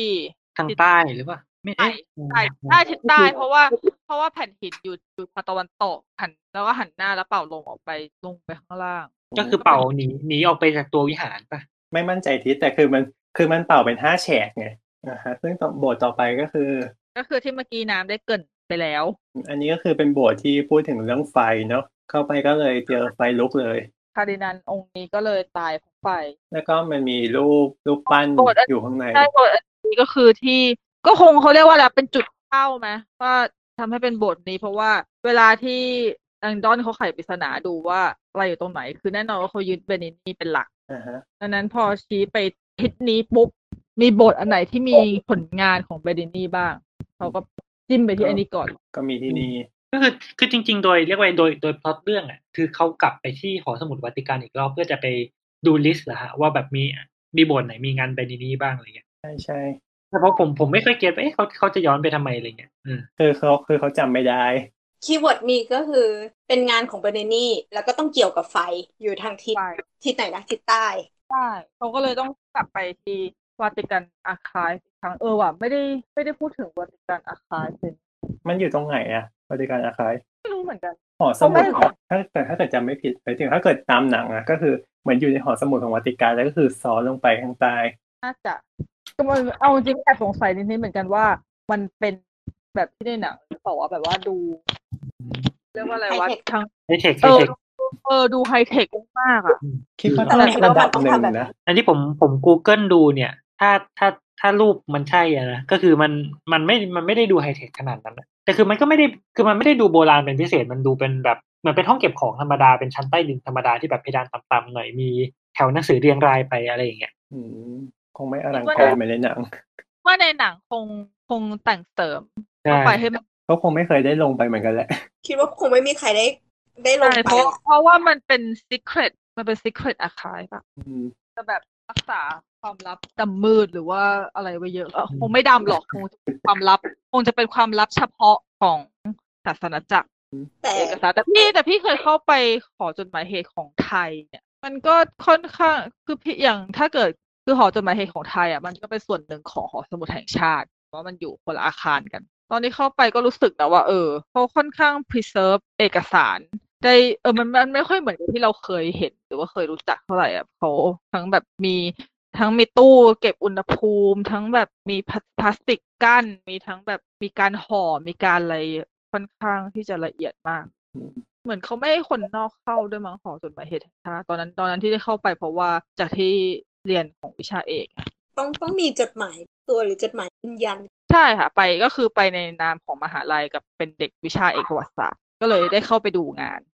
เฉยนึกออกอะแต่แล้วแล้วมันมันมีอะไรหน้าตาดูน่าตื่นเต้นอะไรอย่างงี้ไหมๆซึ่งถ้าสำหรับคนที่ชอบดูเอกสารโบราณก็จะรู้สึกว่าแบบอ๋อเขาแบบเขาอนุรักษ์เอกสารแบบนี้นี่เอง แล้วก็แบบเหมือนกับว่าเขาให้เขาเปิดให้พวกไอ้เนี่ยอ่าไมโครฟิล์มอะพวกภาพถ่ายเก่าๆอะให้ดูด้วยนิดๆหน่อยๆแต่ว่าเออถ้าอย่างนี้ อย่างนี้คือ เราเข้าใจว่าจะเป็นเหมือนวาติกันเลยถ้าเป็นฟิล์ม เพราะว่าพวกนี้มันไวต่ออากาศต่อแสงเนาะแต่ถ้าเกิดห้องฟิล์มฟิล์มมันจะเก็บไว้อีกที่หนึ่งนะฮะ ของอะไรเหรอนะคะที่ศาลายาอ่าหอภาพยนตร์เขามีห้องดูดอากาศใช่ไหมหอใช้หอภาพยนตร์ อันนั้นคือฟิล์ม แต่ว่าถ้าของที่พี่ไปดูเพราะภาพถ่ายเก่าอะเป็นไมโครฟิล์มอืมก็คือฟิล์มฟิล์มเนี่ยอาจจะเป็นฟิล์มถ่ายหนังมันก็จะใหญ่ๆหน่อยอย่างงี้ป่ะใช่ใช่แต่ไมโครฟิล์มเหมือนกับว่า มันคือตัวไม่รู้ดิพี่ พี่เห็นแล้วพี่ว่ามันมันก็แปลกๆเราไม่เคย เราไม่เคยเห็นมาก่อน แต่แต่พเหวกมือเอนกแบบว่าสารถ้าเกิด ถ้าเกิดเรียกว่าไงดีหมายถึงว่าถ้าเกิดกรณีที่เป็นภาพเคลื่อนไหวทั้งหมดแล้วอย่างเงี้ยก็คือเขาจะย้ายไปอยู่ที่นู่นเลยตอนเราห้องมันเป็นดูดอากาศแบบแบบเหมือนวาติกันไหมไม่รู้เหมือนกันเอาหมายเอาหมายถึงที่หอจดหมายเหตุใช่ไหมหอจดหมายเหตุอะห้องที่พี่เข้าไปอะตัวห้องอะปกติ แต่ว่าตู้อะ พวกตู้เก็บพวกอะไรพวกเนี้ยดูแล้วมันเป็นตู้พิเศษพิเศษ คือส่วนใหญ่พวกนี้มันเราเรารู้สึกว่าส่วนหนึ่งวาติกันน่าจะลงทุนในการเก็บประมาณเนี้ยใช่อาจจะเป็นเรื่องจริงใช่อาจจะเป็นเรื่องเพราะจริงว่าที่แบบที่มีการเก็บอย่างเขาเรียกว่าอะไรวะ มี security หนาแน่นอะคือมีมีความมาตรฐานแล้วก็แบบคงอายุมันได้ ใช่คงอายุมันคือการดูดออกซิเจนออกเหมือนว่าตอนพวกภาพเขียนร้อยปีอัพอย่างเงี้ยเขาก็เก็บไว้ในกล่องที่มันดูดออกซิเจนออกหมดอืมเพื่อ ไม่ให้ออกซิไดซ์ไม่ให้อะไร ใช่ใช่ไม่ให้เกิดกับดังนั้นตอนที่โรเบิร์ตแบงดอนโดนขังเนี่ยเราตื่นเต้นมากเพราะเรารู้สึกว่าต้องตายแน่ฉากนั้นเป็นฉากที่แบบตื่นเต้นมากเลยไม่มีๆแต่เรากอะหใจเสียดายอะแลงดอนน่ะทำผิดวิธีนะ จริงๆแลงดอนควรเอาปืนไปยิงก่อน แล้วค่อยไปคว่เออำเอชั้อนเออเชคิดลคิดเหมือนกัน ไม่งั้นน่าจะเร็วกว่านี้อีก จริงๆกำลังคิดว่าคือถ้ายิงปืนระดับหนึ่งอะอาจจะมีช่องให้หายใจแล้วก็แบบเอาจมูกรอดไปได้อะไรเงี้ยยังพอมีชีวิตรอดได้ แต่ก็ ไม่แต่กันนึกแล้วก็แปลกนิดนึงเพราะว่าไอ้นะตัวกระจกมันดูแบบ มันแตกไม่ได้แบบเป็นไอ้นะเมคาโพดอะ อืม มันก็น่าจะเป็นกระจกนิรภัยอะไรอย่างเงี้ยอืมมันควรที่จะมากกว่านี้ไหมไม่ใช่แตกแบบนั้นนะเอาจริงปะถ้าเกิดอืมสมบูรณ์ที่เราคิดแล้วเราคิดว่าน่าจะเป็นห้องสูญญากาศแบบดูดอากาศ แล้วก็เป็นกระจกสองชั้นด้วยอืม กระจกสองชั้นคือตรงแก๊ปตรงกลางก็ดูดสูญอากาศออกด้วย แต่กำลังกำลังคิดว่าเขาไม่ได้จำเป็นต้องต้องแบบการกระสุนจกที่มันเรียกว่าไงหมายถึงว่าตัวกระจกอะมันไม่จำเป็นต้องแข็งแรงขนาดนั้นไหมเพราะว่าจริงๆฟังก์ชันอย่างเดียวคือมันแค่กั้นพื้นที่สำหรับดูดอากาศออกอะไอ้เรื่อง security มันคือมันมันก่อนหน้านั้นแล้วอะว่าก่อนจะลงมาถึงข้างล่างได้อะไรเงี้ยใช่คือมันไม่ต้องแน่ๆแบบว่าการกระสุนอะไรเงี้ย อืมอืมคงจะคงจะ fiction ให้เวอร์เวอร์เปล่าแต่เฉพาะในหนังนะเออถ้าถ้าแตกง่ายไปก็จะไม่ลุ้นเออหันไปยิงทีเดียวจบก็คือเออง่ายจังมันก็จะไม่ตื่นเต้นโอเคอะเราเราเราเราต้องกลับมาแท่นแท่นที่สามถูกไหมใช่ต่อไป แลงแลงดอนก็ได้ข้อมูล แลงดอนก็ได้ข้อมูลมาที่มาริใช่เซ็นเพราะว่าพามาเพราะว่าแท่นที่สามเนี่ยซานตามาเรียเดลาวิกตอเรียอืม มีความพิเศษยังไงเอ่ย มีประติมากรรมที่เกี่ยวกับไฟ เพราะว่าอันที่ดังก็คือ The Ecstasy of Saint Teresa เนี่ย มันเกี่ยวกับไฟเพราะว่าเอ่อในตัวประติมากรรมอันเนี้ยมันเป็นประติมากรรมที่เอ่อถ้าเกิดเห็นภาพก็คือจะเป็นเห็นเซนต์เทเรซาใช่ไหมผู้หญิง แล้วก็จะเห็นเหมือนกับเป็นทูตเป็นทูตอ่าองค์หนึ่งที่ถือลูกศรอะอ่าฮะคล้ายๆกับคิวปิดอะแต่จริง ๆ แล้วเทพอันเนี้ยเป็นเทพที่ชื่อว่าเซราฟิม ซึ่งเซราฟิมเนี่ย มันแปล มันแปลว่าไฟ แปลว่าความ มันแปลว่าความโกรธอะความแบบเป็น furious อะอืมเออ แต่หน้าไม่ค่อยโกรธเลยนะเออแต่หน้าไม่ค่อยโกรธเลย แต่ว่าจริงๆ แล้วเป็นเป็นเป็นเทพแห่งเป็นเทพแห่งแห่งเพลิง ความแบบความร้อนรุ่มนั่นไม่ต้องเพิ่งรู้ว่าเหตุผลที่เลือกอันนี้เพราะอันนี้ เออมันเกี่ยวกับไฟคุณนี่ไปคุยมาก็แบบฮะอ๋อเหรอ ก็โอเค ก็ถึงบอกว่าแดนบาวแม่งแกะแพทเชื่อมโยงเก่งว่ะ จริงๆ เราเราดันไปพอยคำว่าเซนเทเรซาเพราะเซนเทเรซาเขียนหนังสือเรื่องหนึ่งชื่อ The Book of Teresa of Jesus แล้วคือแบบเขียนในศตวรรษที่สิบหกมั้งแล้ววิธีการเขียนของนางอะมันแบบร้อนรุ่มอะ เราก็เลยรู้สึกว่า อ้าวอ๋อเหรอนึกนึกว่าไฟร่านในใจเธออ๋อไม่ใช่อ๋อ มาจากเทพ แต่แต่หมายถึงว่าด้วยด้อาวยจจะอาจจะเป็นสารแฝงเอ๊ะ แต่ด้วยหมายถึงว่าตัวประติมากรรมก็คือมันดูมีความเป็นไฟอยู่นะหมายถึงว่า ความอ่อนช้อยที่มันแบบว่า มีความเป็นเปลวเพลิงอะอ่าฮะ อันนี้มันเป็นหินอ่อนเนาะใช่ใช่โอ้ยทำเก่งจังเลยอะให้อ่อนช้อยได้ขนาดนี้ ใช่ เราชอบชอบรูปปั้นสมัยเรียนในสองอะรูปปั้นรูปสลักสมัยเรียนในสองอะถ้าเป็นผ้า เออผ้าเป็นผ้าจริงๆทั้งที่เป็นหินแต่ว่าเฮ้ยทำไมสวยจังวะเห็นหินให้เป็นผ้า ฉันฉันฉันคือฉันวางผ้าเองมันจะดูไม่เป็นผ้าเท่ากับเอาหินมาเป็นผ้าดีเลยมันมีความยับย่นที่แบบโห เออเออแบบโอ้ยไหวนะเหตุผลที่ฉันชอบศิลปะเรเนซองส์นี้แบบรับรองได้ฟังได้ฟัง playlist เรเนซองส์ทั้งวันอะวันนี้ทีนี้ก็พรุ่งนี้แล้วดิเนาะก็ยังไม่จบเรื่องที่สองเลยอะตีหนึ่งแล้วเราต้องจบเราต้องจบเราต้องจบทีนี้ปลายธนูเนี่ย มันก็ชี้ไว้ที่ ชี้ไว้อีกบทหนึ่งคือบทสุดท้ายเกี่ยวกับน้ำแล้ว เย่เย่เย่เย้ดังนั้นไอ้เกี่ยวกับน้ำมันก็เลยมาที่แท่นบูชาที่สี่ก็คือ น้ำพุแห่งแม่น้ำทั้งสี่น้ำพุจตุมหานาทีอืมซึ่งอยู่ที่ตั้ชื่อจันี้ตุรัสอ่าเพราะว่ามันเป็นตัวน้ำพุนี่เหมือนกับเป็นตัวแทนที่ represent ที่เออ represent แม่น้ำทั้งสี่ของทวีปทั้งสี่มีอะไรบ้างอะเป็นเป็นตัวแทนของโลกอะอ๋อเออเป็นโลกในการในการแบบ ในการแสดงถึงแม่น้ำทั้งสี่ซึ่งก็คือมีแม่น้ำนายแม่น้ำดันแม่น้ำคงคาแล้วก็มีแล้วก็มีแม่น้ำริโอเดอพาตาอืมอืมแม่น้ำนายแทนทวีปอะไรจ๊ะอีกก็อยู่แอฟริกาอียิปต์ทวีปไม่มีมันมันออกมาเอง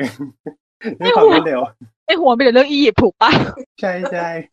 ดานูบดานูบเป็นตัวแทนของยุโลกอ่าฮะ พาเป็นตัวแทนของเอเชีย แล้วก็ลีโอเดอพาตาเป็นตัวแทนของทวีปอเมริกาอืมแสดงว่าเมื่อก่อนเขาคือไปทั่วแล้วเหรอถึงได้รู้จัก นั่นสิสมัยศตวรรษที่สิบสี่หรือเปล่าศตวรรษที่สิบหกมีการล่าอาณานิคมแล้ว โดยที่โป๊ปเป็นคนบอก ให้ให้ฝรั่งเศสแล่นเรือไปทางทิศตะวันตกอืมเอ๊ะทิศตะวันออกแล้วก็ได้แล้วการขยายอิทธิพล มาเป็นการขยายอิทธิพลแต่นั้นแต่ว่าแค่อันนั้นคือประเทศสหรัฐอะมันยังไม่เกิด แต่มันมีทวีปอเมริกาแล้วอืมเออนั่นแหละก็คือก็เลยเป็นที่มาของน้ำพุจตุมหาที ซึ่งเป็นแท่นบูชาที่สี่แท่นบูชาสุดท้ายแล้วก็เกี่ยวกับน้ำง่ายจังเลยแดนบาวไม่หรอกคงไม่มีอะไรง่ายหรอกแต่ว่าเขาแค่เชื่อมโยง เชื่อมโยงหรูๆดินน้ำลมไฟอะไรน้ำน้ำอะไรไฟไฟก็เอาตามชื่อนั่นแหละแต่ถ้าเกิดดูจากรูปเหมือนแบบว่าบ่อไม่ได้ลึกเลยนะ เออนั่นน่ะสิเออน่าลงไปไหว้มากเลยอะเอ๊ะไม่คือบ่อดูไม่ได้ลึกเลยแต่คือในหนังคือแบบจมหายไปทั้งตัว แล้วก็ลงไปอีกอะใช่ มันคงมันก็หลอกตาเนอะดูมนึกว่าตื้นตื้นซะอีกอะไรแบบนี้ เราจะเห็นได้ตามแบบพวกน้ำพุหรือว่าพวกอะไรตามสวนสาธารณะที่บางทีมองมองๆไปแล้วคิดว่มันตื้นเปล่าวะแต่ว่าถ้าเกิดฉันตกลงไปฉันอาจจะจมอ่ต่อไปที่ต่อไปเดี๋ยวความรู้ สุดท้ายก็คือโบสถ์แห่งแสง พอเจอแล้วครบสี่ซึ่งอันใช่ ซึ่งไออัน ซึ่งบทที่ซึ่งจุดที่สี่เนี่ย ตัวที่พอยต์ต่อไปอะ มันคือเสาโอเบลิกเหมือนกัน ซึ่งเป็นยอดเสาอะ มันมี เอ่อโดฟนี่ภาษาไทยว่าอะไรนกพิราบอะโอเคก็เรียกแต่โดฟเออ มันมีนกพิราบที่ชี้ไปทางไปทางจุดหมายสุดท้ายก็คือเอ่อโบสถ์แห่งการรู้แจ้ง Church of Illumination ไม่ได้อยู่ในวาติกันมาตั้งแต่อันเมื่อกี้แล้ว กัสเซลกัสเซลเป็นเป็นเหมือนกับเป็นป้อมปราการเก่าเนาะค่ะเป็นคุกไม่ใช่เป็นคุกคือมันเป็นมีมันถ้าเกิดเรามองจากมุมบนนะเราจะเห็นได้เลยว่ามันมีการออกแบบที่เป็นลักษณะของป้อมปราการ คือมันจะเป็นรูปดาวห้าแฉกใช่ใช่มันใช่เป็นทุกอย่างใช่คือคือมันเมื่อเป็นทุก่กอนอย่างจริงคือคิดว่าเมื่อก่อนมันน่าจะแบบเป็นเริ่มด้วยที่การเป็นป้อมปราการแหละเพราะว่าดูจากรูปแบบผังนะคือถ้าเกิดแบบว่าเปล่าฮะไม่ใช่เหรอๆเริ่มแรกมันเป็นซูเลียมฝังศพอ๋อ จนกระทั่งศตวรรษที่สี่มันถูกใช้เป็นป้อมปราการของพวกโรมันอืมนั่นแหละ แต่ว่ารูปแบบมันก็ถูกเป็นป้อมปราการมากกว่าจริงใช่ๆซึ่งเพเราราะว่าเข้าใจนะว่าตอนที่เป็นโมซูเลียมอะมันอาจจะไม่ได้มีปราการที่แข็งขนาดนี้ คือมันผ่านเวลามานานมาก แล้วมันก็ถูกเผา ถูกปรับปรุง ถูกเผาจนเป็นทุกวันเนี้ยมันโคตรป้อมปราการเลย ใช่ใช่อะ ก็คือขอพูดเรื่องป้อมปราการนิดนึงคือการออกแบบอย่างเงี้ยคือจะเห็นได้ค่อนข้างเยอะในยุโรปนะที่ออกแบบเป็นถ้าเป็นดาวห้าแฉกเงี้ยแบบว่าเพื่อให้ไม่มีมุมเขาเรียกว่าอะไรมุมอับสายตาเวลาที่มองจากตัวปราสาทมองออกไปที่แบบว่าเวลาข้าศึกจะเข้ามา อืมนั่นแหละประมาณนี้คัสเซิลนี้มันเคยเป็นอย่างที่บอกว่ามันเคยเป็นที่ทรมานด้วย เคยเป็นที่คุมขังที่ทรมาน มี เหมือนอ่านผ่านๆจำชื่อไม่ได้อะคือเคยมีศิลปินคนหนึ่งที่เขียนกวีตั้งคำถามเกี่ยวกับพระเจ้า ก็โดนมาขังที่นี่ ที่เนี่ยมีห้องทรมานอืมซึ่งเราคิดว่าในหนังอะตอนที่มันมีฮ่องกงที่เอาไว้ขังคาร์ดินาลน่ะมันคือห้องนี้ฮ่องกงมันคือไต้หวันเยอะไหมขอไปแต่ว่าที่ในหนังที่มันพูดถึงว่าจากตรงห้อง ห้องขังตรงนั้นใช่ไหมแล้วมันก็จะมีทางเชื่อมเชื่อมไปที่วัติกัน ทางเชื่อมอันนั้นมันมีจริงด้วยอะมีจริงเหรอค่ะ เพราะว่าในอดีตใช่ตอนศตวรรษที่สิบเจ็ดตรงเนี้ยเคมันยเหมือนจะเป็นที่บังกอร์ลี้ภัยเออ มันเป็นเป็นบังเกอร์สำหรับโป๊ปเวลาแบบลี้ภัยอะไรอย่างเงี้ยมันเป็นทางเดินลับอะเพิ่งรู้ว่ามีจริงก็ก็เจ๋งดีนะเวลาเราอ่านพวกเรื่องแบบทางลับนู่นนี่นั่นในปราสาทเวลาเอาปราสาทเชื่อมปราสาทๆโอเคเราไปเร็วๆกันเลยไหมไปเรื่อยควๆรเลยเพราะนี่คือเราจบ เราจบกัสเทลแล้วจริงๆแล้วมันก็มันก็จบแล้วเนอะอะฮะเรื่องที่สองมันก็จบแล้วนะ ถ้าเฉพาะงานศิลปะอืมอือฮึเฉพาะเรื่องที่สองเพราะเรื่องที่สองไปอินเฟอร์โนดีกว่าเราพูดแต่งานศิลปะอย่างเดียวเลยอืมรวดได้ยิ่งยิ่งดึกยิ่งดึกยิ่งรวบรัด ตอนนี้เวลาโลกจริงคือตีหนึ่งสิบสองนาทีนะฮะอินเฟอร์โนกันเลยดีกว่า เย่ก็จากโรคระบาดก็เข้าหนังเกี่ยวกับโรคระบาดให้มันเข้ากับสถานการณ์บ้าง ครับ ย้ายจากวาติกันกับโรมมาอยู่ที่ฟลอเรนซ์ อินเฟอร์ซ์โนแล้วมีเอ่อมีสถานที่แล้วมีศิลปะสำคัญอะไรบ้างฮะ สถานที่แรกเด่นๆ ที่แลงดอนตื่นมาแล้วแบบเห็นก็คือโรงพยาบาล ถูกต้อง ถูกต้องค่ะโรงพยาบาลค่ะอิลดูโมของฟลอเรนซ์คือโบสถ์ฟลอเรนซ์ซึ่งมันเป็นสัญลักษณ์ประจำเมืองของฟลอเรนซ์ถูกไหมเรา ถ้าเกิดเรานึกถึงฟลอเรนซ์เราก็จะนึกถึงไอ้โดมโดมโดมหนึ่งอะดูโอโมคิดว่าไม่ชื่อเออะไรอนะอิลดูโมเดอะฟลอเรนซ์ เราก็เรียกมันแบบ เป็นอาคารที่สูงที่สุดในฟลอเรนซ์เนอะเพราะเขาน่าจะโดนกฎหมายห้ามว่าไม่ห้ามห้ามให้อะไรสร้างสูงเกินกว่านี้นะไอ้ที่ตั้งอันเนี้ยเหมือนกับว่าเขาเป็น site ประวัติศาสตร์ของเขาเลยนะ มีแต่สถานที่สำคัญอะในฟลอเรนซ์ตรงโซนโซนที่ตั้งดูโอโมเนี่ย เพราะว่าแบบคือชอบที่ชอบที่แลงดอนตื่นมาอย่างไอซีนอย่างซีนนั้นแรกเลยที่แบบตื่นมาแล้วก็ ปิดไฟโรงพยาบาลแล้วหันไปคือไม่ต้องถามว่าที่ไหน คือเห็นอันนี้ปุ๊บคือรู้เลยว่าฉันมาทำอะไรที่ฟลอเรนซ์อืมชอบ feel ว่ะแม่ง feel คนรักงานศิลป์คือมันดูปุ๊บมันรู้ปั๊บใช่แต่หน้าต่างทุกบานไม่ได้หันไปยังวิหารฟลอเรนซ์นะความฟลุกนี้ความคล้ายๆกับโดมเป็นนะโดมของฟลอเรนซ์มันค่อนข้างเป็นเกียรติพูดเรื่องก่อสร้างแล้ว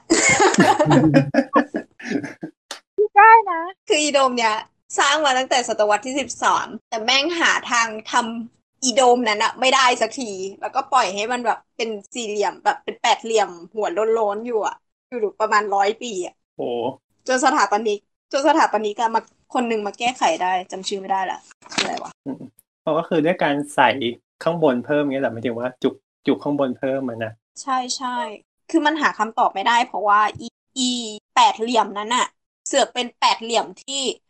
no center point อะ เพราะว่าปกปกติแปดเหลี่ยมเนี่ยเวลาเรายิงเส้นตรงตัดผ่านจุดกึ่งกลางอะเราไปอีกมุมหนึ่งที่หามถ้าเกิดมันสมมาตรกันทุกอย่างอะจุดมันจะอยู่ที่เดียวกันหมด อืมอันนี้คือมันไม่สมมาตรก็คือออกแบบมาตั้งแต่ใช่ทำตั้งแต่แรกไม่ดี ใช่ มันทำให้สร้างจุดกึ่งกลางอะยากมากอืมอืมคนออกแบบโดมคือฟิลิปโปอืมอันนี้คือคนคนที่ทำให้ไม่สวยใช่ไหมไม่คนเนี้ยไมากคือคนคนนี้อ๋อคนที่แก้คนที่แก้โดม อ๋ออ๋อ คนนี้คือพ่อของเรเนซองส์ฟิลิโปก็คิดวิธีการทำโดม แต่ทีเนี้ยโดมมันเป็นโบสถ์สไตล์โกธิกโดมแบบ point pointy มันก็เลยต้องทำให้มีโครงออกมา คือฟลอเรนซ์น่ะเขาเขามีความแบบมีความแบบ ฉันจะไม่ใช้ค้ำยัน ฉันจะไม่ใช้อะไรอย่างเงี้ยเขาต้องการโดมที่สมบูรณ์แบบแบบแพนธีออน แต่ว่ามันทำไม่ได้ เอ่อฟิลิปโป้ก็เลยมาแก้ โดยการแบบว่า งั้นเดี๋ยวทำโครงขึ้นมาก่อน แล้วก็เอาอิฐอะมาต่อต่อต่อกันขึ้นไป แล้วตรงกลางอะตรงส่วนยอดที่เป็นเอกลักษณ์อะส่วนนั้นก็คือหวังด้วยลูกเหล็กให้เกิดความอืมสมดุลในน้ำหนักนะเพราะว่ามันไม่สมมาตรอ๋อซ้ก็คขวล้าย ๆ กับที่ทำแบบว่าในไทเปวันโอวันปะอันนั้นมันเพื่ออ่าเวลาแผ่นดินไหว นั่นจะหมายถึงว่าการถ่วงเป็นลักษณะอย่างนั้นใช่ไหมคือ เป็นตุ้มใช่ถ่วงค่ะจากบนยอดอ๋อแล้วก็เจาะช่องเจาะช่องแสงเพื่อให้มีแสงลอดลงมา ช่องแสงจริงๆไม่เชิงว่าเจาะช่องคือมันเป็นความหน้าต่างปะหน้าหน้าต่างด้านข้าง ใช่มันเป็นมันเป็นหน้าต่างที่เอาไว้ใส่โครงสร้าง เพราะว่าอ่าตอนที่ทำแพนทิออนเนี่ย ความสมบูรณ์แบบตอนนั้นมันมีเพราะว่าเรามีคนเรามีทับเนี่ย มันไม่มีมันไม่มีแม้กระทั่งไม้ที่จะมาทำแบบอะมันเลยต้องใช้โครงสร้างหลาย ๆ อย่างในการหิ้วตัวอีเนี้ย มันเป็นโดมขึ้นไปได้ ตัวที่เห็นว่าเป็นหน้าต่างหรือว่าเป็นแกนมามันคือโครงสร้างที่ต้องแทนเพื่อฐานรองผนังโบโดมที่มันใหญ่มากๆนั่นแหละมันมีมันมีคลิปทาง how to แก้อยู่นะ เดี๋ยวเดี๋ยวไปแปะลิงก์ไว้ให้ จบจบโดมละไปทันดันเต้เลย เย่โอเค ก็ตามชื่อเรื่องเลยเนาะก็คือก็คือเป็นนรกของดันเต้ แล้ว ซึ่งจอันนี้ริงเป็ๆนแล้วภาพวาดเป็นอ่าจริงใช่ไหมจริงๆแล้วเลย Inferno ของดันเต้เป็นหนึ่งในอ่าฉากหนึ่งของบทกวีของดันเต้ที่ชื่อว่า The Divine Comedy ซึ่งใน The Divine Comedy เนี่ยมันเป็นอ่ามันเล่าถึงดันเต้เนี่ย ไปเดินไปเดินทางผ่านทั้งอ่านรก แดนชำระบาป แล้วก็พวกสวรรค์อะไรแบบนี้ แล้วก็เอามาถ่ายทอดให้ฟังว่าในแต่ละที่อะมันเป็นยังไง ซึ่งไอ้นรกของดันเต้เนี่ยดันเต้เขาถ่ายทอดออกมาเป็นทั้งหมดเก้าขุม ส่วนภาพวาดอะคือภาพวาดที่ถ่ายทอดจากจากเก้าขุมนรกของดันเต้ว่ามันมีอะไรบ้าง ซึ่งไอ้เก้าขุมเนี้ยมันคือ มันก็จะมีอ่าลิมโบมีไอ้ที่มันเหมือนกับเป็นอ่าขอบเหมือนกับเป็นลิมโบมันคืออะไรว่าผ่านจุดอะไรวะขอบนรกไหมหรือว่าจุดจุดแรกอะ ประตูนรกเหรอเหมือนกับเป็นปเอระอตูเออนรกอะเหมือนกับเป็นประตูสำหรับ สำหรับกลุ่มคนที่มีบาปอะที่แบบว่า แต่ว่ายังไม่ได้ เออ ยังไม่ได้ ยังไม่ได้แยกว่าคุณนะบาปอะไร แต่ว่าคุณนะมาอยู่ตรงนี้คือคุณนะบาป แล้วก็ค่อยแยกมาว่า ในบาปนั้นมีอะไรบ้าง มีปัญหา มีแบบมีความลำโพกมีความมัวเมา มีความโกรธ มีความแบบเป็นเป็นพวกนอกรีด แล้วก็แบบเป็นพวกอ่าพวกชอบใช้ความรุนแรง พวกที่แบบพูดปดแล้วก็พวกคนทรยศ แล้วในแต่ละขุมเนี่ยมัน การลงโทษที่ต่างกันแบบทั้งที่เดที่เราเห็นเราเห็นในหนังอะเดินกันหัวกลับโดนไฟแผดเผาเจอโรคร้ายอะไรแบบซึ่งภาพอันเนี้ยมันที่ภาพนี้มันถูกเอามาใช้ในเรื่องเพราะว่ามันเป็นมันคงจะเป็นตัวแทนความคิดของไซออนิกที่เป็นที่เป็นคนที่คิดว่าเออ เราจะต้องล้างโลกใบนี้ เพราะว่ามนุษย์เรามันเป็นไปด้วยบาปแล้วก็มีความเขาเรียกว่ามี over population แบบ วนเยอะเกินไป มันควรที่จะต้องได้รับการชำระล้างอืมนั่นแหละ มันก็เลยเป็นที่มาว่าแองดอนจะต้องไขปริศนาจากภาพนี้เพื่อ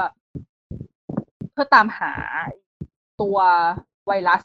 ชนิดนี้ที่จะปล่อย ที่จะปล่อยในเที่ยงคืนของไม่ใช่เที่ยงคืนสิห้าทุ่มห้าสิบเก้าอ่าใช่ปะเออ ของคืนคืนนั้นไม่ทุกอย่างต้องรีบภายในแบบเวลาสวย เพราะว่าเป็นซินเดอเรลล่า ไม่ใช่ไม่แต่เราชอบหนังอะหรือหนังสืออะไรก็ตามที่สามารถแบบทำเรื่องราวได้มากมายทั้งๆที่แบบเรื่องทั้งหมดเกิดภายในคืนเดียวอะไรอย่างเงี้ยเออแต่แต่นี่มันเป็นลักษณะเด่นของหนังสือแดนบราวน์เหมือนกันนะทุกเรื่องเกิดแบบทุกเรื่องแทบแทบจะเกิดภายในเวลาแค่เนี่ยวันสองวันใช่คือมันมันก็ถ้าถ้าอยากให้มัน suspense ให้มันตื่นเต้นมันก็ต้องมีเวลาบีบแบบอืมเร็วเลยประมาณ สรุปคืออ่านแล้วเหนื่อยมาก นั้นแลงดอนก็เลยต้องไขปริศนาไปตามทาง ซึ่งปริศนาอันแรกก็คือวัสซารีมันคือวัสซารีคือศิลปินคนหนึ่งของอิตาลีที่ที่มันพูดในเรื่องอะว่าแบบ very sorry very sorry คือตอนแรกๆอะคือแลงดอนเข้าใจว่าตัวเองอะเพ้อแล้วพูดว่า sorry ขอโทษขอโทษแต่จริง ๆ แล้วอะแลงดอนเพ้อออกมาเป็นคำว่าวาซารีเพราะว่าแลงดอนโดนฉีดโดนฉีดยาให้ทำให้เกิดภาพหลอนเกี่ยวกับอินเฟอร์โนถูกปะอ่าฮะเออนั่นแหละ มันก็เลยคิดว่าถ้าเกิดสมมุติว่าเราไปหาตามศิลปินคนเนี้ยซึ่งไอวาซารีที่ว่าเนี่ยก็คือก็คือภาพอินเฟอร์โนของที่วาซารีเป็นคนเขียนที่อยู่ในโถงห้าร้อยในพาราโซเบโอเพราะว่าในภาพเนี้ยมันน่าจะมีอ่าคำปริศนาที่ซ่อนอยู่ในภาพที่จะไขไปที่ครูต่อไป ก็เลยถ้าพูดจริงๆตอนทำไมแรกเขาเรียกว่าโถงห้าร้อยอะนั่นไงเตเราก็ไม่รู้เหมือนกันทำไมถึงต้องห้าร้อยอะ ก็ทำไมต้องห้าร้อยวะน่าจะเกี่ยวกับการประชุมสภาที่จะต้องใช้สมาชิกห้าร้อยคใช่นอืมีเก้าอี้ทั้งหมดห้าร้อยที่ สว สวสองร้อยห้าสิบสสสองร้อยห้าสิบคน ก่อนที่จะไปเซนโจวานนี่อะมันมีอย่างหนึ่งในพาราโซเวคิโอซึ่งมันมีบทบาทสำคัญในหนังอยู่เหมือนกันก็คือ อ่า ทางเดินลับไอทางเดินลับเนี่ยมันเออคือเราเห็นในหนังใช่ปะที่แลงดอนมันเปิดที่ที่เป็นพูดว่าเราจะหนี เราจะหนีเข้าไปเอ้ยเราจะหนีออกไปได้ยังไง แล้วแลงดอนพูดว่าเราจะไปทางแผนที่อาร์เมเนียอืมอ๋อเราจำได้ปะนะฮะ จำได้เออนั่นแหละไป search คำว่าอาร์เมเนียแล้วจะได้เป็นแผนที่อาร์เมเนียที่เป็น Google เออคือคือแผนที่อาร์เมเนียเนี่ย มันคือกิมมิคที่บรรดาคนที่แบบชอบประวัติศาสตร์ศิลป์น่าจะรู้กันก็คือ มันเป็นประตูทางเดินลับของเป็นเป็นหนึ่งในประตูของทางเดินลับในพาราโซเวคิโอ มันมีที่อยู่ใน ใช่ไหม ซึ่งมันมีจริงแล้ว แล้วไอ้ทางเดินลับอันเนี้ย มันมีให้ทัวร์จริง ๆ ด้วย คือแบบว่าคือพี่ไป search พี่ไป search ดูมาตอนที่หาข้อมูล ว่าเราสามารถแบบจองทัวร์เพื่อเดินทางเดินลับในพาราโซเวคิโอนี้ได้เลย แบบ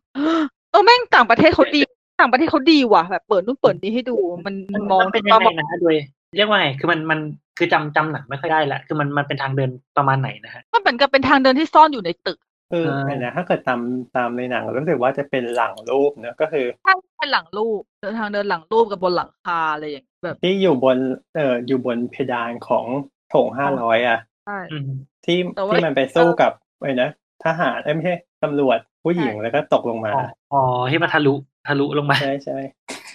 ถ้าเกิดมองในเรื่องของมูลค่าทรัพย์สินนี่คือโหโอ้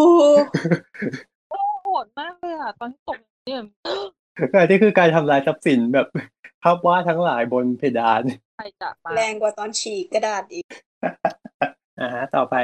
หอล้างบาปเลยจ้ะก็คือพอมันหนีออกมาได้แล้วเนี่ย คือตอนนั้นน่ะ เอ่อ ต้องเข้าไปหอล้างบาปเพราะว่าจะไปดูไปเอาหน้ากากหน้ากากของดันเต้เพราะว่า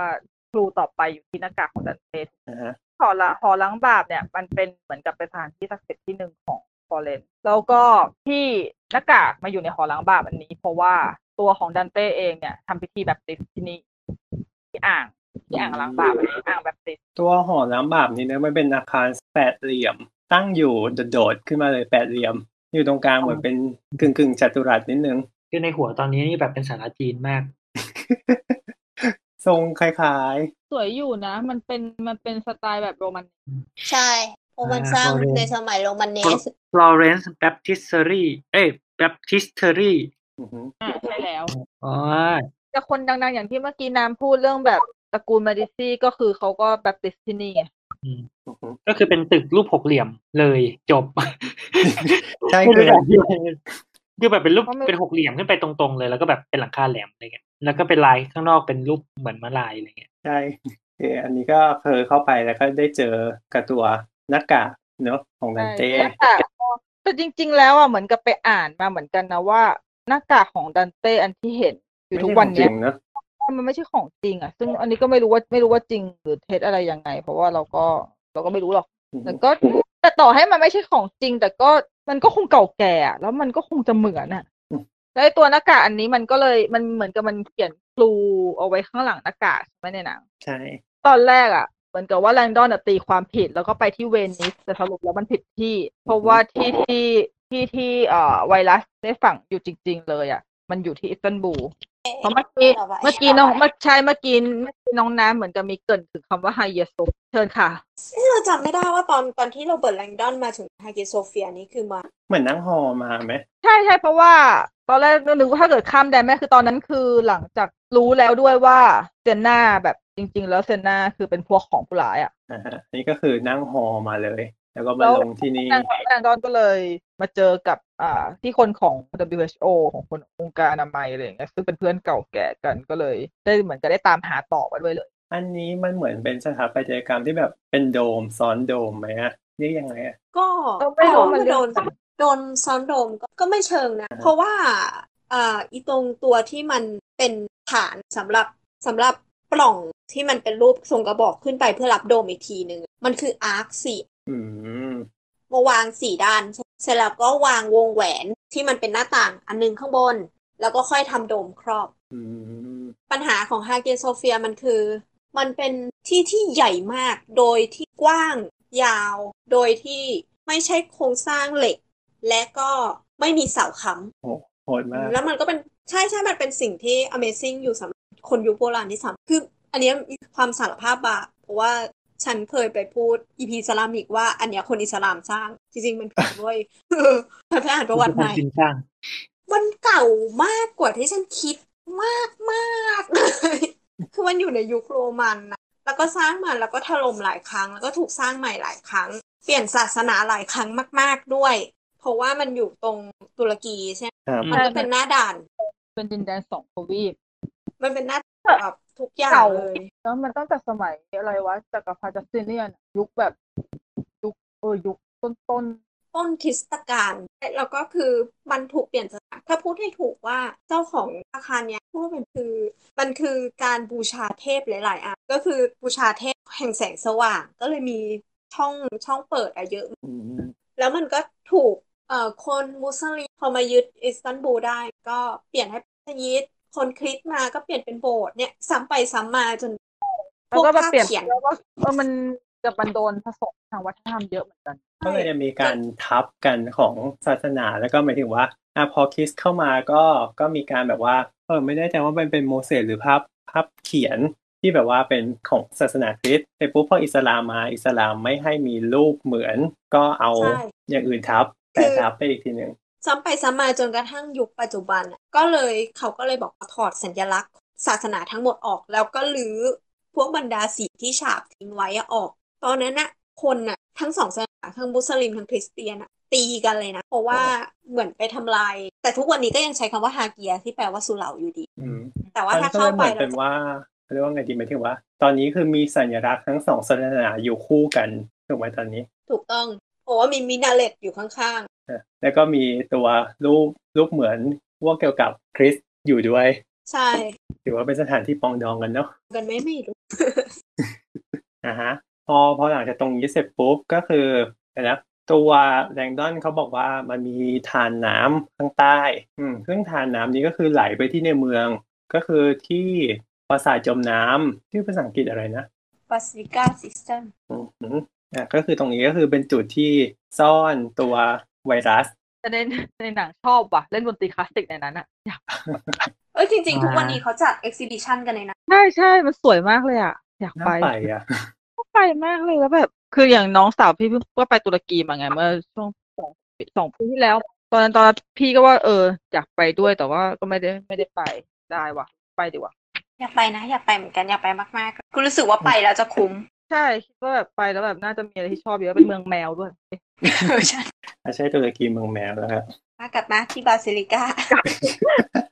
เราจะได้จบกัน คือพอขึ้นว่า basilica ปุ๊บมันมีความหมายว่าโบสถ์ครับอ่าฮะส่วน cistern เนี่ยเป็นกักเก็บน้ำแต่ว่าจริง ๆ มันคือตัวจริงของมันก็คือเป็นเหมือนโถงสำหรับการกักเก็บน้ำบนในอิสตันบูลอิสตันบูลนี่ก็เปลี่ยนมาหลายอันนี้ก็เป็นคอนสแตนติโนเปิลอันนี้ก็มีอีกหลายชื่ออ่าฮะ ก็เหมือนเป็นบ่อบ่อพักน้ำในร่มเฉยบอกพักน้ำเป็นฟลัดเวย์อะไรอย่างงี้ใช่ คือน้ำที่เขาได้มาเนี่ย เขาเอามาจากภูเขา แล้วก็พวกโรงสร้างมันพวกโรมันก็ทำโรมันดักอะเป็นการใช้อาร์คซ้อนๆกันแล้วก็ซ้อนกันให้น้ำอะมาไหลจากที่สูงลงมาที่อืมต่ำถ้าไปบางน่าจะเคยที่เห็นเราจะๆน่าจะเคยเห็นกันอยู่ ก็ส่งน้ำเข้ามาเก็บทีเนี้ยจะบอกว่าที่บอกว่าเราอะสนใจเรื่องนี้ จะพูดว่าเนียบก็ไม่ใช่ จะพูดว่าไม่เนียบก็ไม่เชิง เพราะว่าถ้าสังเกตรูปไปดู เราจะเห็นของเขานี่ทำได้สมบูรณ์แบบ คือมีขนาดเท่ากัน แล้วก็เราก็เป็นระเบียบ แต่ว่าถ้าสังเกตเสาเสาวาไรตี้คือเสาเนี่ยไม่ได้ทำแบบตั้งใจคือมีทั้งดอริกโคลันเทียน มีทุกอันเลย ที่เป็นเสา มีกระทั่งเสาที่แบบมีลวดลายของปลาไก่อะขึ้นมาตามในหนังเลย ทีเนี้ย ที่เนี่ยมันมีการเอ่อมีวิธีหนึ่งที่เขาเรียกว่า spoliation คือการเอาโครงสร้างที่ทิ้งแล้วอะเก่าๆอะโครงสร้างเก่าๆมาใช้อย่างเช่น โบสถ์เก่าๆที่มันเป็นโบสถ์ของศาสนาอื่นหรืออะไรก็ ก็ลื้อมาแล้วก็เอามาใช้อืมก็คือที่นี่คือเป็นการรียูสจากที่อื่นมาใช้ ถูกต้องอืมอ่าและหัวโบนาหัวเมดูซ่าอาจจะวิหารจากที่ไหนจากที่หนึ่งที่เอามาเอาไม่ถึงเอามาทั้งทีก็น่าจะเอาหัวขึ้นให้ด้วยเนอะ ไม่คิดว่าจะงานหยาบขนาดนี้ ต้องเข้าใจว่าเมืองนี้เคยถูกไนซ์พวกโรมันน่ะตอนที่อยู่ที่เนี่ยคือตั้งใจจะทำให้เมืองนี้กลายเป็น New Rome ชื่อ New Rome แล้วโรมอะคือเมืองของ seven hills มี hill ทั้งหมดเจ็ดอันดังนั้นเขาก็เลยสมมติที่เนี่ย seven hills โดย hill ที่นี่ก็คือตรงคือที่ทำบ่อแล้วก็มีฮาเกียอยู่อืมก็เป็นจุดสำคัญเพราะว่าเซเว่นฮิลปุ๊บตัว ตัวบ่อนะก็เป็นสถานทั้งหมดเข้าไปในมือจบแล้วมีอะไรอยู่ไหมที่ก็คือว่าก็คือเออก็คือที่นี่แหละที่เป็นตัวที่ซ่อนของไวรัสเนอะแล้วก็เจออะไรไหนๆก็พูดถึงไวรัสแล้วก็พูดถึงเรื่องการระบาดของไวรัสตอนนี้เลยละกันมันดูโยงได้ดีครับก็คือเดี๋ยวนะพอเราเราจะเห็นได้ว่าในหนังอะก็คือตัวที่เก็บไวรัสอย่างเงี้ยมันคือเป็นเป็นกล่องเนอะที่แบบว่าเขาเรียกว่าอะไรเนี่ยมี เทคโนโลยีกราวที่มีเทคโนโลยีที่แบบว่าจัดเก็บไม่ให้มันรั่วไหลได้นะแต่ก็คือสงสัยอย่างหนึ่งคือ ถ้าเกิดดูหมายถึงว่าตามทั่วไปหรือว่าตามกฎของการอนามัยอย่างเงี้ยคนที่สัมผัสก็คือตัวของไอ้นะพอ WHO หรือว่าแม้กระตัวแรงดอนเองน่าจะโดนกักตัวไหมนะจุดนั้น เพราะว่าคือคือมันอยู่อยู่ไกล แล้วก็แบบว่าอยู่ในระหว่างที่ไม่ได้แบบว่ากักเก็บอย่างถูกต้องอะในทีแรก เก็ตไหมก็คงโดนกัดกันหมดเราว่ามันจะเป็นอย่างนั้นแหละ แต่ว่านี่มันคือหนังอ่าฮะใช่แต่ก็เข้าเข้าใจได้ว่าทำไมถึงเลือกที่อิสตันบูลเลือกที่ตุรกี เพราะว่ามันเป็นมันเป็นทางเชื่อมคือในหนังมันก็บอกเลยว่าเป็นทางเชื่อมประตูทั้งระหว่างตะวันออกกับตะวันตก แต่พอในเรื่องเรื่องจริงชีวิตปัจจุบันเรา มันก็มันก็ยังเป็นสถานที่ที่คนไปเยอะอยู่ดี ด้านด้านการท่องเที่ยวด้านการเดินทาง จุดแวะพักต่าง ก็เป็นจุดที่เหมาะสมสำหรับการที่จะปล่อยให้เกิดโรคระบาดแทนๆใช่ แล้วถ้าเราดูตอนนี้ก็คือโคโรนาไวรัสตุรกีก็ยังอยู่อันดับที่เก้าที่มีผู้ติดเชื้อเยอะที่สุดก็คือประมาณหนึ่งแสนห้าหมื่นคน ก็เลยพอจะเข้าใจได้ว่าทำไมถึงเลือกที่นี่ไม่คือถ้าเกิดเรื่องไปเกิดที่เดียปุ๊บนะพันคนพันล้านคนทันที อย่างรวดเร็ว ยังไม่ต้องแพร่กระจายออกประเทศอื่นด้วยซ้ำโอเค เราเรามาคุยถึงผลกระ ผลกระทบจากจักรวาลนี้กันบ้าง มันเกิดอะไรขึ้นบ้างอ่าฮะมันเกิดอะไรขึ้นบ้างหมายถึงว่าหลังจากหนังตระกูลนี้ออกไป ที่มีเกรินๆออกไปแล้วก็ตามนั้นแหละ เพราะว่าถ้าเกิดสมมุติว่าดูแต่เฉพาะดาวินโค้ดเลยก็มีกระแสต่อต้านจากบรรดาคริสเตียนอือฮึจำนวนหนึ่งที่เขาไม่ไม่พอใจกับบทสรุปและการและการถ่ายทอดทฤษฎีคบสมคบคิดในเรื่องของแมรี่แมกดาลินแบบนั้น ซึ่งก็แน่นอนอยู่แล้ว อือฮึอืมใช่นั้นมันคล้ายๆก็เลยคล้ายๆความเชื่อเขาแต่ส่วนผลกระทบเพื่ออือฮึผลกระทบในแง่อื่นๆเนาะอย่างของอย่างของกรณีแองเจลซีมอนที่เรื่องวัติกันเขาก็แบบสั่งห้ามไม่ให้ ไม่ให้มาฉายหรือไม่ให้มาถ่ายทำไม่ให้มาอะไร มันก็ อันนั้นมันเป็นเรื่องเรื่องขององค์กรอะเนาะที่มองว่านะฮะอืมแต่ก็มันก็แต่มีถ้าผลกระทบด้านบวกด้วยนะเช่นแบบว่าคนไปดูงานศิลป์เพิ่มขึ้น อืม แบบตามรอยอะไรต่างใช่รูฟมีเทรลสำหรับ ดาวิชีโค้ดนะคะ เนี่ยเห็นไหมก็คือเป็นการตลาดเพิ่มขึ้น เออแล้วก็เอ่อโรสลินเชิร์ตตอนนี้คือมีเว็บไซต์หรูหราเลยเมื่อก่อนเป็นเชิร์ตบ้านนอกอย่างเดียวพอพอๆมีหนังเป็นผลกระทบไปด้านโยกางรท่องเที่ยวแบบดังเปรี้ยงขึ้นมาเลยค่ะเออก็ดีนะมันก็เป็นการสนับสนุนด้านการท่องเที่ยวด้านด้านอะไรต่างๆมากขึ้นนะฮะแต่นอกจากด้านบวกแล้วมันก็ต้องมีด้านลบบ้างที่เป็นมันมีพวกแบบว่าที่ทำให้พวก ผลงานหรือสถานที่เสียหายบ้างไหมที่จากหนังเรื่องนี้ อืม ผลงานสถานที่เสียหายเหรอ ถ้าตัวผลงานศิลปะเลยจริง ๆ อะ มันค่อนข้างยากมากอยู่แล้ว เพราะว่าปกติมันเป็นชิ้นงานที่มันมีการรักษาความปลอดภัย อะอือฮึมันมันเป็นอะไรที่แบบไม่ได้สามารถที่จะเข้าถึงตัวผลงานได้ง่าย ๆ แต่อย่างคิดอย่างอย่างคิดอย่างคิดอยู่นะอย่างเมื่อกี้ที่พูดถึง เอ่อตัวรูปปั้นนูนต่ำที่ St. Peter's Square เนี่ยเอ่อ ตัว wind อย่างเงี้ยด้วยความที่มันเป็นรูปปั้นนูนต่ำแล้วอยู่ที่พื้นอะ คนต้องไปหาอยู่แล้วเออมันอืมแบบมันมีคนไปเหยียบมีคนไปอะไรแบบ หรือว่าโอ้หรือว่าจริงๆแล้วเออหรือว่าจริง ๆ แล้วที่จริง อะเขามีอะไรกั้นเอาไว้ มันไม่น่าจะมีอะไรกั้นอยู่แล้วนะเพราะว่ามันไม่ใช่แบบไม่น่านะเออเออเพราะมันดูแล้วเหมือนกับเป็นอะไรที่เป็นเหมือนกับเป็นหมุดคือเอามันก็เหมือนกับหมุดคณะราษฎรเราไม่มีอะไรกั้นไม่พอโดนถอดไปเอาเหอะใช่นั่นแหละส่วนด้านอื่นๆด้านอื่นๆน่าจะ น่าจะไม่ยังนึกไม่ออกเหมือนกัน ก็น่าจะมีประมาณนี้เนาะมีใครอือฮึเสริมอะไรไหมส่วนตัวเราเห็นแต่ข้อดี มันเป็นฟรีมีเดียชนิดหนึ่งอืมไม่ถูกพูดถึง ใช่เพราะเราเพราะเราก็ชอบ เราก็เลยนึกไม่ออกว่ามันจะแบบกระทบอะไรที่แบบร้ายแรงกับตัวเราเท่าไหร่อือฮึคือจริงๆเรามองผมอืมในการเสพอืมคือจริง ๆ ในในแง่ของความเชื่อเองย้อนย้อนไปเรื่องอย่างดาวินชีโค้ดเนี่ย อันนี้จริง ๆ ผมว่ามันเป็นมันเป็นอะไรที่มันมันดีเบตกันได้นะว่าเอ่อ การที่คุณทำทำหนังออกมาอย่างเงี้ยสมมุติว่าเนี่ยไงสมมติว่ามันในในรายละเอียดของบทหรืออะไรก็แล้ว แต่มันมีการตั้งคำถามทางวิชาการว่าเฮ้ยอย่างนี้มันไม่ใช่นี่หว่าอะไรเงี้ยหรือว่าสมมติมีคนแบบแย้งออกมาว่าอ้าวไอไอไอไอสิ่งที่คุณบอกว่าแมรี่เป็นภรรยาพระเยซูอะไรเงี้ยมันในทางวิชาการมันไม่มันไม่ make sense อะไรเงี้ยสมมติคือ แล้วในฐานะคนทำหนังเขามีความจำเป็นต้องรับผิดชอบขนาดไหนว่าไอ้สิ่งที่เขาทำหนังมันจะต้อง ถูกต้องหรือว่ามันอาจจะต้องมีแนวโน้มว่ามันจะเป็นจริงอะไรเงี้ยนึกออกไหมก็คือเป็นด้านความรับผิดชอบของผู้สร้างต่อสังคมอืมนี่หรอซึ่งซึ่งในในแง่หนึ่งเขาก็มองได้ว่าเอ้าก็ก็มันเป็นหนังอะ มันเป็น fiction มันอะมันเป็น entertainment อย่าไปเอาอะไรมากอะไรเงี้ยอ่าฮะแต่มันจะมีมันจะมีกลุ่มคนบางส่วนที่เชื่อไงใช่ก็คือก็ต้องมาดูแล้วส่วนว่าคือเราต้องถ้าถ้าหมยถึงเห็นถ้าเห็นก็จะเห็นเขียนเอาไว้เหมือนกันหนังเรื่องอื่นๆว่า based on true story inspire on an actual event อะไรอย่างเงี้ยอ่าฮะแต่อันนี้ไม่มี อันนี้มีนะเหรอ มันเขียนว่าเป็น fictional ทั้งทั้งหมด ถ้าทั้งหมด อืมถ้าเกิดเขียนไว้ก็ไม่มีปัญหาก็คือเขาได้อันนี้ก็แล้ว ให้ความรับผิดชอบอันนี้คือเรื่องของคุณแล้ว แต่เราเขียนให้แล้วในหนังส่วนส่วนมากในหนังถ้าทุกเรื่องถ้าเห็นในช่วง end credit ก็จะเห็นหมดเลยนะว่าแบบที่ว่าตัวละครชื่อสถานที่มันเป็นการ fiction fictionalize อ่าฮะหรือว่าแบบ loosely based on อะไรก็ว่าไป จริงๆคำว่า loosely based on นี่มันเป็นคำที่ค่อนข้างปลอดภัยนะ เพราะถ้าเกิดสมมติว่ามันไม่ตรง ก็ฉันก็บอกแล้วว่ามัน loosely ไงแต่ถ้าเกิดว่ามันตรง ก็ก็เขียนอยู่ว่ามัน base ก็คือไม่เป็นคำที่เซฟมากเลยเว้ยเพราะว่าไม่งั้นคือถ้าไม่เขียนอะไรเลยก็เดี๋ยวจนหาว่าลอกอีกอะไรเงี้ยเออคือได้ได้ทั้งสองทางแต่ชอบยังไงยังไงฉันก็ชอบหนังชุดนี้อยู่ดีไม่ว่าไม่ว่าเขาจะไม่ว่าเขาจะต่อต้านยังไง ก็รู้สึกว่าเออ หนังชุดนี้มันเติม มันเติมเต็มติ่งแบบติ่งความติ่งความชอบงานศิลปะมากเลยอืมมันก็ช่วยทำให้เราได้รู้จักงานศิลป์เพิ่มขึ้นนอกจากงานที่แบบว่าเป็นแบบว่าเด่นๆที่แบบว่าคนทั้งโลกรู้จักเนี่ยเราก็ได้รู้จักอะไรที่แบบเพิ่มขึ้นหรือเราได้หาข้อมูลเพิ่มขึ้นใช่แล้วใช่นะครับ ก็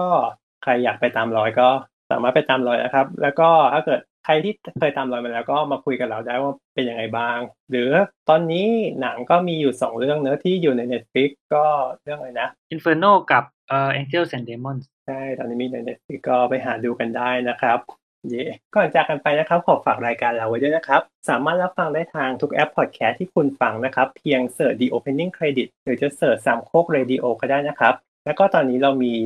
YouTube Channel เราด้วยสามโคกเรดิโอนะครับ ติดตามข่าวสารของเราได้ทาง Twitter The Opening Cast หรือจะช่องทางอื่นๆของสามโคกเรดิโอนะครับ ไม่ว่าจะเป็น Twitter Facebook Instagram นะครับ สามารถร่วมพูดคุยกับเราได้ทาง Hashtag เครดิตเปิดนะครับ แล้วเราติดตามกันนะครับว่า EP หน้าเราจะคุยกันถึงเรื่องอะไรสำหรับวันนี้ลากันไปก่อนพบกันใหม่ EP หน้า สวัสดีครับ สวัสดีครับ เย้สวัสดีค่ะเย้โหยาวนานมาก